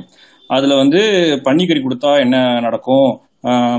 அதாவது இறந்தவங்களுக்கு வந்து படையல் கொடுக்குறோம்ல கொடுக்கும்போது பன்னிக்கறி கொடுத்தோம்னா அவங்களுக்கு இந்த மாதிரி விஷயங்கள்லாம் நடக்கும் அவங்க முன்னோர்களுக்கு. இது மாட்டுக்கறி கொடுத்தோம்னா இந்த மாதிரி விஷயம்லாம் நடக்கும் அது யார் கொடுக்கணும்னா பிராமணர்கள் கொடுக்கணும். அவங்க வந்து தேவர்களுக்கும் முன்னோர்களுக்கும் அவங்களுக்கு பதிலாக இவங்க சாப்பிடுவாங்க. சாப்பிடும்போது அது தேவர்களுக்கும் முன்னோருக்கும் போய் சேரும் அப்படின்னு சொல்லிட்டு பாகவத புராணம் இது பாகவத புராணத்துல இருக்கு. இந்த வந்து பல இடத்துல சொல்லப்பட்டிருக்கு. பட் எல்லாமே மூடி மறைச்சிட்டு குறிப்பிட்ட விஷயத்த மட்டும்தான் அதாவது இந்த ஒரு- ஒரு லைன் ரெண்டு லைன் மட்டும் தான் எடுத்துட்டு காமிச்சிட்டு இந்த மாதிரி நாங்கள் வந்து அந்த காலத்துல வெஜிடேரியனா இருந்தாங்க. அந்த மாதிரிலாம் ஒரு விஷயங்கள் இருக்கு. அப்போது என்ன நடக்குதுன்னா ஏதோ ஒரு காலகட்டத்தில் வந்து அவங்க வந்து இந்த சாப்பிட்ற முறையை வந்து நிறுத்திடுறாங்க. அது எது எந்த ரீசன் வேணா இருக்கலாம். எக்கனாமிக் ரீசனாக இருக்கலாம். ரிலீஜியஸ் ரீசனாக இருக்கலாம். எது வேணா இருக்கலாம். அப்போது என்ன ஆகுதுன்னா இப்போ இந்த ஏழை மக்கள் சொல்கிறவங்க சொல்றவங்கனால இது வந்து மாட்டுக்கறி இது கொஞ்சம் சீப்பான ஐட்டம் அதே மாதிரி அவங்க தான் மா மாடு மேய்க்கிறாங்க பண்றாங்க இதெல்லாம் பண்றாங்க. ஸோ அப்போது அவங்க தான் அஃபோர்ட் பண்ண முடியுது. அவங்க இருக்க சுச்சுவேஷன்ல அதோட மாடு இறந்துச்சுன்னா அது வேஸ்ட்டாக தான் போகும். ஸோ அப்படி இருக்கப்போ அது வந்து ரொம்ப ஒரு என்ன அது ஒரு சாப்பாட்டுக்கு இதெல்லாம் கஷ்டப்படுற ஒரு இடங்களில் போயிட்டு அவங்க வந்து இந்த ஒரு மா ஃப்ரீயா கிடைக்கும் போது ஃப்ரீயா இல்லை ரொம்ப விலை கம்மியா கிடைக்கும் போது ஸோ அவங்க வந்து அதை வந்து விட முடியல. அவங்க அந்த கன்டினியூ பண்ணி சாப்பிட்டுட்டு இருக்காங்க. ஸோ அதனாலதான் என்ன பண்றாங்க? அவங்க தீண்டத்தகாதவர்கள். அதனால மட்டும் இல்லை அது ஒன் ஆஃப் த ஃபேக்டர் தீண்டத்தகாதவர்கள் இது மாதிரி வந்து ஒதுக்கி வைக்கிறாங்க. ஸோ அதுதான் இது. அதே மாதிரி பீஃபோ எந்த எல்லா கறியுமே வந்து அந்த காலத்துல இருந்து எல்லா இந்தியா ஃபுல்லா வந்து சாப்பிட்டுக்கிட்டு தான் இருந்தோம். அதுதான் உண்மையில சொல்லப்போனா வந்து நம்ம கல்ச்சர் அது மாதிரி சொல்றோம். இன்னொரு விஷயம் வந்து இந்த கேஸ்ட் வந்து ஆஹ், பிராமணிசம்னால தான் கேஸ்ட் வந்துச்சு அப்படின்னு வந்து இருக்கு. பட் ஏற்றத்தாழ்வு வந்து பிராமணிசம்னால தான் வந்துச்சு. பட் கேஸ்ட்டுங்கிறது வந்து அந்த காலத்துல இருந்தே இருக்கு. சாதிங்கிறது ஒரு ஒரு குறிப்பிட்ட குரூப் வந்து இந்த தொழில் பார்க்குறாங்க அப்படிங்கிறது. இந்த பிரிவு வந்து அந்த காலத்துல இருக்குன்னு தான் நான் நினைக்கிறேன். பட் யாராவது இல்லை அப்படின்னா கொஞ்சம் கொஞ்சம் எக்ஸ்பிளைன் பண்ண நான் எடுத்துக்குவேன். அந்த காலத்துல இருந்தே வந்து வேளாளர்கள் வன்னியர்கள் அந்த மாதிரி ரெண்டாயிரம் வருஷத்துக்கு முன்னாடியே தமிழ் கல்ச்சர்ல இருந்திருக்கு இந்த சாதிங்கிறது. சாதியும் ஒரு விஷயம் இருக்கும்போது அந்த இடத்துல வந்து கண்டிப்பா வந்து ஏற்றத்தாழ்வுகள் கண்டிப்பா வந்து இருக்கும். ஏன்னா ஒரு ஒரு குரூப் வந்து ஒரு தொழில் செஞ்சாங்கன்னா அந்த தொழிலில் வந்து ஒரு காலகட்டத்தில் வருவாய் அதிகமாக வரும். போகும்போது வருவாய் அதிகம் வரும்போது அவங்க உயர் சாதியாக போகிறாங்க கொஞ்சம் காசு கிடைக்கும் போது அந்த அவங்க அந்த இடத்துல வந்து அவங்களுக்கு பவர் வந்து அதிகமாக இருக்கும். அதே மாதிரி குறைவான லாபம் கம்மியாக இருக்க தொழில் செய்யற லாபம் கம்மியாக தொழில் செய்கிறவங்களுக்கு வருமானம் கம்மியாக இருக்கு அப்போ அவங்க பவர் வந்து இழப்பாங்க. அதாவது இது வந்து நடுநிலை சாதிக்கு உள்ள ப- வந்து உண்டாக்குறது. இன்னொன்று வந்து நடுநிலை சாதிகளும் உயர்ந்த சாதி அதுக்கும் கீழே உள்ளவங்க தான் என்னது? இந்த ஒடுக்கப்பட்டவங்க ரொம்ப சொல்கிறாங்கல்ல தலித்னு சொல்கிறாங்கல்ல அவங்க. ஸோ அவங்களுக்கு வந்து ஒன்றுமே கிடையாது. அவங்களுக்கு வந்து அடிமைகள் தான். கிட்டத்தட்ட வந்து ஃபுல்லாக அடிமைகள் தான். அவங்களுக்கு வந்து ரைட்ஸ் கிடையாது. எந்த ஒரு ரைட்ஸும் வச்சக்கூடாது சேலரி வந்து என்னன்னா கொடுக்கறதா வச்சுக்கணும். இப்போ அந்த இப்போ அமெரிக்கன் அமெரிக்காலாம் அடிமைகள் இருக்கும்போது அவங்களுக்கு ச- வந்து என்னன்னா சேலரி இல்லைனாலும் அந்த அடிமைகளோட பொறுப்பு வந்து அவங்க அந்த அந்த அடிமைகள் வச்சிருக்காங்களா? அவங்க தான் எடுத்துக்குவாங்க. இப்போ அவங்க ஏதாவது உடம்பு சரியில்லை பண்ணுறலைன்னா இவங்க தான் பொறுப்பு. பட் அந்த பொறுப்பு கூட இங்கே வச்சுக்கிறது இல்லை. இது வந்து ரொம்ப ஒரு ஒரு என்ன ஒரு பிரில்லியண்ட்டாக அமைக்கப்பட்ட அடிமைத்தனம் தான் இது. பிரில்லியண்ட்டாக அமைக்கப்பட்ட இல்லை தானாக அமைஞ்ச ஒரு அடிமைத்தனம் தான் இது அவங்களுக்கு ப்ராப்பர்ட்டி வச்சக்கூடாது சேலரி ரொம்ப கம்மி. அதே மாதிரி அவங்க சொல்றது எல்லாத்தையும் இவங்க கேட்கணும். அவங்க என்ன அவங்க வந்து ஈஸியாக வந்து பனிஷ் பண்ணலாம். ஏதாவது ஒரு தவங்க ஏதாவது எதிர்த்து கேட்டாங்கன்னா ஒன்றும் இல்லை. அப்போ வாழ்நாள் அவங்க வந்து சாப்பாட்டுக்கே உயிர் வாழ்றதுக்கு கஷ்டப்பட்டு இருக்கும்போது அவங்க ஏதாவது ஒன்று எடுத்து கேட்டாங்கன்னா அவங்களுக்கு கொடுக்க வேண்டியத உரிமைகளை பறிச்சிடுறது. பறிக்கும்போது அவங்க வேற வழியே இல்லை. அவங்க அடிமையை வந்து ஒர்க் பண்ணி தான் ஆகணும். அந்த மாதிரி தான் வந்து இந்த கீழ்மட்ட ஜாதியில வந்து இருந்துகிட்டு இருந்தாங்க. ஸோ இது வந்து இந்த இடைநிலை ஜாதிகளுக்கு எப்படி ஏற்றதால் உண்டாதுன்னா caste groupism caste capitalism caste குரூப்பிசம்னா அந்த குரூப் மாதிரி ஃபார்ம் பண்ணிக்கிறது. ஃபார்ம் பண்ணிட்டு அவங்களுக்குள்ள எல்லா ரைட்ஸும் வச்சுக்கிறது. அப்போ மற்ற இடைநிலை ஜாதி உள்ளவங்களுக்கு அந்த ரைட்ஸ் போகிறதில்ல. கேஸ்ட் கேபிட்டலிசம்னா கேஸ்ட்டுக்குள்ளே ஹெல்ப் பண்ணிக்கிறது. அதனாலையும் இந்த மாதிரி இடைநிலை ஜாதிக்குள்ள தாழ்வு இது வருது. ஃபர்ஸ்ட் அதுக்கு கீழே உள்ளவங்க வந்து இந்த அன்டச்சபிள் கேஸ்ட் தலித்ஸ்ன்னு சொல்றவங்க. அவங்களுக்கு வந்து இது வருது. ஸோ இதை எதிர்க்கிறதுக்கு தான் வந்து ரெப்ரசன்டேஷன் அப்படின்னு சொல்லிட்டு கொண்டு வராங்க. இப்போ மீரா மேடம் வந்து ஒரு சூப்பராக ஒரு இது சொன்னாங்க. அதாவது என்னன்னா இந்த பஸ்ஸில் வந்து இடே அதாவது ஒடுக்கப்பட்ட மக்களை வந்து இயற்கை அவங்க சீட்டை ஆக்குவை பண்ணுறதுல மேல் ஜாதி எங்களுக்கு பிடிக்கல அப்படின்னு சொல்கிறாங்க ஸோ இந்த இடத்துல என்ன என்ன இப்போ பேசிக் என்னன்னா அந்த டிரைவர்ஸும் கண்டக்டர்ஸு அந்த அந்த இன்ஸ்டியூஷன் இயங்குதுல அந்த இயங்குற இன்ஸ்டியூஷனில் ஒரு சாதியை அதாவது மேற்பட்ட சாதியை மட்டுமே ஆக்குவை பண்ணியிருக்கிறனால தான் இந்த பிரச்சனை வருது. இதே இது வந்து அந்த பாப்புலேஷன் தகுந்த மாதிரி குறிப்பிட்ட ரெப்ரசன்டேஷன் அங்கே இருந்துச்சுன்னா கண்டிப்பாக வந்து இந்த மாதிரி மற்றவங்களை வந்து ஒடுக்க முடியாது அந்த இடத்துல. அந்த பவர் அந்த பவர் அந்த பவர் குரூப்பில் கரெக்டான ரெப்ரசன்டேஷன் இருந்துச்சுன்னா மற்ற குரூப்பை வந்து ஒடுக்க முடியாது. ஏன்னா பக்கத்தில் உள்ளவனே வந்து என்ன கேள்வி கேட்பான். ஏன் வந்து அவர் ஏற்ற மாட்டேங்கிற? இந்த மாதிரி கேள்வி கேட்பான். ஸோ அப்போது தான் இந்த ரெப்ரசன்டேஷன் கொண்டு வராங்க. அது ஒரு brilliant move but economic base இல்லை. பட் இந்த ரெப்ரசன்டேஷன் முக்கியமாக வந்து இந்த பவர் வந்து எல்லாத்துக்கும் போய் சேரணும் அப்படின்னு சொல்லிட்டு தான் ரெப்ரசன்டேஷன் கொண்டு வராங்க. இது வந்து எப்படின்னா இப்போ ஒரு மல்டி கல்ச்சர் அதாவது ஒரு மல்டி கல்ச்சரல் சொசைட்டியில தான் எல்லாருக்கும் வந்து மரியாதை கிடைக்கும். ஃபார் எக்ஸாம்பிள் முஸ்லீம் கிறிஸ்டின்ஸ் நம்மளோட இருக்காங்க. இருக்கிறதுனால தான் என்னது? அவங்களுக்கு வந்து ஒரு சகிப்புத்தன்மை வந்து நம்மளுக்கு உண்டாகுது. எல்லா கே அந்த குரூப்புக்குள்ள இருக்கிறதுனால தான் சகிப்புத்தன்மை உண்டாகுது. ஸோ அதே மாதிரி ஒரு இன்ஸ்டியூஷன்ல எல்லா கேஸ்ட்ல உள்ளவங்களும் எல்லா மதத்தில் ஒன்று இருக்கும்போது தான் அந்த எல்லா அந்த சகிப்புத்தன்மையும் கொடுக்க வேண்டிய ரெஸ்பெக்டும் கரெக்டாக வந்து போய் சேரும். அதுதான் அந்த ரெப்ரசன்டேஷன் வந்து கொண்டு வந்தாங்க. அதே மாதிரி தான் அந்த எந்த இடத்துல ஒரு இடத்துல பவர் இருக்கோ அந்த இடத்துல தான் வந்து மரியாதையும் கிடைக்கும். ஸோ அதனால தான் வந்து இந்த நில உரிமைங்கிறது ரொம்ப ஒரு இம்பார்ட்டண்டான ஒன்று ஏன்னா என்னதான் நம்ம சம்பாதிச்சாலும் நம்மளுக்கு வந்து கண்டிப்பாக வந்து ஒரு நிலம் இருந்தால் தான் வந்து இந்த ஏரியாலாம் நிலம் வந்து ரொம்ப இம்பார்ட்டன்ட்னு ஒன்று நான் வந்து இப்போ வந்து ஒரு செட்டியார்கள் டாமினேட்டர் சொசைட்டி இடத்துல இருந்து தான் வரேன். இங்கே பார்த்தோம்னா அவங்க வந்து செட்டியார்கள் நிறைய பேர் வந்து ஃபேமிலி கஷ்டப்பட்டு உழைக்கிறதுலாம் இல்லை. ஃபேமிலி ப்ராப்பர்ட்டி வச்சிருக்காங்க. யாருக்குமே நிலம் வந்து கொடுக்க மாட்டேங்கிறாங்க.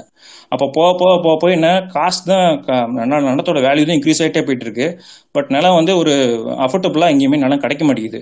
அவங்களுக்கு ஒன்றுமே இல்லை. அவங்க ஒரு காலத்தில் வந்து நல்லா தாக்குவை பண்ணிட்டாங்க. இப்போ வந்து யாரும் கொடுக்க மாட்டேங்கிறாங்க. வீடு நிறைய வீடு அவங்க வச்சிருக்காங்க. அது இடிஞ்சது போகுது. பட் ஆனாலும் அந்த நிலத்தை கொடுக்க மாட்டேங்கிறாங்க. நிலையா நிலம் வந்து எம்டியா இருக்கு. மெயின் இயர்லாம் நிறைய எம்டியா இருக்கு. பட் இருந்தாலும் அந்த நிலத்தை வந்து கொடுக்க மாட்டேங்கிறாங்க. இல்லை எக்கனாமிக்கு தகுந்த மாதிரி ஏதாவது அது வந்து எஃபிஷியண்டாக யூஸ் பண்ணாலும் இல்லை அதுவும் யூஸ் பண்ணுறது இல்லை. அவங்களும் சோம்பேறித்தனமாக இருக்காங்க. அதே மாதிரி மற்றவங்களுக்கும் நிலத்தை வந்து கொடுக்க மாட்டேங்கிறாங்க. இந்த மாதிரி வந்து அந்த ஒரு நிலம் வந்து ஒரு ஒரு இம்பார்ட்டன்ட் ஒரு என்னது முன்னேற விடாமல் ஒரு இதாகவே இருந்துகிட்டு இருக்கு. அதுவும் ஒடுக்கப்பட்டவங்களுக்கு. அவங்களுக்கு ஃபேமிலி ப்ராப்பர்ட்டி வராதனால அவங்க ரொம்ப வந்து நிலம் இல்லாமல் ரொம்ப வந்து கஷ்டப்படுறாங்க. ஸோ இந்த நிலத்தை வந்து நம்ம ஒரு ஒரு முக்கியமான கேர் எடுத்துட்டு எல்லாம் கொண்டு போகணும். ஸோ இதுக்கு எனக்கு என்ன ஒரு சஜஷன் அப்படின்னா இன்ஹெரிட்டன்ஸ் டேக்ஸ் வந்து ஒன்று கொண்டு வரணும் அப்படின்னு சொல்லிட்டு எனக்கு ஒரு சஜஷன் அதாவது ஒரு அப்பாட்டிருந்து மகனுக்கு வந்து நிலம் போகும்போது அவங்க இன்ஹெரிட்டன்ஸ் பண்ணுறாங்கல்ல ஒன்றுமே பண்ணாமல் தானே அவங்க அந்த நிலத்தை வாங்கிக்கிறாங்க. அவங்க சொந்த உழைப்பு கிடையாது ஃபேமிலி ப்ராப்பர்ட்டின்னு சொல்லிட்டு அந்த நிலத்தை எடுத்துக்கிறாங்க. அப்போது ஒரு இன்ஹெரிட்டன்ஸ் டேக்ஸ் ஒரு டென் பர்சன்ட் இல்லை டுவெண்ட்டி பர்சன்ட் இன்ஹெரிட்டன்ஸ் டேக்ஸ் போட்டோம் கண்டிப்பாக வந்து அது அந்த டேக்ஸை வச்சு கொஞ்சம் யூஸ்ஃபுல்லாக இருக்கும் அப்படின்னு நினைக்கிறேன். அதே மாதிரி அதிகமாக நிலம் வச்சிருக்கவங்க மெயின் ஏரியாவில் யூஸ் பண்ணாமல் ஒரு குறிப்பிட்ட காலம் வரையும் யூஸ் பண்ணாமல் இருந்தாங்கன்னா அங்கே வந்து கவர்மெண்ட் வந்து அதை தலையிட்டு அதை வந்து அது யூஸ் பண்ணி சொல்லணும் இல்லை கவர்மெண்ட் அதை வந்து எடுத்துக்கணும். அந்த மாதிரி இருந்துச்சுன்னா கொஞ்சம் யூஸாக இருக்கணும் அப்படின்னு நினைக்கிறேன். அதே மாதிரி ஒடுக்கப்பட்டவங்களுக்கு வந்து கூடுதலான நிலங்கள் கூடுதலான ஜாபு ஸ்காலர்ஷிப் கூடுதலான நிலங்கள் கூடுதலான ஜாப்பு கூடுதலான ஸ்காலர்ஷிப்பு பிஸ்னஸ் லோன்ஸு இதெல்லாம் வந்து அவங்களுக்கு கொடுத்தோம்னா அவங்களும் வந்து சமுதாயத்தில் நம்மளுக்கும் எல்லார் மாதிரியும் ஒரு சோசியலாகவும் எக்கனாமிக்கலாகவும் ஒரு ஈக்குவலாக வருவாங்க அப்படின்னு சொல்லிட்டு என்னோட கருத்து. தேங்க்யூ நன்றி நன்றி இன்னர் பீஸ் தோழர் உங்களோட கருத்தை சொன்னக்கு ரொம்ப நன்றி. மீரா மேம் நீங்க உங்களோட கருத்துக்களை சொல்லிருங்க. ஒரே ஒரு பாயிண்ட் இன்னர் பீஸ் தோழருக்கு ஒரே ஒரு பாயிண்ட் தோழர் நீங்க வந்து ஜாதிங்கிறது வந்து பார்ப்பனர் வர்றதுக்கு முன்னாடியே நம்ம கிட்ட இருந்தது அப்படின்னு சொல்றீங்க. அந்த ஜாதி அப்படின்ற அந்த சொல்லுக்கு வந்து வேர் சொல் வந்து நம்ம மொழியில கிடையாது. ஜாதிங்கிறதே அது வந்து அவங்களுடைய மொழியில உள்ள ஒரு சொல் தான் ரெண்டாவது குடின்னு இருந்தது. குடின்றத நீங்க எப்படி புரிஞ்சுக்கொள்ளணும்னா இப்ப வந்து ஒரு டாக்டருக்கு படிக்கிறாங்க. ஆஹ் அப்போ அவங்களுடைய தொழில் வந்து டாக்டரா இருக்குதுன்னா டாக்டர்ன்றத ஒரு ஜாதின்னு சொல்வீங்களா சொல்ல மாட்டீங்க இல்லையா? அதே மாதிரிதான் அன்னைக்கு அவங்க வந்து அவங்களுடைய வேலைகளை அதை செஞ்சாங்களே ஒழிய அதை ஜாதியில நம்ம வந்து கட்டமைக்க கூடாது. ஜாதி வந்து கண்டிப்பாக பார்ப்பனர் வருகைக்கு பின்னாடி அவங்க வர்ணம்னு சொல்லி கொண்டு வந்தது. பின்னாடி வந்து அது அந்த ஜாதிகளா அது பிரிவடைகிறதுங்களுடைய அந்த இதுதான் காரணமா இருந்தது. வர்ணாசிரம் தான் நமக்கு ஜாதிகளை கொண்டு வந்ததுன்னு நீங்க இன்னொன்னு சொன்னீங்க இல்லையா? வன்னி அந்த மாதிரி இதெல்லாம் வந்து ஜாதி பிரிவினை அது முதலே இருந்ததுன்னு கண்டிப்பா இல்ல. இப்போ பள்ளி வன்னி படையாச்சி காடு வரையர் கட்சி வரையர் மழவரையர் இப்படி எல்லாம் வந்து இன்னைக்கு வந்து தனித்தனி ஜாதிகளா மாறி இருக்கு ஆனா இது எல்லாமே என்னன்னு பாத்தீங்கன்னா இவங்க வந்து அந்த மன்னன் வந்து போருக்கு போறதுக்கு வசதி பண்றதுக்காக அந்த பாதைகள்ல இருந்த காடுகள் எல்லாம் வெட்டி அந்த போர் அமைக்கிற அந்த கூலி தொழில் பண்ணிட்டு இருந்தவங்க சோ அந்த பள்ளின்றவர் இன்னைக்கு வல் வன்னியர்ன்ற இது தன்னை சொல்லிட்டு நாங்கள் ஆண்ட ஜாதின்னு சொல்லிக்கிறாங்க. இல்லவே இல்லை. சோ இந்த முறையில தான் இந்த மாதிரி அதாவது அவங்க செஞ்ச வேலைகள் பின்னாளில் அது ஜாதியாக மாற்றி அமைக்கப்படுது. அது வந்து இந்த பார்ப்பனர்களின் வருகைக்கு பின்னர் தான் வர்ணாசிரம தத்துவங்களையும் கொண்டு வந்து நம்மள்ட்ட திணிச்சு அத ஜாதிகளா மாத்தியது அவங்களுடைய செயல் மட்டும்தான். நம்ம கிட்ட வந்து கண்டிப்பாக இல்ல. மேடம் ஒரே டவுட்டு இப்போ நீங்க வர்ணாசிரமம் வந்ததுக்கு அப்புறம் தான் ஜாதியா மாறுச்சுன்னு சொன்னீங்கல்ல. அது எந்த காலகட்டம்னு சொல்ல முடியுமா? அது உடனடியா ஒரே நாள்ல ஓவர் நைட் அப்படி மாறிடல தோழர். அது வந்து ஒரு மெல்ல மெல்ல ஒரு காலப்போக்கில் அவங்க செஞ்சது. அது வந்து ஒரு பெரிய அதுக்கு வந்து ஒரு பொய் புரட்டல் நயவஞ்சகம் சூது இதெல்லாம் இருக்கு. அது நம்ம தனியா பேச வேண்டியது. ஆனா கண்டிப்பாக நம்மிடம் ஜாதி இல்லை. அது ஒன்ன மாத்திரம் நல்லா தெள்ள தெளிவா சொல்ல முடியும். நன்றி தோழர். அந்த இருளர் என்பது வந்து ஜாதிங்களா? அது வந்து என்னன்னு சொல்லுவீங்க. இருளர் அப்படிங்கிறது. ஜெய்பீம்ல காட்டினாங்கல்ல. அது பழங்குடியினர் அவங்க பூர்வ தமிழ்குடி இருளர்ன்றது. பழங்குடிக்கு சமஸ்கிருத சொல்லுதானே ஜாதிங்கிறதுன்னு சொல்றாங்க. இல்லங்க இல்லங்க. கண்டிப்பா இல்லங்க. இல்ல பழங்குடி அப்படிங்கிறது வந்து ஒரு ஜாதி என்பது அவங்க வந்து எப்படி கொண்டு வர்றாங்கன்னா அப்பா அப்பா என்னதோ அது வந்து பிள்ளைக்கு அதே ஜாதி. ஜாதின்றது வந்து ஜீன் அப்படின்ற அந்த ஒரு ஒரு சொல்லின் வே வேர் சொல்லாதான் இருக்குது ஜாதிங்கிறது. சோ கண்டிப்பா ப பழங்குடின்றது என்னது? பழமையான அவ்வளவுதானே அது போய் எப்படி ஒரு ஜாதின்றதுக்கு உள்ள சொல்லா இருக்க முடியும்? அதுவும் வந்து அப்பா வழியில தானே அவங்களும் வந்து பழங்குடி தான் வந்து மற்ற ஜாதியோட ரொம்ப ஸ்ட்ரிக்டா இருப்பாங்க. வேற அஹ், பழங்குடிகிட்ட போய் கல்யாணம் பண்ண மாட்டாங்க. ஏன்னா குறவர்னு நம்ம பொத்தாம் பொதுவா சொல்றோம். ஆனா குறவர்ல வந்து இந்த இந்த மலைநாட்டு குறவர் ஒரு நிமிஷம் ஒரு நிமிஷம் ஒரு நிமிஷம். குறவர்லயும் வந்து இந்த மலைநாட்டு குறவர் அந்த மலைநாட்டு குறவர் அப்படின்னு இருக்கு. அவங்ககிட்ட கிளை கூட்டம்னு இருக்கு. அவங்க வந்து அந்த மலைநாட்டு குறவர்கிட்ட தான் எடுப்பாங்களே ஒழிய மத்த இப்ப புதுக்கோட்டையில இருக்கிற ஒரு குறவர் வந்து புதுக்கோட்டை மாவட்டத்தில் இருக்க ஒரு குறவர் வந்து திருநெல்வேலி மாவட்டத்தில் இருக்க ஒரு குறவர்கிட்ட எடுக்க மாட்டாரு. இது எனக்கு தெரிஞ்ச விஷயம். அவங்ககிட்ட நான் பேசிட்டு இருக்கும்போது அவங்க சொன்னது. மேலும் வந்து எம் தமிழ்நாட்டோட எம்பிசி பட்டியல்ல குறவர்னு நீங்க போய் கே பாத்தீங்க அப்படின்னா அதுல ஏகப்பட்ட ஒன்னு ரெண்டு கிடையாது. குறவருங்கிறது பழங்குடி எங்களுக்கு எஸ்டி இதா வேணும்னு சொல்லி அவங்க கேட்டுட்டு இருக்காங்க. அது ஒரு விஷயம். அது வந்து சென்ட்ரல் கவர்மெண்ட் தான் அப்ரூவல் பண்ணும். ஆனா ஸ்டேட் கவர்மெண்ட் ரெப்ரசன்ட் பண்ணணும் அவங்க ரொம்ப நாளா போராடிக்கிட்டு இருக்காங்க பத்து வருஷமா. இருந்தாலும் வந்து எம்பிசி பட்டியலில் இருக்கிற குறவர் வந்து என்ன சொல்றாங்கன்னா எங்களுக்கு வந்து இத்தனை பிரிவுகள் இருக்கு அப்படின்னு சொல்லி அவங்க அட்டனை அட்டவணைப்படுத்தியிருக்காங்க. அந்தந்த பிரிவு அந்தந்த பிரிவுக்குள்ள தான் கல்யாணம் பண்றாங்க. ஏன்னா அவங்களே வந்து பழங்குடி தான். குறவர் அப்படிங்கிறவங்க வந்து பழங்குடி தான். ஆனா அவங்க வந்து எம்பிசியில ஜாதி அப்படிங்கிற வரிசையில தான் அவங்களை அட்டவணைப்படுத்தியிருக்காங்க. ஜாதி கார்த்திக் பழங்குடி அப்படிங்கிறதுக்கும் ரொம்ப டிஃபரெண்ட்லாம் கிடையாது. வெள்ளக்காரனா என்ன இல்ல இல்ல. நீங்க ஒரு வந்து இன்னைக்கு உள்ள நிலைமைய பேசுறீங்க. இல்ல இல்ல நான் வந்து இன்னைக்குள்ள இல்ல நிலைமையை பேசலங்க. ஒரு நிமிஷம் கேளுங்க. ஆரம்பத்துல இது எப்படி ஒரு நிமிஷம் கேளுங்க ஒரு நிமிஷம் கேளுங்க. ஒரு நிமிஷம் கேளுங்க. இல்ல இல்ல ஒரு நிமிஷம் கொஞ்சம் கேளுங்க. வெள்ளக்காரன் வந்து நம்ம இந்தியாவை ஆண்டுகிட்டு இருக்கும்போது அவன் வந்து இந்தியாவுல வாழ்ந்துகிட்டு இருக்க ட்ரைப்ஸ் யாரெல்லாம் சொல்லி எழுதி வச்சிருக்கான்? அதுல இன்னைக்கு ஜாதின்னு குறிப்பிடப்படக்கூடிய பறையரா இருக்கட்டும் வன்னியரா இருக்கட்டும் வெள்ளாளரா இருக்கட்டும் இல்ல செங்குந்தூரா இருக்கட்டும் கைகோளரா இருக்கட்டும் மரவரா இருக்கட்டும் கல்லரா இருக்கட்டும் அகமுடியா இருக்கட்டும் எல்லாத்தையும் வந்து ட்ரைப்ஸ் தான் அவன் ஒளி ஒழிய அவன் வந்து கேஸ்ட்னு சொல்லி வகைப்படுத்தவே இல்லை.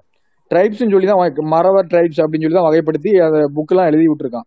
அது போக ஐநாவில் வந்து பாத்தீங்கன்னா ட்ரைப்ஸுக்குன்னு சொல்லிட்டு அந்த பழங்குடிகளை பாதுகாக்கிறதுன்னு சொல்லி ஒரு அமைப்பே இருக்கு. அது ஒவ்வொரு நாட்டிலையும் இருக்குது ஒவ்வொரு நாட்டிலையும்.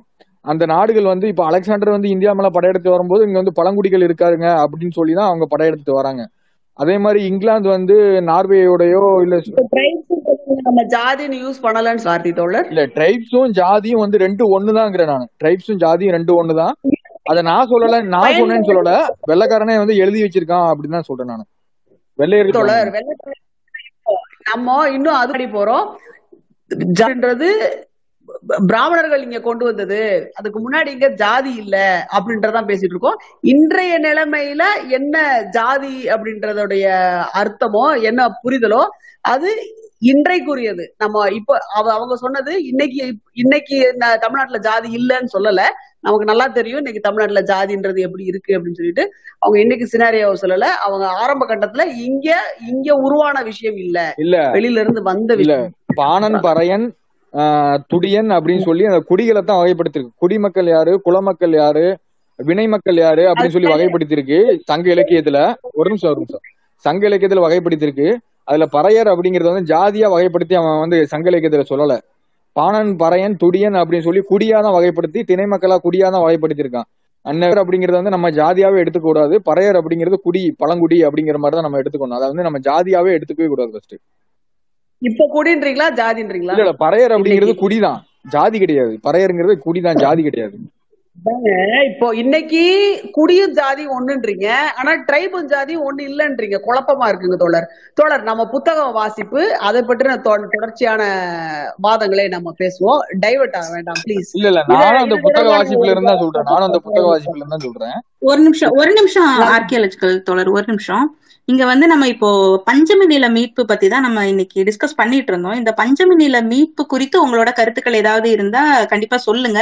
இந்த டிஸ்கஷன் வந்துட்டு இது டைவர்ட் ஆகி போற மாதிரி தான் இருக்கு. பஞ்சமி நிலம் குறித்து உங்களோட கருத்துக்களை முன் வச்சீங்கன்னா பெட்டரா இருக்கும் தொடர் வந்து சொல்லியிருந்தாரு. இந்த வந்து பஞ்சமி நிலம் வந்து எப்படி வந்து ஒருத்தங்களுக்கு சொந்தம் பஞ்சமி நிலம் வந்து க- கொடுத்தது. அது வந்து யா எந்த மக்களுக்கு கொடுத்ததோ அது அந்த மக்களுக்கு தான் போய் சேரணும். அது எல்லாம் மாற்று கருத்தே கிடையாது. அந்த மக்களுக்கு தான் போய் சேரணும். அதே மாதிரி இந்த செட்டியாருங்கிற வாழ்ற மக்கள் இடத்துல தான் அது பரம்பரை பரம்பரையா வருது அப்படின்னு அவர் சொல்லியிருந்தாரு. அந்த செட்டியார் மக்கள் ஒன்றும் பரம்பரை பரம்பரையா வருது உழைப்பே இல்லாம அதை வந்து அந்த நிலத்தை வச்சுக்கிறாங்கன்னு அவர் சொல்றாரு. அதெல்லாம் தப்பு. ஒரு இடத்துல வந்து ஒரு ஒரு நாட்டை வந்து கேப்சர் பண்ணணும்னா அதுல வந்து போர் செஞ்சு அதுக்கான இழப்புகளை சந்திச்சு உயிர்களை சந்திச்சு தான் அந்த நாட்டை கேப்சர் பண்ணி அவன் வந்து அந்த ஆட்சியின் அதிகாரத்தை நிர்வகிக்கிறானே ஒழிய சும்மா வந்து உழைப்பே போடாம அவன் அந்த நிலத்துக்கு சொந்தக்காரனா ஆகல. அந்த உழைப்பே போடாம சொந்தக்காரன் ஆகல. எப்படி வந்து இன்னைக்கு வந்து ஒரு தலித் மக்களுக்கு வந்து ஒரு தலித்துன்னு நான் சொல்ல விரும்பவே இல்லை நான். பட்டியலின மக்களுக்கு வந்து எப்படி இடஒதுக்கீடு வந்து பரம்பரை பரம்பரையா போகுதோ அதே மாதிரிதான் சொத்தும் பரம்பரை பரம்பரையா போகும். அதுல வந்துட்டு நீங்க வந்து அது வந்து இவங்க வச்சிருக்கிறாங்க அதை வந்து கொடுக்கணும் அப்படின்னா அது அவங்களோட விருப்பம். அவங்களோட உரிமையை கொடுக்கறதும் கொடுக்காதும் பஞ்சமி நிலத்தை கேளுங்க. அதுல தப்பே கிடையாது. பஞ்சமி நிலத்தை வந்து ஆஹ், மக்களுக்கு பட்டியலின மக்களுக்கு ஒதுக்கப்பட்டது. அந்த நிலத்துல உங்க நிரம்ப முப்பாட்டன் முப்பாட்டன் உழைச்சிருக்கான். அதனால அவங்க பரம்பரை பரம்பரையா சொத்து அவங்க கிட்ட இருக்குன்னு சொல்றீங்க. எங்களுக்கு புரியுது. அது வேற ஒருத்தர் அந்த நிலத்தை வச்சுக்க கூடாது அப்படின்ற ஒரு அடக்குமுறைக்கு போக கூடாது அப்படின்றதுதான் நாங்க இங்க தெளிவா வச்சிருக்க கருத்து. கவலைப்படாதீங்க. காரைக்குடி பக்கம் அவங்கவுங்க நிலம் அவங்கவுங்க கையில இருக்கட்டும். ஒண்ணும் பிரச்சனை இல்ல. கொஞ்சம் கொஞ்சமா நம்ம பக்கம் மாத்திக்குவோம். நன்றி தோழர். நன்றி உங்களுடைய கருத்துக்கு. நன்றி நன்றி? நன்றி.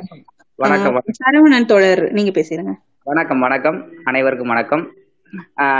டாக்டர் புரட்சியாளர் அம்பேத்கர் அவர்கள் ஒரு கூறிய கருத்தை நான் முன்வைத்து பேச விரும்புகிறேன். என்னை கடவுளாக்கி ஆக்காதே நீ தோற்று விடுவாய். என்னை ஆயுதமாக்கி போராடு என்று கூறியார் அந்த வகையில்தான் நிதியரசர் அவர்களும் இருந்துள்ளார் வாழ்ந்துள்ளார் இன்னும் வாழ்ந்து கொண்டிருக்கிறார்.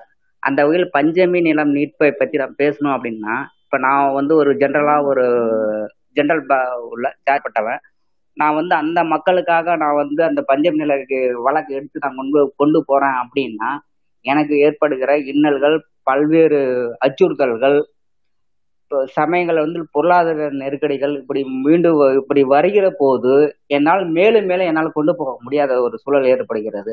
அதனால் அதில் வந்து வர ஏற்படுகிற தொய்வு தான் நாம் பஞ்சம் மீட்க முடியாமல் நாம் இன்னும் இருக்கிறோம். அதே போல ஆட்சியாளர்களும் சரி அரசு அதிகாரிகளும் சரி கட்டாயிடுச்சு. ஹலோ? கேக்குது கேக்குது தோழர் நீங்க பேசுங்க கேக்குது. தோழர் ஒரு நிமிஷம் அதுக்கு முன்னாடி ஒரே ஒரு நிமிஷம். பேசி முடிச்ச தோழர்கள் கொஞ்சம் லிசனர் போயிட்டீங்கன்னா பெட்டரா இருக்கும். ஏன்னா ரிக்வஸ்ட் வந்துட்டே இருக்கு. சோ பேசி முடிச்சவங்க நீங்க லிசனருக்கு மூவ் ஆயிடுறீங்களா? நன்றி. சரவணன் தோழர் நீங்க கண்டினியூ பண்ணுங்க. ஆட்சியாளர்களும் அரசு அதிகாரிகளுமே நாம் இதை பற்றி எடுத்துக்கொண்டு போய் சொல்ல வேண்டாம் சகோதரி நம்ம வந்து ஏளனமா பா- அந்த ஏளன பார்வை என் மீதும் உள்ளது. அதே போல் நான் ஒரு தாழ்த்தப்பட்ட ஒரு சாரி தாழ்த்தப்பட்டன்ற வார்த்தையை பயன்படுத்தி மன்னிக்கும் பட்டியலின மக்களுக்காக நான் போராட்டத்தை முன்னெடுக்கிறேன் என்றால் என் மீது வன்மங்கள் தூவப்படுகிறது. என் என் சமுதாயத்தை சார்ந்தவர்களை நீ என்ன அவர்களுக்காக நீ வக்காலத்தை எடுத்து சென்று கொண்டிருக்கிறாய் அப்படின்னு என்னையும் ஏ- ஏராளமா பேசியிருக்காங்க போயிருக்காங்க வந்திருக்காங்க. அப்படிங்கும்போது நான் என்ன பண்ணேன்னா என்னுடைய கா ஒரு குறிப்பிட்டதுக்கு மேல என்னால போக முடியல. அதுக்கான முயற்சியில பண்ண முடியல. அந்த அதுதான் அந்த தொய்வுகள் தான் ஏற்படுது. அப்புறம் இன்னொரு விஷயம் சொல்லிடுறேன் சகோதர ஒருத்தர் சொன்னார் இல்லைங்களா? ஜாதி வந்து இப்போ அது தோணல அது அப்ப அந்த காலத்துல இருக்குன்னா உண்மையிலே கிடையவே கிடையாது. இந்தியாவில் இருந்தது வைணவம் சைவம் சீக்கியம் பௌத்தம். இந்த நான்கு மதம் தான் இருந்தது. ஆரியர்கள் வரையில் பின்னால் தான் அந்த இந்து மதம் தோன்றெடுக்கப்பட்டு அதன் பின்னால் தான் சாதியம் தோன்றியது. சரிங்களா? அதனால இந்த பஞ்சநிலத்திலிருந்து ஒரு சரியான வராத பொருளாதார ரீதியா ஒரு யாரு உச்ச நீதிமன்றம் வரைக்கும் கொண்டு போற வழக்கறிஞர்கள் இருந்தனா கண்டிப்பா அவருக்கு பின்னாடி அனைவரும் சில தயாராக இருந்தால் கண்டிப்பா பஞ்சமி நிலத்தை மீட்கெடுக்க முடியும் என்பது என்னுடைய கருத்து. நன்றி.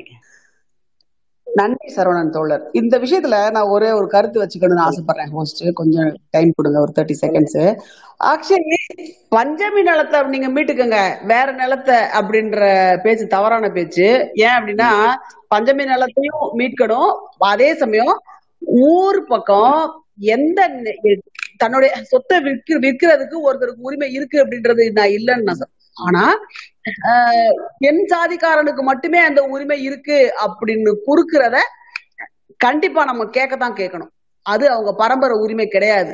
ஒரு ப்ராப்பர்ட்டிஸ் ஃபார் சேல் அப்படின்னா அவங்களுக்குள்ள பேசிக்கிட்டோம். அது பத்தி பிரச்சனை இல்லை. பட் அது ஒரு அவங்களுக்குள்ள பேசி உ- உள்ள முடிச்சுக்கிற போது யாரும் ஒண்ணுமே சொல்ல போறது இல்ல பட் அது ஒரு ஆடாசிட்டியோட ஒரு திமிர்த்தனத்தோட விளம்பரமா வரும்போது இந்த ஜாதிக்காரர்கள் மட்டும் அணுகும் விளம்பரமோ விளம்பரத்தோட அணுகும் போது அது தவறு.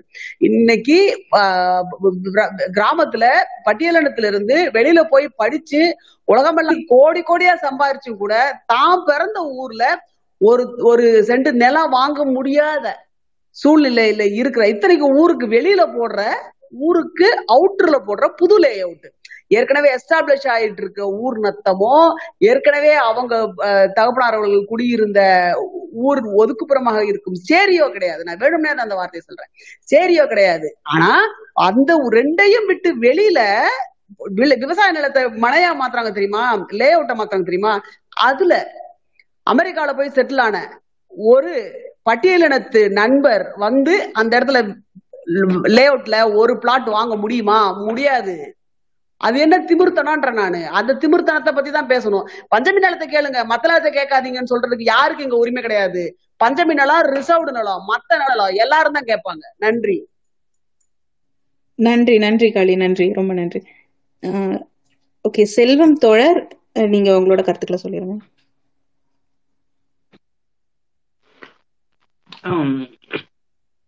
ஆக்சுவலா இப்ப வந்து ஜட்ஜ்மெண்ட் கொடுக்கறதுக்கு வந்து அம்பேத்கர் ஒளியில் அப்படின்னு இருக்கிறப்போ உண்மையிலேயே அது ஒரு நல்ல விஷயம். அது எப்படி நான் பாக்குறேன்னா நான் ஆக்சுவலா கொஞ்ச நேரத்துக்கு முன்னாடி தான் வந்தேன். அதனால இதுக்கு முன்னாடி என்ன நடந்துச்சுன்னு எனக்கு சரியா தெரியல. ஆனால் இந்த டைட்டில் சம்மந்தமாக என்னோட ஒப்பீனியன் சொல்றேன். வேற ஒன்றும் இல்லை.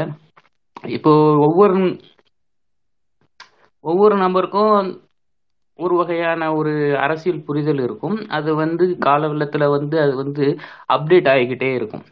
அப்படி அப்டேட் ஆகுறது வந்து ஒரு நல்ல விஷயம்னு நான் நினைக்கிறேன். ஏன்னா ஒரு தேங்கிய தேங்கிய மனநிலையில யாருமே வந்து ஒரு புதுமையா புதுமையை வந்து அணுகி அதன் மூலமாக வந்து ஏற்கனவே இருந்ததை இன்டர்பிரட் பண்ணி சொல்ல முடியாது. அப்படின்னு இருக்கிறப்போ ஒரு ஜட்ஜ் மாதிரியான ஒரு உயர் பதவியில் இருக்கிறப்போ ஒரு ஜட்ஜ் மாதிரியாக அந்த சமூகத்தை கட்டமைக்கிற ஒரு பொறுப்புல இருக்கிறவங்க எப்பயுமே வந்து தன்னை வந்து புதுமைப்படுத்திக்கிட்டே இருந்து அதற்கேற்ப உலகில மாறி வரக்கூடிய அரசியல் சூழ்நிலைக்கு ஏற்ப எழுதப்பட்ட விதிகளை வந்து எந்த அடிப்படையில் எழுதினாங்களோ அது மட்டும் இல்லாம அது கூட அவங்க என்ன விருப்பத்தின் அடிப்படையில வந்து சொல்லியிருக்க கூடும் அப்படின்னு ஒரு அசம்சனை இவங்களா கிரியேட் பண்ணி அதன் அடிப்படையில வந்து சொல்றதுதான் ஜட்ஜோட வேலையா இருந்துட்டு இருந்திருக்கு. அப்போ இவர் வந்து அம்பேத்கர் ஒளியில் அவர் செய்யறப்போ உண்மையிலேயே அது ஒரு நல்ல விஷயமா தான் நான் பாக்குறேன். வேற ஒன்றும் இல்லை. நன்றி நன்றி செல்வம் தோழர். ஓகே இனி இந்த மாதிரி இப்போ நம்ம பஞ்சமி நிலம் குறித்து ஒரு பெரிய டிஸ்கஷன் நம்ம பண்ணிட்டோம்னு தோணுது. இந்த பஞ்சமி நிலம் சார்ந்து நிறைய பஞ்சமி நில மீட்பு இயக்கங்கள் நிறைய நடந்துட்டு இருக்கு. அதுல வந்து தடா பெரியசாமி அவர்களால் நடத்தப்படுற மண்ணுரிமை மீட்பு இயக்கமா இருக்கட்டும். அதுக்கப்புறமா அதை தொடர்ந்து நிறைய பேர் இதுக்கான போராட்டங்கள்லயும் இறங்கியிருக்காங்க. அந்த போராட்டங்களும் சரி இப்ப அதுக்கான நடவடிக்கைகளும் சரி அதுக்காக ஏற்பாடு செய்யப்பட்ட கமிட்டிஸ் அந்த பஞ்சமி நில மீட்புக்காக ஏற்பாடு செய்யப்பட்ட கமிட்டிகளும் சரி இப்ப எந்த அளவுல தன்னோட செயல்பாட்டுல இறங்கி இருக்கு அப்படின்னு சொல்லி தங்களை தாங்களே ஒரு மீளாய்வு செய்து பார்த்துக்க வேண்டிய நேரம் வந்துருச்சு அப்படின்னு சொல்லி தான் தோணுது. ஏன்னா பன்னிரெண்டரை லட்சம் ஏக்கர் நிலங்கள்ல ஒரு லட்சம் நிலம் தான் இந்த பதினைந்து வருடங்களுக்குள்ள மீட்கப்பட்டிருக்கு அப்படின்ற ஒரு அஹ், ரொம்ப அஹ், கஷ்டமான ஒரு விஷயமும் நடந்திருக்கு. அதே மாதிரி இப்போ அதுக்காக உயிரிழந்த மக்களும் இருக்காங்க. அந்த உயிரிழந்த மக்கள் அவங்களுக்கான உரிமைகளை பெறும் அந்த ஒரு போராட்டத்துல உயிரிழந்திருக்காங்க. சோ அவங்களையும் நம்ம நினைவுல வச்சு இந்த பஞ்சமை நிலம் குறித்த இந்த தொ- தொடர்ந்து இந்த மாதிரியான உரையாடல்களை நம்ம நிகழ்த்திக்கிட்டே இருப்போம். அரசு தரப்புல இருந்து இதை மீட்டு அது உரிய மக்களுக்கு போய் சேர்றதுக்கான எல்லா வழிவகையும் செய்யணும் அப்படின்றதும் நம்மளோட எதிர்பார்ப்பும் கோரிக்கையாகவும் இருந்துட்டே இருக்கும் அப்படின்னு சொல்லி அஹ், இந்த முச்சந்த ம- மன்றம் சார்பா நாங்க சொல்லிக்கிறோம். இப்ப வந்து நம்ம பஞ்சமி நிலம் குறித்து ஓரளவு நம்ம டிஸ்கஸ் பண்ணிட்டோம்னு தோணுது. அப்புறம் இன்னைக்கு படிச்ச இரண்டாவது கட்டுரையான இந்த கல்லறை எப்படி இருக்கணும்? கல்லறை தோட்டம் அப்படின்றது சுடுகாடு. எல்லாருக்கும் சுடுகாட்டிலும் சமத்துவம் இருக்கணும் அப்படின்ற அந்த கட்டுரையை நம்ம படிச்சோம். அதை பத்தின கருத்துக்களையும் நம்ம ஷேர் பண்ணிக்கிட்டா இன்னும் பெட்டரா இருக்கும்னு தோணுது. மீரா மேம் நீங்க ஷேர் பண்றீங்களா?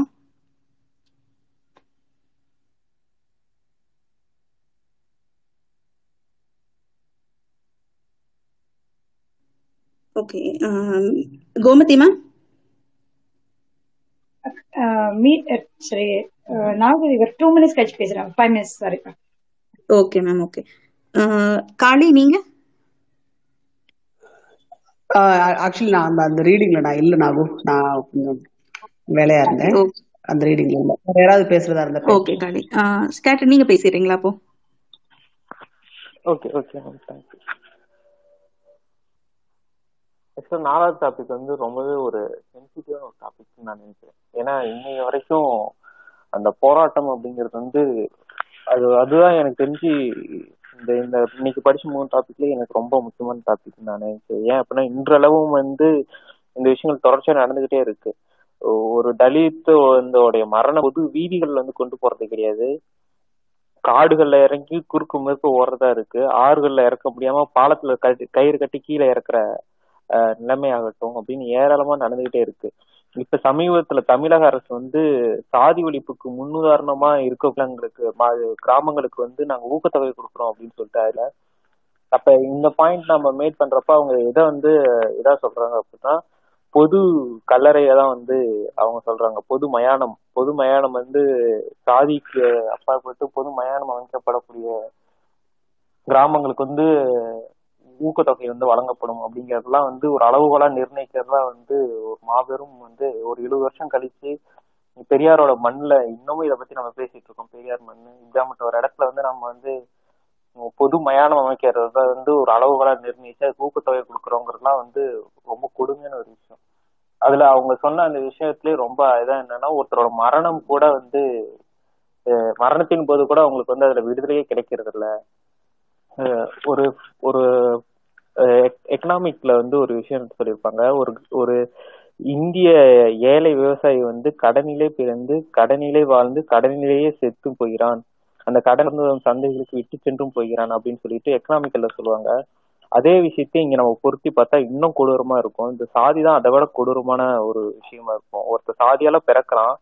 பிறப்பால் ஒருத்தனுக்கு எப்படி சாதி இருக்கோ அதே மாதிரி அவனுடைய மரணத்தின் போது கூட அந்த சாதி வந்து அவனை விடாம துரத்திக்கிட்டே இருக்கு. தலித் அப்படிங்கிற ஒரே காரணத்தினாலதான் வந்து ஆஷ் படுகொலையே நடந்திருக்கு. தன்னுடைய கார்ல வந்து ஒரு தலித் பெண்மணி ஏற்றிக்கொண்டு ஒரு கர்ப்பிணி பெண்மணி ஏற்றிக்கொண்டு என்றதுனாலதான் வந்து ஆஷ் படுகொலை செய்யப்பட்டது அப்படிங்கிறதே வந்து ஒரு சில குறி ஒரு சில எழுத்தாளர்கள் வந்து குறிப்பிடுறாங்க. அப்ப இந்த மாதிரி இன்னும் வந்து அந்த பொது வழியை உபயோகிக்கப்படு படுத்தாம இரண்டு கல்லறைகள் ரெண்டு தனித்தனியாவே இருக்கிறது அப்படிங்கிற மாதிரியான விஷயங்கள்லாம் வந்து இன்னமும் தொடர்ச்சியா நடந்துகிட்டே இருக்கு. அப்ப சமத்துவமே இல்லாம மரணத்தின் போது கூட உங்களுக்கு சமம் கிடையாது. மரணத்தின் போது கூட உங்களோட அத்தனையும் மறுக்கப்படும். உயிர் இழந்தாலும் அது ஒரு வழி இருக்கு இருக்குங்கிறதுலாம் எதுவுமே கிடையாது. வெறும் சாதி மட்டுமே ஒருத்தன் வந்து நாதியற்ற அந்த சமூகத்துக்கு வந்து எந்த ஒரு உரிமையும் கிடைக்காமலே போகக்கூடிய ஒரு வா ஒரு விஷயமா தான் வந்து மரணமும் இருக்கு. ஏன்னா இங்க இம்மை மறுமை வந்து ரொம்ப ஆழமா பேசப்பட்டுக்கிட்டே இருக்கு. ஒவ்வொரு மதம் மதத்தின் அடிப்படையே வந்து எதுன்னா இம்மை மறுமை பத்தி தான் பேசுறது. இங்க நீ வாழ்ற வாழ்க்கைக்கான பலன் வந்து உனக்கு மறுமையில கிடைக்கும். இன்னொரு ஒரு உலகத்துல கிடைக்கும் அப்படிங்கிற அந்த விஷயங்கள் வந்து திரும்ப திரும்ப திரும்ப திரும்ப பேசிக்கிட்டே இருக்கு. அப்ப தன்னுடைய பாவங்களுக்காகவும் பய புண்ணியங்களுக்காக அவங்க வந்து ஒருபோதும் வருந்துறதே இல்லை. இந்த மாதிரியான மரணத்தின் போது கூட அப்படிங்கிறது அர்த்தமான உண்மை. அவங்க பேசுறது முழுக்க முழுக்க முழுக்க முழுக்க நல்லது பண்ணு புண்ணியம் பண்ணுன்னு பேசுவாங்க. ஆனா ஒரு இடத்துல கூட அவங்க அதை வந்து கடைபிடிக்க மாட்டாங்கிறதுக்கு ஒரு அழகான உதாரணம் எது அப்படின்னா இந்த தலித்துகளோட மரணத்தை அவங்க கடைபிடிக்கக்கூடிய அந்த தீண்டாமை அவங்களோட புறக்கணிப்புகள் தான் வந்து ஒரு யதார்த்தத்தின் பார்வையா இருக்கு. அவங்க பேசுறதுக்கும் அவங்க வாழ்றது வாழ்க்கைக்கும் முழு முழு துருவ வேறுபாடுகள் தான். இரு இரு துருவமா தான் அவங்களோட வாழ்க்கை பயணப்பட்டு இருக்கு. அதுல அவங்க அது வந்து மேல்முறையீடும் அது போகுது. ஒரு கார் ஒரு அரசாங்க கார்பரேஷனே இந்த மாதிரியான விஷயங்கள் அப்படிங்கிற ஏராளமான விஷயங்கள் வந்து மிஷினரிக்கிட்டே எக்கச்சக்க பிரச்சனை இருக்குங்கிறது வந்து நீதிமன்றம் வந்து சொல்லியிருக்கு.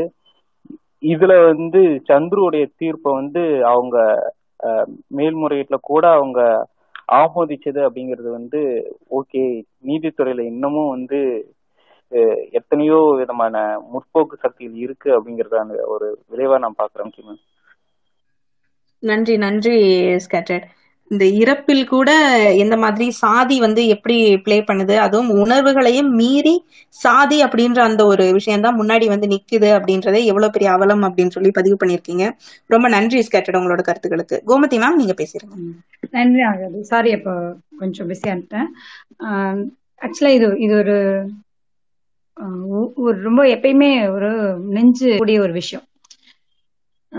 வாழும்பொழுது இவ்வளவு கஷ்டப்பட்டு வாழ்ந்ததுக்கு அப்புறமும் இறந்ததுக்கு அப்புறம் வந்து அவங்களுக்கான இறுதி அவங்க எங்க இருக்கணும் அப்படிங்கிறது கூட அதுக்கும் ஒரு ஜாதி அப்படிங்கிறது ரொம்ப ஆச்சரியமான ஒரு விஷயத்துல தான் இருக்கிறோம்.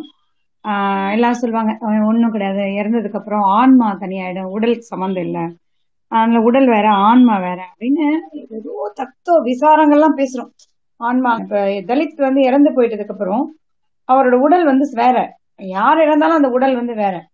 அதுக்கப்புறம் ஆன்மா வந்து தனியா போயிடுது இல்ல ஒரு இப்போ நீங்க வந்து ஆன்மா தான் எல்லாம் அப்படின்னு சொன்னீங்கன்னா ஒரு ஆன்மா போயிடுச்சு. அப்போ அது வெறும் உடல் தான். எல்லா உடலும் ஒரே உடலா தானே ஆயிடும்.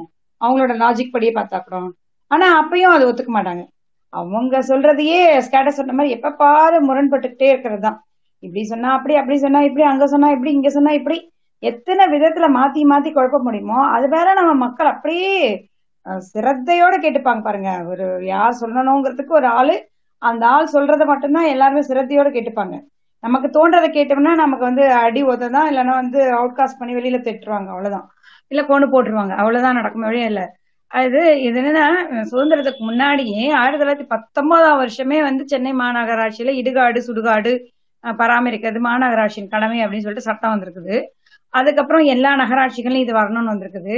இதையும் மீறி ஒரு நகராட்சியில வந்து இந்த மதுரையில வந்து தத்தநெறியில வந்து சுடுகாடு தனியா கேட்கும் போது ஆரிய வைசிய சமூகத்துக்கு கொடுத்துருக்காங்க. கொடுத்து மறுபடியும் பிரச்சனை ஆனதுக்கு அப்புறம் தான் ஆணையாளர் வந்து இதை வித்ட்ரா பண்றாரு. இதுக்கப்புறம் எல்லா நகரங்களையும் தனி தனியா இருக்கக்கூடாது அப்படிங்கிற தீர்ப்பு முதல்ல சொல்லிடுறாங்க. அதுக்கப்புறமும் இன்னி வரைக்கும் நடந்துட்டு இருக்குது பார்த்துருப்பீங்க அது உண்மையா பொய்யாங்க தெரியாது. டைம்ல வந்து பிராமணர்களுக்கான சுடுகாடு அப்படின்னு ஒரு போர்டு போட்டு கொரோனா டைம்லயும் வந்திருக்கு. இந்த என்ன சொல்றது இந்த கொரோனா வந்து கிட்டத்தட்ட முதல்ல தாக்கினதுன்னு பாத்தீங்கன்னா நகரத்திலையும் கொஞ்சம் வசதியானவர்கள் தான். ஏன்னா அது வந்து வெளிநாட்டுல இருந்து வந்ததுனால ஃபிளைட்ல யார் போயிட்டு வராங்களோ அவங்களோட கான்டாக்ட்ஸ்ல யார் இருந்திருக்காங்களோ அவங்க எங்கெங்க போனாங்களோ அந்த இடத்துக்கு மத்தவங்க யார் யார் போறாங்களோ அதாவது ஒரு உயர்மட்ட சமூகத்துக்கான நம்மள கிண்டடிச்ச எடப்பாடி பழனிசாமி அவர்கள் வந்து முதலமைச்சரா இருக்கும் பொழுது அவர் சொன்னது ஆனா உண்மையாவே அது அப்படிதான் தொடங்குனது. அதுக்கப்புறம் தான் அது எல்லாருக்கும் பரவாதுங்கிறது கிடையாது. அவர் சொன்ன மாதிரி எல்லாருக்கும் பரவாயில்ல ஆனா தொடங்கும் பொழுது மேல இருக்கவங்களுக்கு தான் தொடங்குது. ஒரு சமுதாயத்துல ஒரு உயர்ந்த அந்தஸ்து இருக்கவங்க கிட்ட தான் முதல்ல பரவுது தொடங்குது. அதுக்கப்புறம் வந்து எல்லாருக்கிட்டையும் ஸ்ப்ரெட் ஆகி எனக்கு உலகம் முழுக்க எல்லாரையும் சம சமப்படுத்திடுச்சு அது வந்து ஒரு இந்த நோய் வந்து ஒரு ஈக்குவலைசர் தான் அப்படின்னு தான் வச்சுக்கணும் இந்த நோயை. அந்த நேரத்துல நீங்க வந்து உங்க ஜாதி நடத்துற ஹாஸ்பிட்டல்ல மட்டும் போய் படிப்பீங்களாங்கிற மாதிரி கிண்டல் கேட்டிருந்தாலும் இறப்புலையும் வந்து சுடுகாடு வரைக்கும் எல்லாமே ஜாதி பார்த்து தான் பண்ணியிருக்காங்க. இத்தனைக்கும் வந்து இந்த ஆரம்ப காலகட்டத்துல இந்த பணத்தை புதைக்கிறதுக்கான புரோட்டோகால்ஸ் பணத்தை ஒழுங்கா புதைக்காம அப்படியே தூக்கி போட்டுட்டு போன நிலைமை எல்லாம் டாக்டர்ஸே அப்படி போனதெல்லாம் பார்த்து ரொம்ப ஒரு மனம் நொந்த ஒரு காலகட்டத்துல கூட பிற்பாடு வந்து அந்த எப்படி ஹேண்டில் பண்றதுங்கிற ஒரு டெக்னிக்ஸ் கரெக்டா வந்ததுக்கு அப்புறம் அது ஜாதிக்கு தான் கொண்டு போய் போடுறதுக்கு இப்பயும் வந்து அந்த புதுசா ஒரு பெயிண்ட் அடிச்சு வைக்கிறதுங்கிறதும். இந்த இப்போ நான் ஒரு ஒரு மாதத்துக்குள்ளாக பார்த்தது வந்து செங்கான சுடுகாடு அப்படின்னு ஒரு இடத்த பார்த்து பார்த்தேன் ஏன்னா அது இன்னுமே இருந்துட்டு தான் இருக்குதா? இப்ப இந்த பிராமணருக்கான சுடுகாடுன்னு பார்க்கும்போது எனக்கு சந்தேகம் இருந்தது. இது ஒரு வேலை சும்மா போட்டோ ஷாப்பா இருக்குமா அப்படின்னு. அப்புறம் இது இதை பார்த்ததுக்கு அப்புறம் தோணுது நிஜமாவே இப்படி எல்லாம் இன்னுமே மெயின்டைன் பண்ணிட்டு தான் இருக்காங்க. அதுவும் நகரத்துல. கிராமத்துல அவங்கவுங்க நிலத்துல அவங்கவுங்க புதைச்சிக்கிறாங்க ஒரு நாலு வீடு சேர்ந்து ஒரு இடத்த வச்சுக்கிறாங்க. அதில் ஒரு ஜாதிக்காரங்களுக்குள்ளே ஒரு நாலு வீடு தனியா அவங்கவுங்க நிலத்துக்கு பக்கத்துல வச்சுக்கிறதுங்கிறது அதெல்லாம் வேற விஷயம். ஆனா நகரங்கள்ல வந்து தகன மேடைகள் வரைக்கும் அவங்க தனியா வச்சுக்கிறதுங்கிறதும் அவங்க ஜாதிக்கு ஏற்ற மாதிரியான இதுங்க பண்ணிக்கிறதுங்கிறது வந்து ஏற்றுக்கொள்ளவே முடியாது. ரெண்டாவது அந்த தகன மேடைகள்ல யாரை வைக்கணும் யாரை வைக்க கூடாதுங்கிறது அந்த கியூ இல்ல. இதுக்கு இதுல வந்து பணம் இப்ப கையூட்டு வரைக்கும் நடந்திருக்குது. டெல்லியில இருக்க முடியாம உட்காந்து ஓப்பன் ஸ்பேஸ்ல வச்சாங்க. இது இப்போ நடந்த விஷயம். நீங்க சுனாமி வந்து நெஞ்ச உழுக்காதவங்க யாருமே இருக்க முடியாது. சுனாமியில நடந்த கோர தாண்டவம்ங்கிறது. அந்த அந்த காட்சிகள் வந்து நெஞ்சு உழுக்காம யாருக்குமே இருக்க முடியாது. இன்னைக்கும் சுனாமி அந்த நாள் அன்னைக்கு அந்த பழைய கிளிப்ஸிங்ஸ் போடும் போதுமே மனசு உருக்கும். அப்படி அப்படியே கொத்து கொத்தா மக்கள் ஒரே நேரத்துல செத்து போன அந்த நேரத்துல கூட எங்க புதைக்கிறதுன்னு தெரியல. அந்த பாண்டிச்சேரி அந்த ஒட்டின கடற்கரையெல்லாம் நிறைய நடக்கும் பொழுது அங்க வந்து ஏன்னா எந்த ஜாதிக்கார செத்தாங்கிறது ஜாதிக்கு ஜாதி இருக்கிறதுனால யாருமே புதைக்கிறதுக்கு ஒத்துக்கல நடக்கல. அப்ப என்ன பண்ணாங்கன்னா நம்ம முஸ்லீம் மதத்துடைய அவங்களோட நம்பிக்கைகள் அவங்க பெண்களை நடத்துற விதம் இதுல நிறைய கருத்து முரண்பாடுகள் இருக்கு. அதை பத்தின விமர்சனங்கள் இருக்கு. அது வேற விஷயம். ஆனா அந்த நேரத்துல வந்து அங்க இருந்த முஸ்லீம் கல்லறையில தான் எல்லாரையும் கொண்டு போய் புதைச்சாங்க. அவங்கதான் எல்லாரையும் யாரா இருந்தாலும் பரவாயில்ல இறந்ததுக்கு அப்புறம் எல்லாரும் சமம் அப்படின்னு கொண்டு போய் அங்கதான் புதைச்சாங்க. இப்போ அந்த மதம் மாறுறாங்கல்ல அந்த ஜாதி இந்த மாதிரியான பிரச்சனைகள் அதுவும் இந்த நிறைய நேரங்கள்ல மதம் மாற்றம் நடக்கிறது எந்தெந்த நேரத்துல நடக்குதுங்கன்னா இந்த மாதிரி இந்த சுடுகாட்டுக்கு போற வழிய மடக்கிறது போறதுக்கு வழி இல்லாம இருக்கிறது. தண்ணி ஆத்துல தண்ணி வந்துட்டா சுத்திக்கிட்டு போறதுக்கு வழி இல்லாம. இந்த மாதிரியான பிரச்சனைகள் வரும்போதுதான் அந்த மக்களுக்கு வந்து ரொம்ப உணர்வுபூர்வமா தாக்கப்படுறாங்க. என்னடா அதை நம்ம செத்து போனவங்களை பதிக்கிறது கூட நமக்கு கஷ்டமா இருக்குதுன்னும் போது அவங்க மதம் மாறுறாங்க. அப்போ இப்போ நம்ம வந்து எல்லா மதத்திலயுமே இப்ப ஜாதி பாக்குறாங்க. கிறிஸ்டியானிட்டில ஜாதி பாக்குறாங்க. அவங்களே சர்ச்ல இந்த டிஃபரன்சியேஷன் பாக்குறாங்க. முஸ்லீம்ஸ்ல இந்த டிஃபரன்சியேஷன் இருக்குங்கிற வரைக்கும் பேசுறோம். ஆனா அந்த மதம் தொடங்கின இடத்துல அந்த மா ஜாதிகள்லாம் இல்ல. பார்க்கல நிறைய நாடுகள்ல அந்த மதம் இருக்கிற மற்ற நாடுகள்ல அந்த ஜாதிகள் இல்ல. இப்ப இந்த மாதிரியான சுனாமி மாதிரியான ஒரு விஷயம் நடக்கும் பொழுது அங்கதான் புதைக்கிறதுக்கு அனுமதிக்கிறாங்க. அப்போ அடிப்படையில அவங்க கிட்ட ஜாதி இல்ல. இங்க நம்ம ஜாதி ரீதியா இருந்து பழக்கப்பட்டவங்க அந்த மதத்துக்கு போகும்பொழுது அந்த ஜாதிய விஷயங்களை நம்ம இங்கேருந்து தூக்கிட்டு போறோம். நம்ம இந்த பேகேஜை இறக்கி வச்சுட்டு இங்கேருந்து போனோம்னா இந்த பேகேஜையும் தூக்கிட்டு போய் அங்க இருக்கிற ப்ராப்ளம்ஸோட சேர்த்து வச்சு பிரச்சனை பண்ணிட்டு இருக்கோம் நம்மங்கிறது ரொம்ப ஒரு கவனிக்கத்தக்கற விஷயம். ஆனா இப்போ இதுல என்னன்னு கேட்டீங்கன்னா உண்மையாவே நீங்க வந்து மக்கள் இங்க இருக்கணும்னு நினைக்கிறீங்க. உங்களுக்கு வேலை செய்யறதுக்கு ஆள் வேணும்னு நினைக்கிறீங்க. ஆனா அந்த மக்களுக்கு வந்து நீங்க ஒரு செத்ததுக்கு அப்புறம் ஒரு இடம் கொடுக்கறதுக்கு முடிய மாட்டேங்குது. வாழும்போது சாப்பாட்டுக்கான வழி கொடுக்க மாட்டேங்கிறீங்க. குளிக்கிறதுக்கு ஒரு இடம் கொடுக்க மாட்டேங்கிறேன். குடி தண்ணி எடுக்கிறதுக்கு ஒரு இடம் கொடுக்க மாட்டேங்கிறேங்க. ஒரு ஊர்ல வந்து ஒரு பொது கிணறு கவர்மெண்ட் வெட்டுது. அந்த பொது கிணறுல வந்து தண்ணி எடுத்துட்டு இருக்கோம். தலித்கள் வாழற சேரி பகுதியில ஒரு கிணறும் இந்த பக்கம் ஒரு கிணறும் இருக்குதுன்னா தலித்துகள் வாழற சேரி பகுதியில இருக்கிற அந்த கிணறு வந்து வற்றி போயிடுச்சுன்னா ஊர் பக்கம் இருக்கிற கிணறுக்கு வர விட மாட்டீங்க. அது கவர்மெண்ட் வெட்டின கிணறு. உங்க அப்பா வீட்டு கிணறு கிணறு உங்க அப்பா வீட்டு கிணறுல யாராலும் தண்ணி எடுத்தா பரவாயில்ல. ஊருக்குள்ள இருக்கிற பொது கிணறுக்கு யாரெல்லாம் வேணாலும் தண்ணி எடுக்கலாம். விட மாட்டேங்கிறீங்க. இப்படியான பிரச்சனைகள் வந்து வந்துட்டு இருக்கும்போது வெயில் காலத்துல தண்ணி இங்க ரொம்ப ரொம்ப முக்கியம். எப்படி வந்து நான் உன் கூட இருக்கிறேன் அப்படின்னு யாராவது சொல்லுவாங்க. என்னை அடிச்சுக்கிட்டே இருப்பேன் என்னை கொண்டுகிட்டே இருப்பேன் என்னை பிரச்சனை பண்ணிக்கிட்டே இருப்பேன் ஆனா நான் உன் கூடயே வாழணுங்கிறது வந்து கல்யாணத்துக்கு அப்புறம் ஒரு பொண்ணுக்கு விதிக்கப்பட்ட விதி மாதிரி தான் நினைச்சிட்டு இருக்கீங்க இன்னைக்கு பொண்ணுங்களும் யாரும் அந்த மாதிரியான விதி ஏத்துக்கிறதுக்கு நிறைய பேர் தயாரா இல்ல. அப்படி இருக்கிற யாராவது ஒருத்தவங்க இருப்பாங்க. ஆனா எல்லாருமே வந்து பொண்ணுங்களே விட்டுட்டு போற நிலைமையில தான் இருக்காங்க. அப்போ டைவர்ஸ்க்கு அப்ளை பண்றது நம்ம வந்துட்டோம். அப்ப மத்த ஜாதிக்காரங்க நீங்க இது மாதிரி கொடுமை பண்ணிக்கிட்டே இருந்தீங்கன்னா யார் இருப்பாங்க? இருக்க மாட்டாங்க தான். ஒண்ணு. இன்னொன்னு இப்ப இந்த நிலத்தை பத்தி யாரோ பேசுனீங்க. மெட்ராஸ் யூனிவர்சிட்டியோடைய இருக்கிற இடம் உங்களுக்கு தெரிஞ்சிருக்கும்னு நினைக்கிறேன். பல் பாலவாக்கம் பக்கத்துல. ஒரு காலத்துல அங்கெல்லாம் சிட்டி கிடையாது. அப்போ வந்து நிறைய நிலம் வச்சிருக்கவங்க நிலத்தை வந்து சாரி நான் நேரம் எடுத்துக்கிறேன் நினைக்கிறேன். ஒரு ரெண்டு நிமிஷம் கொடுங்க நாகஜோதி அந்த நிலம் வச்சிருக்கவங்க வந்து லேண்ட் சீலிங் வரும்போது அந்த நிலம் வச்சிருக்கவங்க உயர்ஜாதிக்காரர்கள் உயர் அந்த நிலத்தை வந்து மற்றவங்களுக்கு பிரிச்சு கொடுத்தணும் இல்ல கவர்மெண்ட் கொடுக்கணும். அப்படின்னு வரும்பொழுது மெட்ராஸ் யூனிவர்சிட்டியில வேலை செய்ய பார்த்துட்டு இருந்த ஒரு ப்ரொஃபசர் நான் பேர் சொல்ல விரும்பல வேண்ட தேவையில்லை. அவர் வந்து யூனிவர்சிட்டிக்கு கொடுத்துட்டாரு அந்த நிலத்தை. அந்த இடத்துல தான் வந்து இன்னைக்கு வந்து அந்த லேண்ட் சீலிங்ல வந்தது இன்னைக்கு யூனிவர்சிட்டியோட ஸ்டாஃப் குவார்டர்ஸ் இருக்கு ஆனா இல்ல எங்க நிலத்தை நீங்க யாரும் கேட்க கூடாதுன்னு சொல்றதுக்கு எந்த ரைட்டும் கிடையாது. ஒரு லேண்ட் சீலிங்னு ஒரு க- சட்டம் வந்து அதை அமுல்படுத்தும் பொழுது அது அவராக கொடுத்துட்டாரு. அப்ப அவர் மரியாதையா வந்து அவர் மரியாதையை காப்பாத்திக்கிட்டாரு. அவருக்கான ஒரு பேர் இருக்குது அந்த இடத்துல. இல்ல இல்ல அப்படின்னும் பொழுது அது வந்து ஒரு பிரச்சனைக்குரியதாயும் உங்களோட பேரும் போகும். இது இப்படிதான் போகும் ஒண்ணு. இன்னொன்னு நீங்க வந்து காலி சொன்ன மாதிரி நீங்க பிளாட் போட்டு விக்கிறீங்க. டவுன்ல இருந்து ஆளுங்களை செலவு வச்சு உங்களோட செலவு வச்சு சாப்பாடு கொடுத்து கூட்டின்னு வந்து அப்பா வாங்கிக்கோ அம்மா வாங்கிக்கோன்னு காலை விழாத குறையா வந்து கூட்டிட்டு வந்து பிக்னிக் கூட்டின்னு வந்து கூட்டிட்டு போறீங்க. ஆனா உங்க ஊர்லயே பிறந்து வளர்ந்த ஒருத்தர் வந்து கேட்கும்பொழுது கொடுக்க மாட்டேங்கிறீங்க. அப்புறம் அதுக்கு மேல வந்து இன்னொன்னு சொல்வீங்க வந்து நாங்கெல்லாம் பிரதர்ஹுட் நீங்க தான் வந்து கெடுக்குறீங்கன்னு பிரதர்ஹுட்டா இருந்தா யாரும் வந்து எதுவும் கேட்க போறது கிடையாது. எல்லாம் ஸ்மூத்தா போக போகுது. ஆனா இங்க பிரதர்ஹுட் இல்ல அப்படிங்கறதான் விஷயம். உங்க அண்ணனை உங்க வீட்டுக்கு பக்கத்துல இருக்க விட மாட்டீங்களா? இருக்க விடுவீங்கல்ல? அப்புறம் பிரதர்ஹுட்னு சொல்லிட்டு இருக்க விட மாட்டீங்கன்னா என்ன அர்த்தம்? அவருக்கு பணம் இருக்குது அவர் வாங்குறாரு. நீங்க கே- கேக்குற நல்ல விலையை வந்து மத்தவங்க கொடுக்குற விலையை விட பத்து ரூபாய் அதிகமா கொடுக்கறது. ஏன் கொடுக்க மாட்டேங்கிறீங்க? இதே ஸ்பேஸ்ல நம்ம மாமா புக் படிக்கும் போது இதை பேசியிருக்கிறோம். இன்னமும் அது கண்டினியூ தான் ஆயிட்டு இருக்குது. இப்படிதான் போயிட்டு இருக்குது அது சுடுகாடுல இருந்து வாழற இடம் வரைக்கும் எல்லாத்துக்கும் இடத்துக்கான போராட்டமாகவும் ஆஹ் அவங்க தினம் தினம் வாழறதுக்கான போராட்டமாகவும் இருந்துட்டு இருக்கும் பொழுது எப்படியே தப்பிச்சு போகணும்னு தான் பார்ப்பாங்க. அதுக்கான இன்னும் வரட்டுத்தனமா இன்னமும் பேசிட்டு இருந்தோம்னா இன்னும் நிறைய பிரச்சனைகளையும் இன்னும் நிறைய இது மாதிரி விட்டு விட்டு போறதையும் பார்க்க வேண்டியிருக்கும். சொல்லி முடிவு பண்ணிக்கிறேன் இது முடிச்சுக்கிறேன். நன்றி. அஹ் இந்த தீர்ப்பு சாரி இந்த தீர்ப்பை பத்தி நான் எதுவும் சொல்லவில்லை இந்த தீர்ப்புல வந்து அவர் சொல்லியிருக்கிற அந்த சந்து தோழர் அவர்கள் வந்து ச- தோழர்னு சொல்ல விரும்புறேன். அவரோட தீர்ப்புகள் எல்லாத்துலயுமே வந்து இந்த மாதிரியான ஒரு முக்கியமான ஒரு கவிதையை வந்து எல்லா இடத்துலயும் கோட் பண்றாரு. இது சினிமா பாடலாக தான் இது மிகுந்த கவித்துவம் உள்ள ஒரு பாடல். நிறைய அர்த்தம் இருக்கிற பாடல். அதை திருப்பி கோட் பண்ற அந்த ஜட்ஜும் இதே பாடலை வந்து கோட் பண்ணியிருக்காருங்கிறது ரொம்ப முக்கியமான ஒரு விஷயமா இருக்குது. அதாவது நீங்க வந்து சட்டம் இது இதுக்கானது இது இப்படின்றது ஒரு குதிரைக்கு லாயம் கட்டின மாதிரி வாக்குவாதங்கள் சட்டங்கள் இது மட்டுமே வச்சு பாக்குறத விட ஒரு மனிதாபிமானம் ஒரு சிந்தனாவாதம் ஒரு கவித்துவமான ஒரு விஷயங்கள் ஆஹ் இல்ல வந்து தொடக்கூடிய ஒரு விஷயங்கள் உங்களுடைய உள்- உள்ள உங்களுடைய இவ்வளோ நாள் உங்க மனசுல கட்டி தட்டி போயிருக்கிற உணர்வுகள் வந்து ஒரு ஆட்டம் ஆட்டக்கூடிய ஒரு விஷயங்களா? கவிதை சினிமா இந்த மாதிரியான விஷயங்களை பார்க்க வேண்டியதா இருக்குது.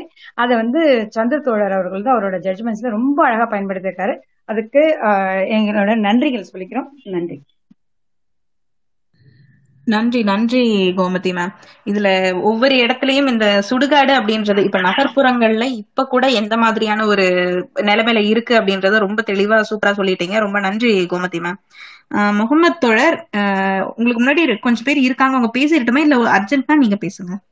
இல்ல எனக்கு ஒரே ஒரு அஹ், வாய்ப்பளிக்க ஒரே ஒரு கேள்வி தான் கேட்கணும்னு நினைச்சேன். அது சும்மா நான் சம்பந்தப்பட்டதுனால. அதனால தான் கொஞ்சம் ரொம்ப நேரம் ஆச்சுன்னா அது சுருதி விட்டு போயிடுமேன்னு தான் கேட்கறேன் நீங்க வாய்ப்பளிச்சீங்கன்னா நான் இப்பயே கேட்பேன். கேளுங்க கேளுங்க தோழர். நன்றி. எனக்கு முன்னாடி சகோதரர் ஸ்கேட்டர் அப்படின்னு நினைக்கிறேன். சரியா ப்ரொனவுன்ஸ் பண்ண நினைக்கிறேன். அந்த சகோதரர்கிட்ட தான் கேள்வி ஒரு சந்தேகம்.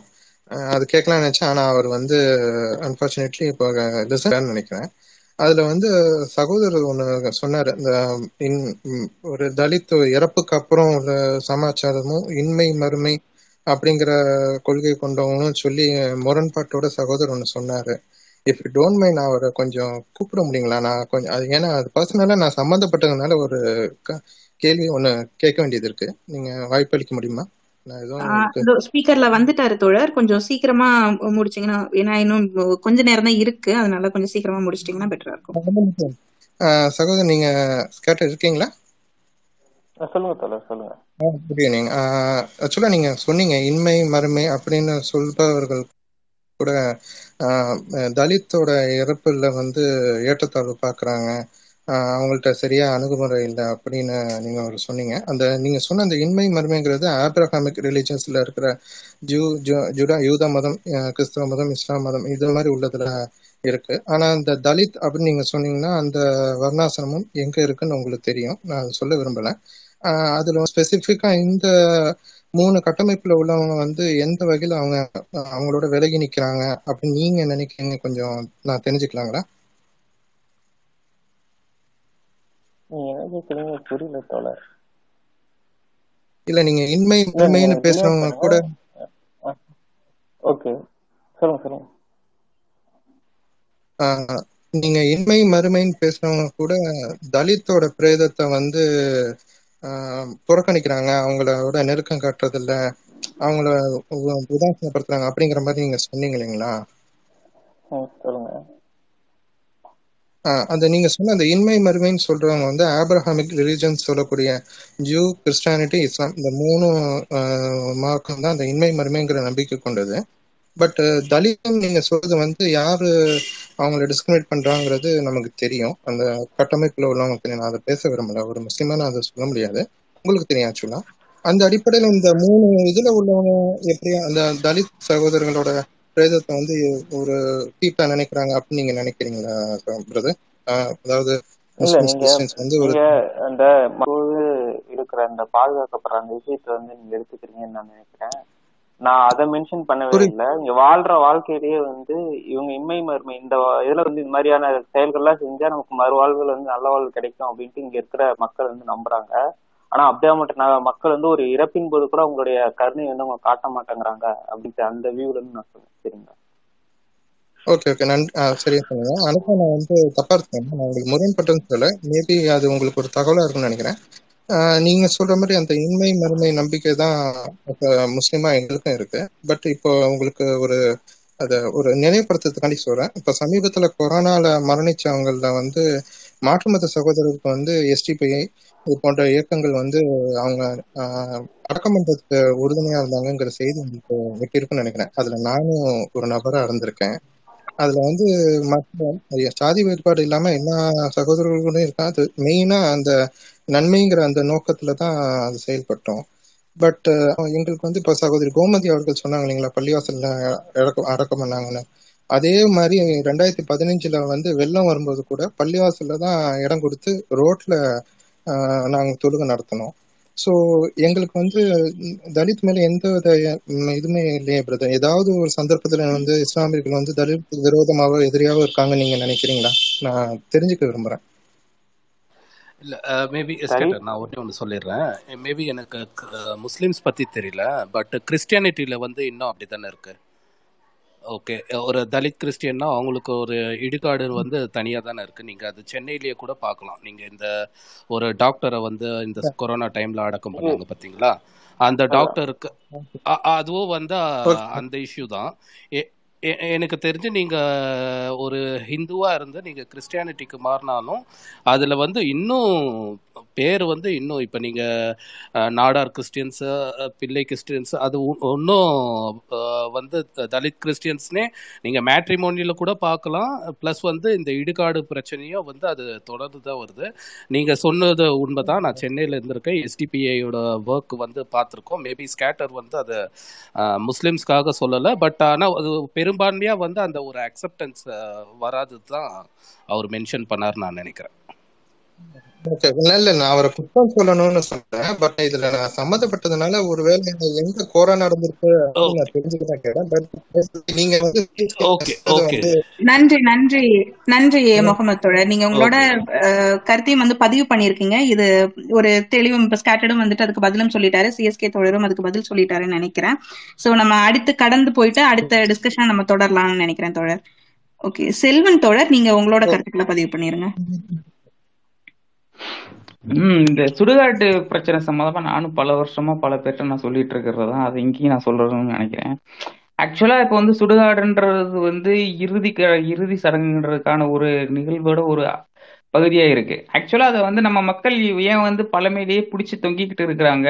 நான் அது தப்புன்னு சொல்லலை. அதாவது வந்து ஏற்கனவே கட்டமைக்கப்பட்டதை உடைக்கணும் அப்படின்றது ஒரு முக்கியமான விஷயம் தான் அது நான் தப்புன்னு சொல்லலை. ஆக்சுவலா அது மட்டும் இல்லாம அதை கடந்துட்டு ஒரு புதிய ஒரு கட்டமைப்பை நம்ம மக்கள் ஏன் வந்து தயங்குறாங்க? இப்ப எடுத்துக்காட்டா வந்து இப்போதைக்கு வந்து மின்மயானங்கள்ன்றது வந்து மிகப்பெரிய அளவுல வந்துகிட்டு இருக்கு. அதே மாதிரி வந்து சடங்கு கண்டிப்பா செஞ்சே தான் நம்ம வந்து அந்த பிணத்தை வந்து கடத்தணும். அப்படின்றதுலயும் நம்ம வந்து ஏன் பிடிச்சுக்கிட்டே தொங்கிக்கிட்டே இருக்கோம்? அந்த சடங்கு இல்லாம ஒருவேளை வந்து ஹாஸ்பிட்டல்ல அவர் வந்து இறந்து போயிட்டாருன்னா அப்ப ஹாஸ்பிட்டல்ல இருக்க மின்மயானத்திலேயே அவரை வந்து என்ன சொல்றது மின்மயத்திலேயே வந்து அந்த பிணத்தை வந்து டிஸ்போஸ் பண்றதுக்கான ஒரு முன்னெடுப்பை வந்து அரசோ யாரும் ப்ரொமோட் பண்ற மாதிரி தெரியல. அதே மாதிரி வந்து சமூக இயக்கங்களும் ப்ரொமோட் பண்ற மாதிரி தெரியல. ஏன் இவங்க வந்து இனி பழசையே தொங்கிக்கிட்டு இருக்காங்க? தெரியுது நமக்கே தெரியுது. அவங்க வந்து ஏற்கனவே இருக்க சாதி வெறி பிடித்த ஒரு சமூகம் வந்து நம்மளை வந்து ஏதோ ஒரு வகையில வந்து ஹுமிலியேட் பண்ணணும். பொதுவெளியில வந்து அசிங்கப்படுத்துவதன் மூலமாக தங்களுடைய சுய அரிப்பை வந்து சொர சுய சாதி அரிப்பை வந்து சொரிஞ்சு விட்டுக்கிட்டு சந்தோஷப்படணும்னு அவங்க இருக்கிறப்போ நம்ம அதுக்கு ஆல்டர்னேட்டிவா ஒரு புத்தம் புதிய ஒரு கட்டமைப்பை மின்மயானங்களை வந்து எல்லா இடத்துலையும் கொண்டுட்டு வரணும். அதை வந்து மின்மயானம் வந்து தாலுகா கொண்டு இருந்தா கூட போதும். நம்ம ஊர் வீட்டில் வந்து சடங்கு செஞ்சுட்டு அந்த ஆம்புலன்ஸ் அனுப்பிச்சு விட்டா அவங்க வந்து தாலுகால போய் வந்து அந்த பாடியை டிஸ்போஸ் பண்ணிட போறாங்க. அப்படின்னு இருக்கிறப்போ நம்ம மக்கள் ஏன் வந்து புதுமையான அறிவியல் வளர்ச்சியில வந்து அறிவியல் வளர்ச்சியை வந்து பயன்படுத்த தயங்குறாங்க? அவங்களுக்கு வந்து இதை வந்து ஏன் வந்து அரசியல் இயக்கங்களோ இல்ல கவர்மெண்ட் ஆபீசர்ஸோ இல்ல வந்து அரசுல வந்து பொறுப்புல இருக்கக்கூடிய அரசியல்வாதிகளோ ஏன் அதை சொல்றதுக்கு வந்து தயங்குறாங்கன்றது வந்து என்னால இன்ன வரைக்கும் புரிஞ்சுக்க முடியல. யாராச்சும் இருந்தா கூட சொல்லுங்க. கண்டிப்பா கண்டிப்பா தோழர். செல்வம் தோழர் சொன்னது வந்து இப்போ அறிவியல் முன்னேற்றங்கள் வந்ததுக்கு அப்புறமும் இன்னும் இதுக்கு அந்த பழைய விஷயங்களே பிடிச்சி தொங்கிட்டு இருக்கணும். ஏன் மக்கள் விடமாட்டாங்க அப்படின்னு சொல்லிட்டு கேட்டிருக்கீங்க. இது வந்து ஒரு இது ஒரு பெரிய ப்ராசஸ் தொடர் இதை வந்து ஒரு நாள்ல இல்ல ரெண்டு நாள்ல இல்ல குறிப்பிட்ட வருடங்கள்ல வந்து இதை சரி பண்ணிட முடியும் அப்படின்னு இல்லை. ஏன்னா மக்களுக்கு இந்த சடங்கு சம்பிரதாயம் அப்படின்றது வந்து வாழ்வியலோட ஒன்றி போன ஒரு விஷயமா தான் மக்கள் இன்னும் கருதிட்டு இருக்காங்க. அதுவும் இல்லாம இந்த சடங்கு சம்பிரதாயங்கள் எல்லாமே மக்களோட சென்டிமெண்ட் சம்பந்தப்பட்ட ஒரு விஷயமா இருக்கு. அவங்களோட அந்த உணர்வுகள் சார்ந்த இது இயங்குவதால் அதை வந்து டக்குன்னு நம்மளால அதை அந்த டிரான்ஸ்ஃபார்மேஷனை வந்து அவங்களால அக்செப்ட் பண்ணிக்க முடியல. ஆனா கண்டிப்பா அறிவியல் எங்கெல்லாம் வளருதோ எந்தெந்த துறைகளில் இல்லைன்னா எந்தெந்த இடங்களில் அறிவியல் வளர்ச்சி அடையுதோ அங்கெல்லாம் இந்த தீண்டாமைகள் அட்லீஸ்ட் காளி சொன்ன மாதிரி அந்த பேப்பர் கப் வந்ததுக்கு அப்புறம் ஒழித்து வைக்கப்பட்டிருக்கு அப்படின்னு சொன்னாங்கல்ல. அட்லீஸ்ட் அது ஒழித்து வைக்கவாவது படும் அப்படின்னு சொல்லி தோணுது. இது மாறுறதுக்கு இன்னும் கொஞ்சம் வருடங்கள் ஆகும் தோழர். இது வந்து சடனா மாற மாறாது அப்படின்றதுதான் என்னோட கருத்தாக இருக்கு. சோ இத பத்தி நம்ம இன்னும் தொடர்ந்து பேசுவோம். பேச பேச மக்கள் விழிப்படைவாங்க. விழிப்படைஞ்சு கண்டிப்பா இந்த மாற்றங்களுக்கு மக்களும் அவங்கள உட்படுத்திப்பாங்க அப்படின்னு சொல்லி நம்பலாம். நன்றி சிலோட கருத்துக்களை பதிவு பண்ணதுக்கு. நமச்சிவாயம் தோழர் உங்களோட கருத்துக்களை சொல்லிருங்க. தொடர் வணக்கம் தோழர். நான் விழுப்புரம் மாவட்டம் தோழர் என்னோட பேரு நமச்சிவாயம்.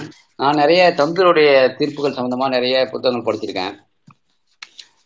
அப்படி படிக்கும்போது ஒரே ஒரு சில விஷயம் சொல்றேன் தொடர் ஆனா தலித்துக்கள் வந்து எந்த வகையில் வந்து நம்மளை வந்து ஒடுக்கப்படுறாங்க? வரலாற்றிலே பார்த்தீங்கன்னா ஒடுக்கப்பட்டிருக்கோம் நாங்கள் என்னுடைய வரலாறு வந்து வெளியே சொல்லலை அந்த கருத்தையும் அந்த வகையில் பார்த்தீங்கன்னா சமயத்தில் தோழர் சொன்னாங்க இப்போ பேசும்போது ஆஷ்துறை வந்து வா வாஞ்சி மணியாச்சில் சுட்டு கொண்டுட்டாரு வாஞ்சிநாதன் சொல்லுவாங்கண்ணா. ஆனால் வாஞ்சிநாதன் எதன் அடிப்படையில் சுட்டு கொண்டு ஆஸ் கொண்டே ஆஸ்துறை இது வரைக்கும் சொல்ல ஆனால் நம்முடைய வரலாற்று புத்தகங்கள் பார்த்தீங்கன்னாக்கா வாஞ்சிநாதன் மிகப்பெரிய போராட்ட வீரராகவும் சுதந்திர போராட்ட வீரராகவும் அவர் வந்து மக்களுக்காக போராட்டதாக சொல்லுவாங்கண்ணா. அவன் உண்மையான அவருடைய சுட்டு கொண்டதுக்கு உண்மையான காரணம் ஆஸ்துறை வந்து தலித் பெண்ணை வந்து ஆஸ்துடைய மனைவி தலித் பெண்ணை வந்து அந்த பிராமண தெரு கூப்பிட்டு போகும்போது அதனால தீட்டு வந்து தீட்டுப்பட்டுன்னு சொல்லிட்டு தான் நம்ம வந்து இப்போதைக்கு தெரியுது ஆனால் ஆனால் நாங்கள் வரலாற்று நான் படிக்கும் போது நான் புத்தகத்தை படிக்கும் போது பார்த்தீங்கன்னாக்கா ஆழ்துறையை வந்து சுதந்திரத்தரன்னு ஒரு ஆள். அதனால தான் வாஞ்சி நான் சுட்டு கொண்டா சொல்லிட்டு படிச்சுன்னு காணோம் ஆனால் இப்போ தான் சமீப காலமாக அந்த ஒடுக்கப்பட்ட குரல் வெளிவருது. ஏன்னா ஒடுக்கப்பட்ட குரல் வெளிவரும்போது தான் உண்மை நிலவரம் தெரியுது. அப்படிப்பட்ட ஒரு காலத்தில் இப்போ பார்த்தீங்கன்னா சமீப காலமாக ஒரு சில அமைப்புகள் பார்த்தீங்கன்னாக்கா ஒரு சொல்லுவாங்க அதாவது இந்த இந்த வார்த்தை யார் சொல்லியிருக்கோன்னா நம்முடைய அம்பேத்கர் உலகில் நீதிபதி சந்துரு என்ற புத்தகம் வெளியிடும் போது அப்ப சொல்லிப்பாரு ஆட்டுக்கும் ஓனாய்க்கும் சண்டை நடக்கின்ற போது நான் ஆட்டு பக்கம் பேச மாட்டேன் ஓனாய் பக்கம் பேச மாட்டேன் அப்படின்னு சொல்ல சில பேர் இருக்காங்க. ஏன்னா இப்போ அப்படி அப்படி சில அமைப்புகள் இருக்கு. ஆனா ஆட்டுக்கு ஓனாய் சண்டை இருந்தா யாராவது ஒரு பக்கம் இருந்து சண்டையை தீர்த்து வைக்கணும். இதான் வந்து மனிதனுடைய தன்மை. ஆனா இப்போ என்ன பண்ண சில குரூப் என்ன பண்ணுறதுனா சில அமைப்புகள் என்ன பண்றாங்கன்னா யார் பக்கமும் பேச மாட்டேன் நடுநிலையாக தான் இருப்போம் சொல்லிட்டு பேசியிருக்காங்க. அதனால இன்னும் சில நம்ம இந்த ஒடுக்கப்பட்டவருடைய உரிமைகள் மறுக்கப்படுதோ சொல்லிட்டு சந்தேகம் வருது. ஒரே ஒரு விஷயம் சொல்லியிருந்தோட வந்து நம்ம சந்திர என்ன பண்ணியிருக்காங்கன்னா ஒரு தீர்ப்பு சொல்லியிருக்காங்க. ஆனால் மிக அருமையான தீர்ப்பு அது. பார்த்தீங்கன்னா இந்த தலித் மக்கள் இப்போ நீங்கள் சுடுகாடு சொன்னீங்க சுடுகாடு சொன்னால் நிறைய விஷயங்கள் இருக்குது அதில் தோழர் சொன்னார் இப்போ சொல்ல சொல்லும் சொல்ல சொல்லும்போது ஏன் சரி நீங்கள் வந்து அந்த சுடுகாட்டை வந்து நவீன நவீனமயமாக்கப்பட்ட மின்சார சுடுகாட்டில் போகக்கூடாது. சூப்பர் தோழர். மிக அருமையான கருத்து வரவேற்கக்கூடிய கருத்து இது வரைக்கும் நான் கேட்கவே இல்லை. இந்த கருத்தை கண்டு ரொம்ப சந்தோஷமா இருக்கானா அது நீங்க பாத்தீங்கன்னா சடங்குகளும் சம்பிரதாயங்களும் நீங்க எப்ப நீங்க வந்து பின்பற்றுறீங்களோ அது வரைக்கும் ஜாதிகள் இருந்துதான் இருக்கும். அது என்னுடைய சொந்த கருத்து. சொந்த கருத்து இல்லைன்னா எனக்கு கருத்தை எடுத்துக்கிறேன் நானா. இந்த சடங்குகள் சம்பிரதாயம் வந்து முடிஞ்ச அளவுக்கு வந்து பின்பற்றாம இருந்தாலே நம்முடைய சாதி மறைஞ்சிடும் சுடுகாடு சம்பந்தமான சில சாதி விஷயங்கள் மறைஞ்சிடும் அப்படின்றது என்னுடைய கருத்தாவும் இருக்கானா அது அடுத்ததான் பார்த்தீங்கன்னா இந்த பள்ளிக்கூடங்களில் பார்த்தீங்கன்னா அப்போ வந்து அதை சமைச்சு போடுறதுக்கு ஆயமாக்கள் இருப்பாங்க இல்லையா? அந்த ஆயாக்கள் சொல்லும்போது ஆயாக்கள் என்ன பண்ணுறாங்க எல்லா பகுதியிலும் வந்து நமக்கு நியமனம் பண்ணுறாங்க அந்த நியமனம் பண்ணும்போது ஒரு தாழ்த்தப்பட்ட பெண் வந்து ஒரு பள்ளிக்கூடத்தை நியமனம் பண்ணுறாங்க அந்த அந்த பெண்ணோட பேர் போத்துமல்லி. அந்த பெண் வந்து தாழ்த்தப்பட்ட பெண் என்னுடைய பள்ளிக்கூடத்தில் வந்து சமையல் செஞ்சு போடக்கூடாதுன்னு சொல்லிட்டு அந்த மிகப்பெரிய ஒரு சர்ச்சை நடக்குது. அந்த பிரச்சனையை முடிச்சு வைக்கிறது தான் அது அந்த வழக்கு போகுது நீதிமன்றத்துக்கு. அப்பதான் வந்து நீதி அரசு சந்துரு இப்போ அந்த சமையல்கார ஆயாவுக்கான ஒரு இதை கொண்டு வர சொல்றாரு. அப்ப கவர்மெண்ட்டுக்கு சொல்றாரு. அட்வர்டைஸ் கொடுக்குறாரு. என்ன கொடுக்குறாருன்னா வந்து மூணு வகையான ஒரு போஸ்ட் இருக்கும். என்ன சொன்னோம்னா சத்துணவு திட்ட பொறுப்பாளர் சமையல்கார பெண்ணு ஒரு ஆயா. இப்படி இருக்கும். ஆனா இதுக்கு எந்த வகையிலும் இடஒதுக்கீட்டு ஃபாலோ பண்ணவே இல்லை. அந்த என்ன சொல்லுவாங்க சமூக நீதி பின்பற்றவே இல்லை. அந்த பகுதியில் யார் வரோ அவங்க போட்டுவாங்க அது. இப்படிதான் நடந்தானா அதைத்தான் அப்பதான் சொல்றாரு நம்ம ஐயா சொல்றாரு. இதை கட்டாயமா தலித்துகளுக்கு அதில் வாய்ப்பு வரணும்னு சொல்லிட்டு ஒரு ஒரு ஜட்ஜ்மெண்ட் கொடுக்குறானா இடஒதுக்கீடு பின்பற்றணும். கட்டாயமா தந்து அந்த வாய்ப்பை நம்ம கொடுக்கணும். அதில் இந்த இடஒதுக்கீடு இட இடஒதுக்கீடு பின்பற்றி கொடுக்கணும்னு சொல்றாரு. இது இன்னொரு விஷயமும் சொல்றாரு அதுல. அதில் பார்த்தீங்கன்னா அந்த அந்த ஆர்டரில் ஒரு கிலோமீட்டருக்குள்ள தான் அந்த பணியாளர்கள் வந்து அந்த பணியார் அமர்த்தப்படும்னு சொல்லுவாங்க. ஆனால் நீங்கள் பார்த்தா எங்க கிராமத்தை பார்த்தீங்கன்னாக்கா இந்த பள்ளிக்கும் இந்த காலனி பகுதின்னு சொல்லுவாங்க சேரி பகுதின்னு சொல்லுவாங்க இல்லையா? தாழ்த்தப்பட்ட மக்கள் வயசு பார்த்தீங்கன்னாக்கா எங்களுக்கு ஒன்றரை கிலோமீட்டர் தூரம் ஆனால் நாங்கள் அந்த கிராமத்துக்குள்ள தான் இருப்போம் அந்த பஞ்சாயத்துக்குள்ள தான் இருப்போம் அந்த பஞ்சாயத்து தான் ஓட்டு போடுவோம். அப்படி ஓட்டு போட்டாலும் அவங்க சொல்ற விதிமுறை பிறகு நாங்கள் ஒரு கிலோமீட்டர் தொழில் தள்ளி இருந்தால அந்த அந்த பள்ளிக்கூடத்தில் எங்களை அந்த ரிசர்வேஷன் இருந்து எங்களால் பயன்படுத்த முடியாது. அப்படிப்பட்ட சூழ்நிலை சொல்றாரு அவர். ஒரு கிலோமீட்டருக்குள்ளன்றதை வந்து அதை வந்து விதிவிலக்கு இருந்து நீக்கணும்னு சொல்லிட்டு ஜட்ஜ்மெண்ட் கொடுறாரு அதன் அடிப்படையில் தான் அதன் பிறகுதான் வந்து இந்த பள்ளிக்கூடங்கள்ல வந்து அனைவருக்கும் அந்த சாதாரண சின்ன போஸ்ட் ஆயம்மா போஸ்ட் தான். ஆயா போஸ்ட்டு இந்த இப்போ சமையல் பறிப்பாளர் போஸ்ட்டு அந்த போஸ்ட்லாம் அது மாதிரி அந்த அரசு ஃபாலோ பண்ணி நிரந்தரமாக எல்லா பகுதி தமிழ்நாட்டு எல்லா பகுதி திட்டங்கள் சிறப்பாக செயல்பட்டு காரணம்னாக்கா அதுக்கு சந்திரோட தீர்ப்புகள். இன்னும் நிறைய சொல்லிட்டே போன சந்திரோட ஆனால் எனக்கு ஒரு சிலது மட்டும் தெரிஞ்சது மட்டும் சொல்றேன். இந்த பேச வாய்ப்பு அளித்தமும் நன்றி நன்றி. மிக்க நன்றி நமச்சிவன் தோழர். நீங்க சந்திர அவர்களோட தீர்ப்பை கோட் பண்ணி பேசினதா இருக்கட்டும் அதுக்கப்புறமா நியாயமா வைக்க வேண்டிய கோரிக்கைகளையும் நிறைய நீங்க பேசியிருக்கீங்க அதுவும் பேசு பொருளாக்கப்பட்டு அதுக்கான தீர்வுகளும் சீக்கிரமா கண்டெடுக்கப்பட்டா நல்லா இருக்கும். ரொம்ப நன்றி நமச்சிவன் தோழர் உங்களோட கருத்துக்களை சொன்னதுக்கு. அறம் செய் தோழர் நீங்க சரவணன் தோழர் நீங்க பேசிருங்க.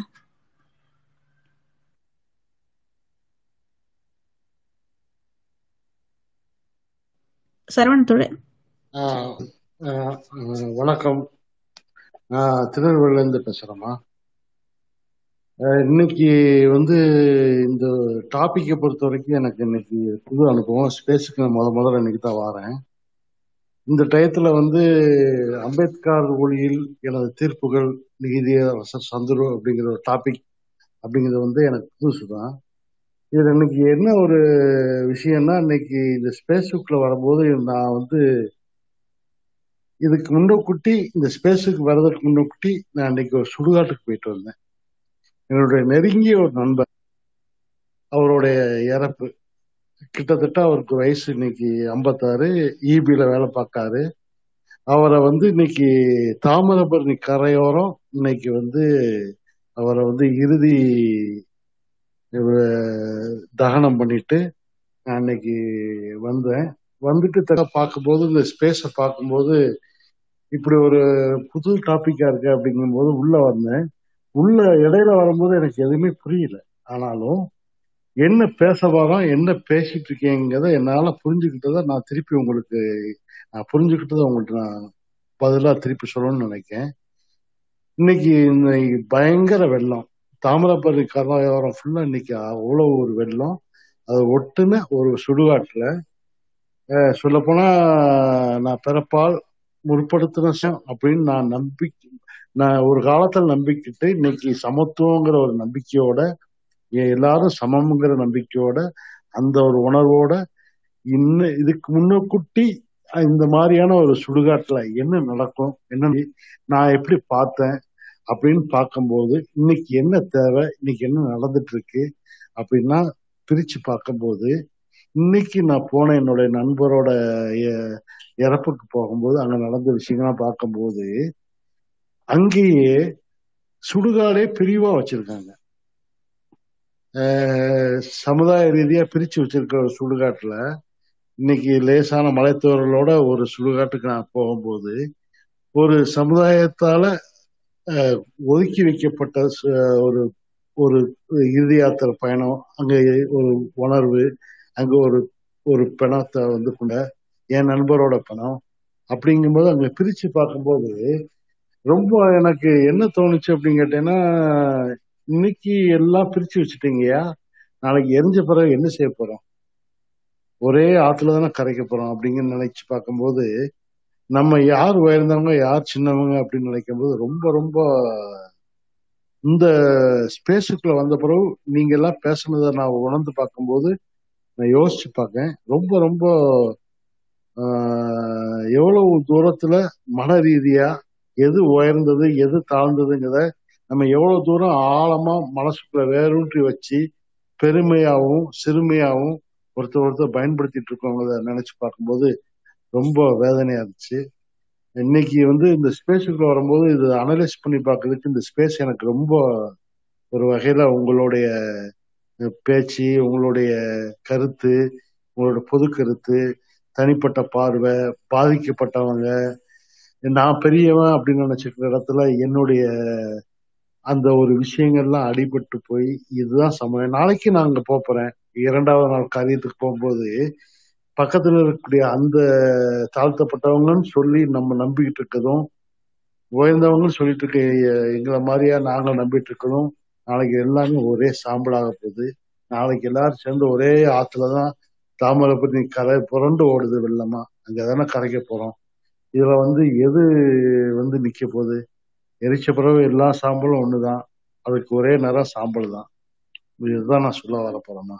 இதனால இதுல வந்து ஒரே ஒரு விஷயம் என்னன்னு பேஸ் பண்ணா அடிப்படையில நம்ம நம்மளை ஒருத்த ஒருத்தர் ஒருத்தர் வந்து நம்ம வந்து அதை புரிஞ்சுக்கிறதும் உணர்ந்துக்கிறதும் உயர்ந்தவன் தாழ்ந்தவங்க தாழ்ந்தவங்க தன் நம்ம தாழ்த்தாமலையும் உயர்ந்தவங்க நான் உயர்ந்தவன் நினைக்காமலையும் ஒருத்தர் ஒருத்தர் காம் டாமினேட் பண்ணாமலையும் இப்போ அடிப்பட்டவங்க மேல உள்ளவங்களையோ மேல உள்ளவங்க அடிப்படாமலையும் அப்படி ஒரு இயல்பான ஒரு சூழ்நிலைக்கு நம்ம வரணுங்கிறத நான் இன்னைக்கு உணர்ந்தேன். இன்னைக்கு அதை உங்கள்கிட்ட பகிர்ந்துக்கிட்டவங்களுக்காக தான் இன்னைக்கு நான் ஸ்பேஸுக்கு வந்தேன். இடையில வந்ததுனால என்னால் முழுமையாக அதை கருத்தை நான் உங்களை உள்வாங்க முடியல. ஆனா நான் இன்னைக்கு புரிஞ்சுக்கிட்டதை வந்து உங்கள்கிட்ட பகிர்ந்துக்கணும்னு நினைச்சேன். அந்த ஒரு விஷயத்த நான் உங்களுக்கு சொல்ல வரேன். இது ரொம்ப ரொம்ப இன்னைக்கு இன்னைக்கு மறக்க முடியாத இந்த பகிர்வு வந்து எனக்கு மறக்க முடியாது. ரொம்ப நன்றி. நன்றி சரவணன் தோழர். நீங்க உங்களோட அந்த உணர்வு பூர்வமான விஷயங்களை ஷேர் பண்ணிருக்கீங்க ரொம்ப நன்றி. இதை தொடர்ந்து ஒரு வாரம் இந்த புத்தகம் நம்ம படிக்க போறோம். சாயங்காலம் ஆறு மணிக்கு நீங்க வந்து கலந்துக்கோங்க கண்டிப்பா. நிறைய இந்த மாதிரியான கருத்துக்கள் மக்களுக்கு தேவையான அஹ், எந்த மாதிரியான தீர்ப்புகள்லாம் இதுவரை சொல்லப்பட்டிருக்கு. சமூக நீதி சார்ந்து எப்படி நீதியரசர்கள் வந்து நடந்துகிட்டாங்க அப்படின்றத பத்தி இப்படி போறோம். ரொம்ப நன்றி சரவணன் தோழர். நீங்க சொன்ன கருத்தும் எல்லாமே கடைசி இறந்ததுக்கு அப்புறம் எல்லாம் ஒன்னாதானே ஆக போகுது. அதுல எதுக்கு வேற்றுமை பாத்துக்கிட்டு அப்படின்னு சொல்லிட்டு ஒரு விஷயத்தையும் சொல்லியிருக்கீங்க. ரொம்ப நன்றி தோழர். இல்ல அதைத்தான் சொல்லுவாங்க. இன்னைக்கு பார்த்ததனுடைய பா அந்த பாதிப்பு வந்து எனக்கு இன்னைக்கு இந்த ஸ்பேஸுக்குள்ள வந்ததுனால அதனுடைய விடை கிடைச்ச மாதிரி எனக்கு இருந்துச்சு. அதான் உண்மையான விஷயம். இந்த ஸ்பேஸுக்குள்ள வந்தது. எதை பேசுறீங்களோ அதை நான் இன்னைக்கு கண் முன்னாடி பார்த்துட்டு வந்ததுனால ஸ்பேஸுக்குள்ள வந்ததுனால ஒரு விடை கிடைச்சது. எல்லாமே பொதுதான் அப்படிங்கிறது தான் காத்து எல்லாமே பொது மாதிரி. நன்றி நன்றி நன்றி தோழர் நன்றி. ரொம்ப நன்றி. ஓகே இதோட இன்னைக்கு நம்ம செஷனை முடிச்சுக்கலாம்னு நினைக்கிறேன். இனி டைமும் ஆயிடுச்சு இன்னும் தோழர்கள் வேற யாரும் பேசுறதுக்கும் இல்லை. ஸோ முடிச்சிடலாம்ல மீரா மேம் முடிச்சிடலாம் ஆகும் ஆஹ் கடைசியாக ஒருத்தர் வந்து ஒரு அவருக்கான ஒரு சில மன வேதனைகளையும் அதே நேரத்துல அவரோட புரிதல்களையும் பகிர்ந்துக்கிறது மிக்க நன்றி. தொடர் நாளைக்கு வாங்க. நன்றி க நவஜோதி இந்த மாதிரி ஒரு புக்கை கொண்டு வந்ததுக்கு. நிறைய பேர் ரீச் ஆயிருக்கும்னு நினைக்கிறேன் இன்னைக்கு. நன்றி.